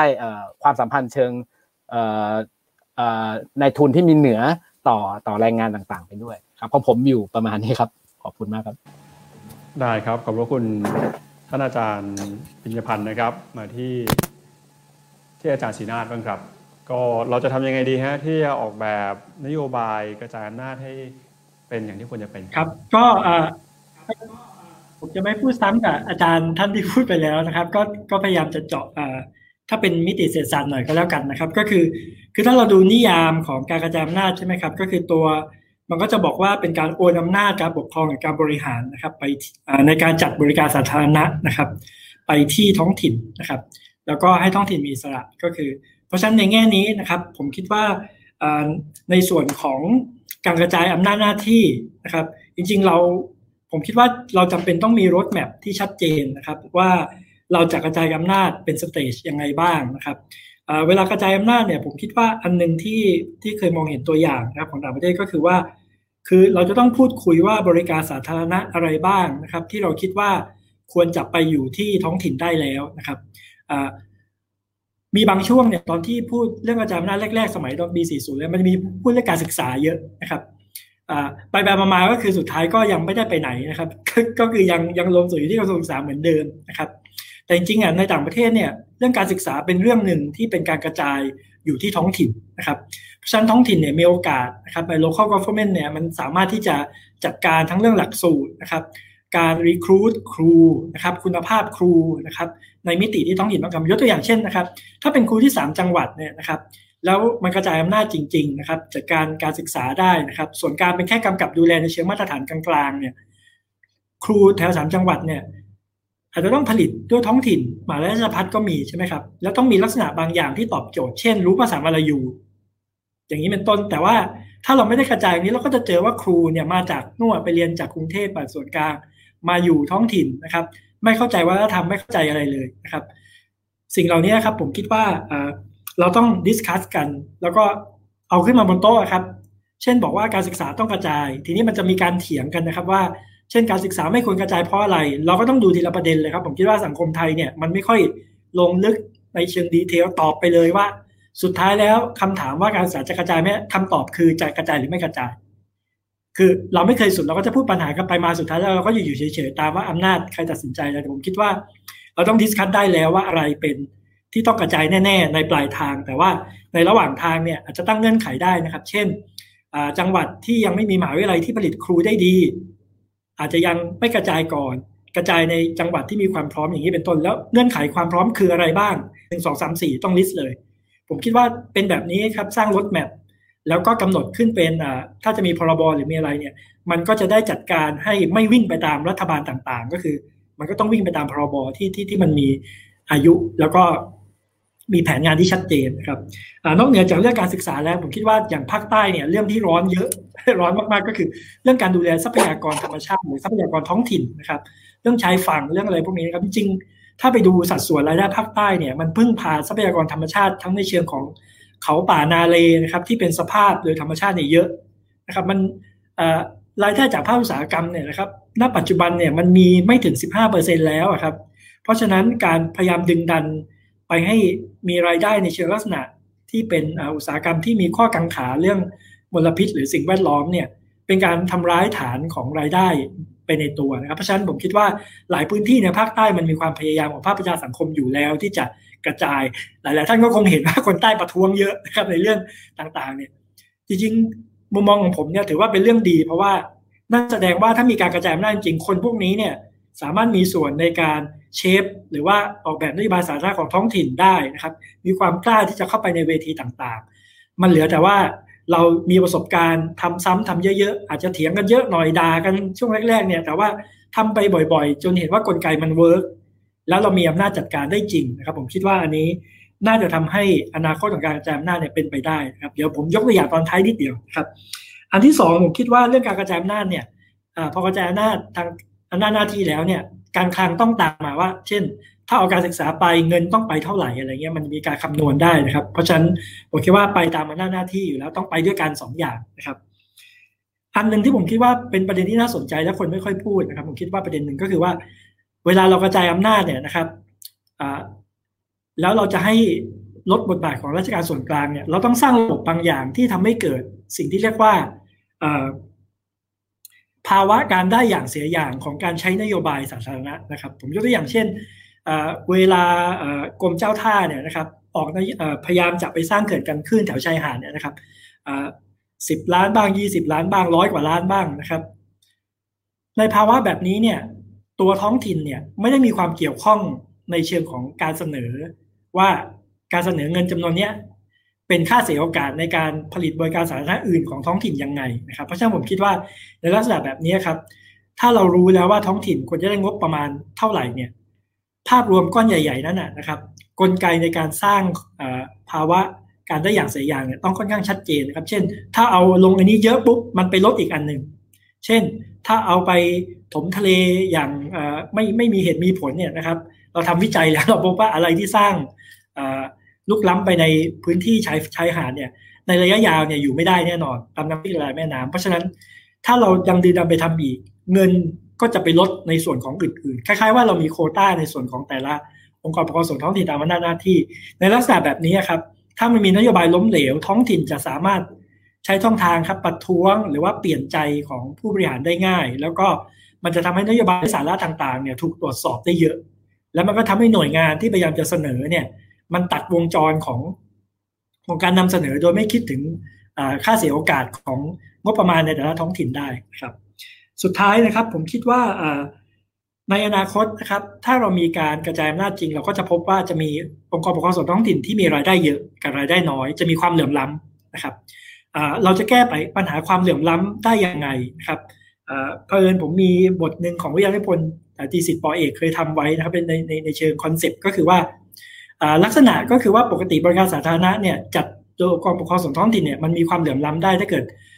เศรษฐกิจมันดีไม่เท่ากันแต่ในแต่ละที่แล้วก็การหารายได้ไม่เท่ากันองค์กรส่วนกลางครับก็คือรัฐบาลกลางเนี่ยอาจจะสามารถมาช่วยได้แต่ว่าเวลามาช่วยเนี่ยไม่ใช่ช่วยในเชิงดึงอำนาจกลับแต่ช่วยในเชิงทำให้ภาคเอกชนนะครับมาช่วยบาลานซ์ตรงนี้นะครับผมอธิบายสั้นๆตรงนี้เร็วๆก็คือว่าปกติเนี่ยถ้าจังหวัดไหนนะครับอยู่ดีกินดีนะครับราคาอสังหาริมทรัพย์และที่อยู่อาศัยจะสูงเพราะฉะนั้นในการเก็บรายได้นะครับในอนาคตเนี่ยเวลามีเรื่องพวกนี้จะเก็บรายได้ได้เยอะเพราะฉะนั้นเนี่ยเราอาจจะใช้กลไกตรงนี้ได้ก็คือว่าเราสามารถจะเก็บภาษีของพื้นที่ที่รวยนะครับหรือคนรวยเนี่ยนะครับมาหน่อยแล้วเอาไป subsidize บริการสาธารณะนะครับเช่นโรงเรียนเอกชนเนี่ยนะครับเพื่อดึงดูดให้คนรวยเนี่ยมาอยู่ในจังหวัดที่ยากจนหน่อยเพราะเขารวยใช่ไหมครับเวลาเขาอยู่จังหวัดที่จนลงมาเนี่ยเขาก็จะจ่ายภาษีเยอะในเชิงสับสนบริการสาธารณะแต่จริงๆเขาไม่ได้ใช้เขาจะใช้ของแพงของเขาเนี่ยซึ่งเอกชนเนี่ยถ้าเราซับซิไดซ์ราคามันก็จะหล่นลงมานะครับเพราะฉะนั้นกลไกที่ผมเคยทำก็คือว่าเราสามารถจะออกแบบระบบที่วินวินในการทำให้แก้ปัญหาความเหลื่อมล้ำระหว่างองค์กรปกครองส่วนท้องถิ่นได้ครับผมอาจจะพูดงงๆนะครับแต่ว่าอยากจะย้ำตรงนี้ว่ามันทำได้ครับเรากระจายอำนาจแล้วเนี่ยมีความเหลื่อมล้ำระหว่างอปท.เนี่ยไม่ใช่เหตุผลที่จะบล็อกการกระจายอำนาจเรามีกลไกที่จะแก้ปัญหาพวกนี้ได้ทั้งในเชิงกลไกการแก้ปัญหาด้วยองค์กรตรงกลางการใช้ภาคเอกชน subsidy ภาคเอกชนให้ช่วยเข้าปัญหาช่วยเข้าไปแก้ปัญหาระหว่างองค์กรปกครองส่วนท้องถิ่นอันนี้ทำได้ครับผมก็เป็นข้อเสนอที่ใช้แง่มุมในเชิงเศรษฐศาสตร์เนี่ยมาอธิบายในการออกแบบนโยบายกระจายอำนาจด้วยนะครับมาปิดท้ายที่อาจารย์อลงกรครับว่าเราจะออกแบบนโยบายสาธารณะยังไงเพื่อให้เกิดการกระจายอำนาจอย่างที่ควรจะเป็นครับครับในประเด็นสุดท้ายนะครับก็คือว่าที่ทุกคนเห็นตรงกันนะครับทุกคนผมเห็นด้วยกับอาจารย์ทุกท่านนะครับที่พูดมานะครับทุกคนเห็นตรงกันถึงความสำคัญของการกระจายอำนาจทุกคนเห็นตรงกันถึงปัญหาการรวมศูนย์อำนาจมหาศาลของประเทศไทยนะครับมันมีข้อเสนอเยอะนะครับในหลายปีที่ผ่านมานะครับในเรื่องการกระจายอำนาจนะครับไม่ว่าจะเป็นเรื่องของการเลือกตั้งผู้ว่านะครับเรื่องของจังหวัดจัดการตนเองนะครับเรื่องของการลดอำนาจของส่วนกลางในภูมิภาคนะครับเราพูดกันมามากนะครับแล้วก็ยังทำกันไม่ได้แต่ว่ามันก็จะสวนทางกับสิ่งที่เราพูดทั้งสิ้นจากกฎหมายที่รับไทยได้ตรามาที่เราดูกันนะครับในข้อเสนอของผมนะครับถ้าจะกระจายอำนาจจริงๆนี่นะครับคือมันต้องทุบนะครับราชการส่วนภูมิภาคราชการส่วนกลางนะครับต้องดึงอำนาจนะครับจากราชการส่วนกลางภูมิภาคเนี่ยโดยเฉพาะจากกรมนะครับลงมาในพื้นที่ให้มากๆนะครับต้องโอนอำนาจนะครับโดยเฉพาะอำนาจในการจัดการทรัพยากรนะครับที่กระทบวิถีชีวิตของพี่น้องประชาชนเนี่ยลงมาในพื้นที่นะครับคือในข้อเสนอของผมนะครับในช่วงปี2ปีที่ผ่านมาเนี่ยผมเริ่มอาจจะเริ่มเหนื่อยและเริ่มอ่อนแรงนะครับกับการพูดถึงการเลือกตั้งผู้ว่าหรือเรื่องของจังหวัดจัดการตัวเองนะครับเพราะว่ามันจะไปพันนะครับกับการแก้กฎหมายนะครับมหาศาลนะครับแต่ก็ยังเห็นด้วยและยืนยันนะครับเหมือนเดิมว่าถ้ามัน กระจายอำนาจลงมาในพื้นที่ได้หรือว่าการทำให้จังหวัดจัดการตัวเองได้หรือเพื่อเลือกตั้งผู้ว่าได้เนี่ยมันก็จะเป็นสิ่งที่ดีงามมากๆนะครับในกรณีผมนะครับแต่ว่าข้อเสนอในช่วงปี2ปีที่ผ่านมาผมก็คือว่ามันมีกลไกอะไรที่มันง่ายหรือมันเร็วกันไหมหรือว่าที่มันทำได้นะครับโดยที่ไม่ต้องไปพันกับกฎหมายมหาศาลแล้วก็ต้องไม่ต้องไปลบนะครับกับราชการส่วนกลางส่วนภูมิภาคด้วยเพื่อที่ทำให้เขารู้สึกว่าอำนาจเขามันถูกดึงลงไปที่อื่นหรือว่าถูกดึงออกไปนะครับที่ผมเสนออย่างนี้ครับข้อเสนอของผมก็คือว่าผมอยากเห็นตัวเชื่อมหรือว่าการเชื่อมกันนะครับระหว่างราชการส่วนภูมิภาคและราชการส่วนกลางในพื้นที่นะครับกับพี่น้องประชาชนเป็นไปได้ไหมครับว่ามันจะมีกลไกนะครับอาจจะออกกฎหมายสักฉบับหนึ่งนะครับไม่ได้ออกเยอะครับว่าสร้างกลไกนะครับให้ราชการส่วนกลางและการส่วนภาคที่อยู่ในพื้นที่เนี่ยถูกกำกับดูแลถูกติดตามและถูกตรวจสอบนะครับรวมถึงต้องเอาการตัดสินใจของพี่น้องประชาชนเนี่ยเข้าไปร่วมด้วยนะครับคือผมกำลังเสนอให้เกิดการสร้างการเชื่อมโยงระหว่างราชการส่วนภูมิภาคกับราชการส่วนกลางในพื้นที่กับตัวพี่น้องประชาชนนะครับหมายความว่าอะไรครับหมายความว่ายกตัวอย่างเช่นผู้ว่าราชการจังหวัดครับก่อนที่คุณจะถูกส่งมาปกครองจังหวัดใดจังหวัดหนึ่งเนี่ยครับคุณช่วยมาไทยเนี่ยช่วยส่งข้อมูลเบื้องต้นมาได้ไหมนะครับแคนดิเดตที่มาไทยจะส่งมาเนี่ยส่งมาให้เราดูหน่อยนะครับว่าผู้อาจจะมีสภาอะไรสักอย่างนะครับที่เป็นตัวแทนของประชาชนเนี่ยช่วยกันกลั่นกรองว่า3คนเนี่ยนะครับอยากได้คนแบบไหนนะครับอยากจะเอาใครนะครับจากนั้นเนี่ยก็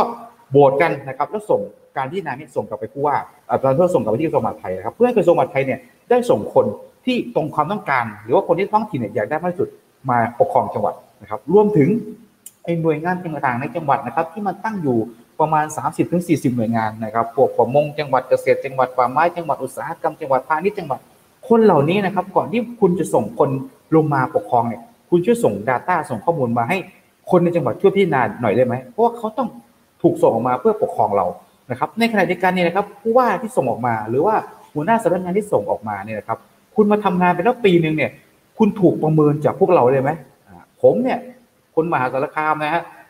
มีส่วนร่วมยังไงในการที่ประเมินผู้ว่านะครับว่าผู้ว่าคนนี้ทำงานมาแล้วเนี่ยปีนึงเนี่ยโอเคหรือไม่โอเคหรือคุณต้องปรับปรุงตรงไหนอาจจะไม่ต้องถึงกับว่าไม่เอาแล้วคนนี้ย้ายกลับไปส่งคนใหม่มาแต่ว่าอาจจะต้องมีช่องทางเพื่อให้ประชาชนในจังหวัดเนี่ยได้สื่อสารว่าคุณเนี่ยควรจะต้องปรับปรุงตรงไหนนะฮะหัวหน้าสำนักงานจังหวัดต่างๆนะครับที่นั่งอยู่ในจังหวัดเนี่ยควรจะปรับปรุงตรงไหนเพราะว่าคนเหล่านี้ถืออำนาจมหาศาลแล้วใช้อำนาจมหาศาลในการปกครองนะครับเพราะฉะนั้นเนี่ยผมเสนอว่าควรจะต้องมีกลไกอะไรสักอย่างหนึ่งเพื่อทำให้ราชการส่วนกลางและส่วนภาคในพื้นที่เนี่ยถูกกำกับดูแลตรวจสอบรวมถึงเปิดช่องทางในการมีส่วนร่วมในการตัดสินใจของพี่น้องประชาชนในจังหวัดนั้นๆเนี่ยเข้าไปมีส่วนร่วมในการใช้อำนาจของผู้พิพากษาส่วนกลางในพื้นที่ให้มากขึ้นนี่คืออันที่1นะครับข้อเสนอข้อที่1ข้อเสนอข้อที่2ในกรณีขององค์การบริหารส่วนจังหวัดนะครั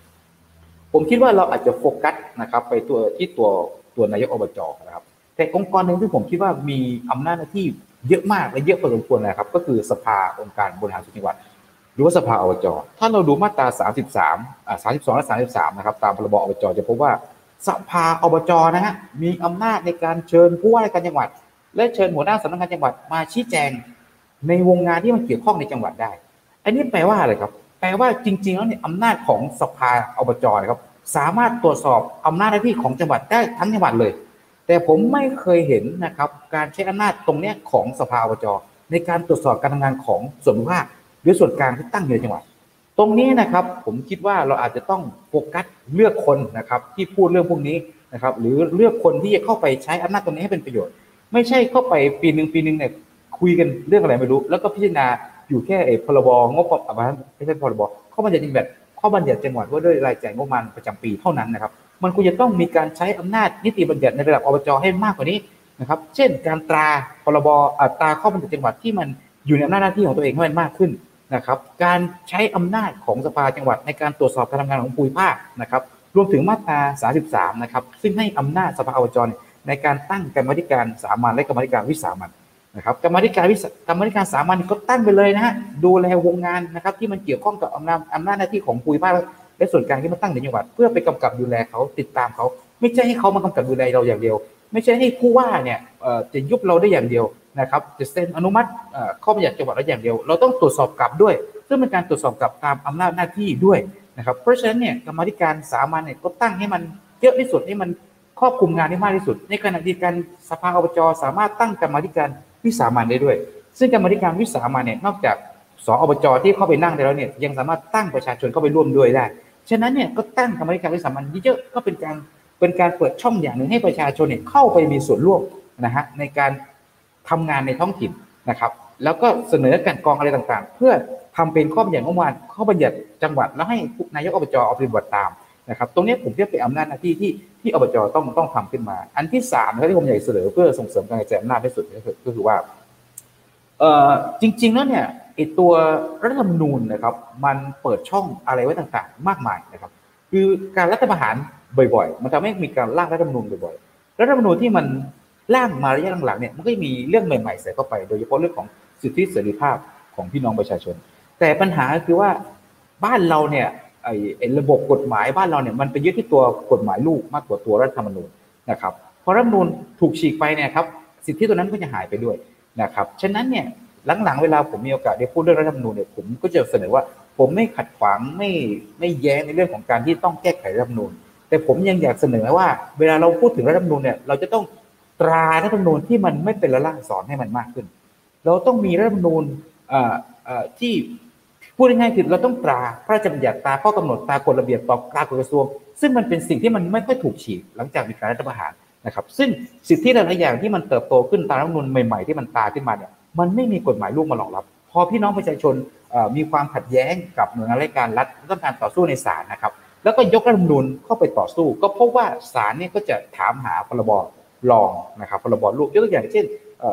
ชาวบ้านบอกว่าเรามีสิทธิเสรีภาพเรามีสิทธิในการมีส่วนร่วมในการจัดการทรัพยากรธรรมชาติเรื่องที่ดินและป่าไม้นะครับในกรณีที่พี่น้องประชาชนเนี่ยถูกฟ้องดำเนินคดีในการบุกรุกป่าอุทยานอะไรก็ว่าไปพอเรายกรัฐธรรมนูญไปสู้ในศาลปุ๊บเนี่ยศาลก็ถามหาว่าที่บอกว่าคุณเนี่ยมีสิทธิ์ในการจัดการทรัพยากรกฎหมายอยู่ไหนนะครับจะเห็นว่ารัฐธรรมนูญมันเขียนไว้แต่รัฐธรรมนูญบ้านเรามันไม่ฟังก์ชันฉะนั้นเราต้องตรานะครับกฎหมายลูกมารองรับซึ่งตรงนี้ผมคิดว่ามันยังก็ไม่ค่อยมีการตรานะครับเพราะฉะนั้นถ้าจะทุบนะครับการมีส่วน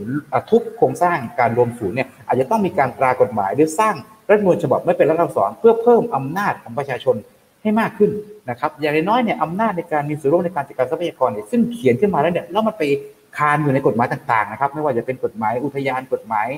ยป่าไม้กฎหมายอะไรเนี่ยมันจะได้มีช่องทางให้ประชาชนเนี่ยเอาไปฟังก์ชันนะครับสุดท้ายแล้วนะครับผมคิดว่าเวลาเราพูดถึงการกระจายอำนาจเนี่ยมันไม่จำเป็นที่ต้องเอาอำนาจลงไปที่องค์กรปกครองท้องถิ่นสำหรับผมการกระจายอำนาจที่ดีที่สุดคือเอาอำนาจไปให้พี่น้องประชาชนนะครับเพราะฉะนั้นเนี่ยเราควรจะต้องออกแบบกลไกอะไรก็ตามแต่ที่เอาอำนาจจากส่วนกลางเวลาเราทุบเสร็จแล้วเนี่ยเอาลงมาที่พี่น้องประชาช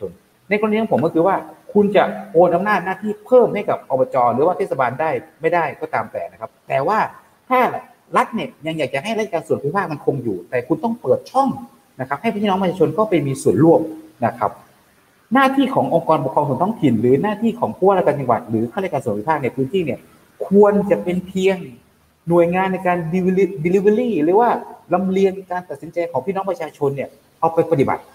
ะครับควรจะลดอำนาจของทั้งตัวผู้ว่าและตัวท้องถิ่นด้วยในการตัดสินใจแทนนะครับไอ้เรื่องเล็กๆน้อยๆเรื่องรูทีนโอเคให้ราชการส่วนกลางและส่วนภาคทำต่อไปแต่อะไรที่มันกระทบกับพี่น้องประชาชนจะทำเขื่อนไม่ทำเขื่อนจะทำถนนตรงไหนจะเว้นพื้นที่อะไรยังไงตรงเนี้ยต้องให้พี่น้องประชาชนตัดสินใจนะครับตัดสินใจเสร็จไอ้ตัวหน่วยงานราชการหรือองค์กรปกครองท้องถิ่นเนี่ยมีหน้าที่เพียงการลำเลียงการตัดสินใจตรงเนี้ยไปปฏิบัตินะครับไอ้นี่คือการปกครองท้องถิ่น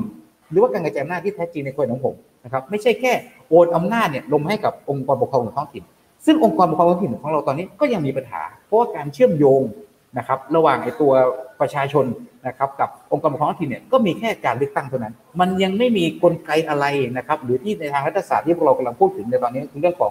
governance ใช่ไหมฮะเรายังไม่มี governance อ่ะ governance เราพูดถึงอยู่อย่างเดียวก็คือ good governance ก็คือการที่ต้องมีโปร่งใสตรวจสอบได้6อย่างแต่องค์กรที่ทำหลักๆก็คือตรงมีองค์กรราชการอยู่นะครับแต่ตอนนี้มันมีมิติอื่นนะครับเรื่องของ Network Governance Collaborative Governance ซึ่งตรงนี้องค์กรปกครองท้องถิ่นก็ยังไม่มีช่องทางเลยนะที่ประชาชนจะไปมีส่วนร่วมเพราะนั้นถ้าเราต่อสู้กันแล้วโอนอำนาจเนี่ยมาให้กับอบท.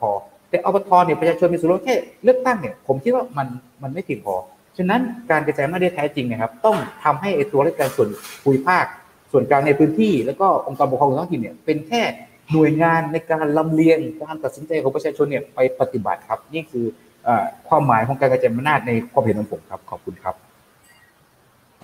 ได้เลยครับก็เราใช้เวลากันค่อนข้างคุ้มค่ามากเลยนะครับในวันนี้นะครับขอบพระคุณท่านอาจารย์ทุกท่านเลยนะฮะสำหรับการพูดคุยกันในประเด็นเรื่องการเลือกตั้งท้องถิ่นที่ต้องจับตากันวันที่20ธันวาคมนี้ไม่ว่าจะเป็นเรื่องของพลวัตในแต่ละพื้นที่ที่ทุกท่านวันนี้ก็เป็นตัวแทนในแต่ละภาคนะครับเรื่องของนโยบายแล้วก็รวมไปถึงนะฮะเรื่องของการออกแบบนะว่าจะทำยังไงให้การกระจายอำนาจไปสู่ท้องถิ่นเนี่ยเกิดขึ้นได้จริงในนโยบายสาธารณะนะครับวันนี้ขอขอบพระคุณนะครับท่านอาจารย์ทั้ง4ท่านนะครับท่านแรกนะครับรองศาสตราจารย์ดร.โอฬารถิ่นบางเตียวจากภาควิชารัฐศาสตร์นะครับคณะรัฐศาสตร์และนิติศาสตร์มหาวิทยาลัยบูรพาครับขอบพระคุณครับท่านที่2นะครับรองศาสตราจารย์ดร.พิญญพันธ์พจนะลาวัลย์นะครับสาขาวิชาสังคมศึกษาคณะมนุษยศาสตร์และสังคมศาสตร์จากมหาวิทยาลัยราชภัฏลำปางครับขอบพระคุณครับท่านที่3นะครับดร.ศรีนาถตรีวรรณชัยคณะบดีคณะเศรษฐศาสตร์มหาวิทยาลัยสงขลานครินทร์ครับขอบพระคุณครับและท่านสุดท้ายนะครับรองศาสตราจารย์ดร.อลงกรณ์อัครแสงนะครับวิทยาลัยการเมืองการปกครองมหาวิทยาลัยมหาสารคามครับขอบพระคุณแขกรับเชิญทั้ง4ท่านนะครับขอบพระคุณมากครับครับและนี่ก็เป็นทั้งหมดนะครับของ101 Policy Forum นะครับที่เรามาพูดคุยกันวันที่20นี้นะครับจะมีการเลือกตั้งท้องถิ่นวางแผนการเดินทางให้ดีไม่มีการเลือกตั้งล่วงหน้าไม่มีการเลือกตั้งนอกเขตนะครับแล้วก็เลือกตั้งกันตั้งแต่ 8:00 น.จนถึงเวลาประมาณ 5:00 น.เป็นช่วงวันหยุดระหว่างสัปดาห์ด้วยนะฮะแล้วคุณผู้ชมก็มาติดตามกันวันที่8ธันวาคมอีกครั้งหนึ่งนะครับกับ101 1on1นะครับในหัวข้อ School Town King นะฮะเปิดโลกเหลื่อมล้ำผ่านชีวิตจริงแรปเปอร์คลองเตยเข้าใจว่าเป็นภาพยนตร์นะฮะที่ทาง101เนี่ยจะเชิญชวนนะครับตัวละครหลักจากสารคดีภาพยนตร์ครั้งนี้เนี่ยมาพูดคุยกันด้วยครับและนี่ก็เป็นทั้งหมดของ101 Policy Forum นะครับผมจุรติ ขันติพโลวิทยากรทุกท่านแล้วก็ทีมงานทุกคนจาก101ลาไปก่อนนะครับสวัสดีครับ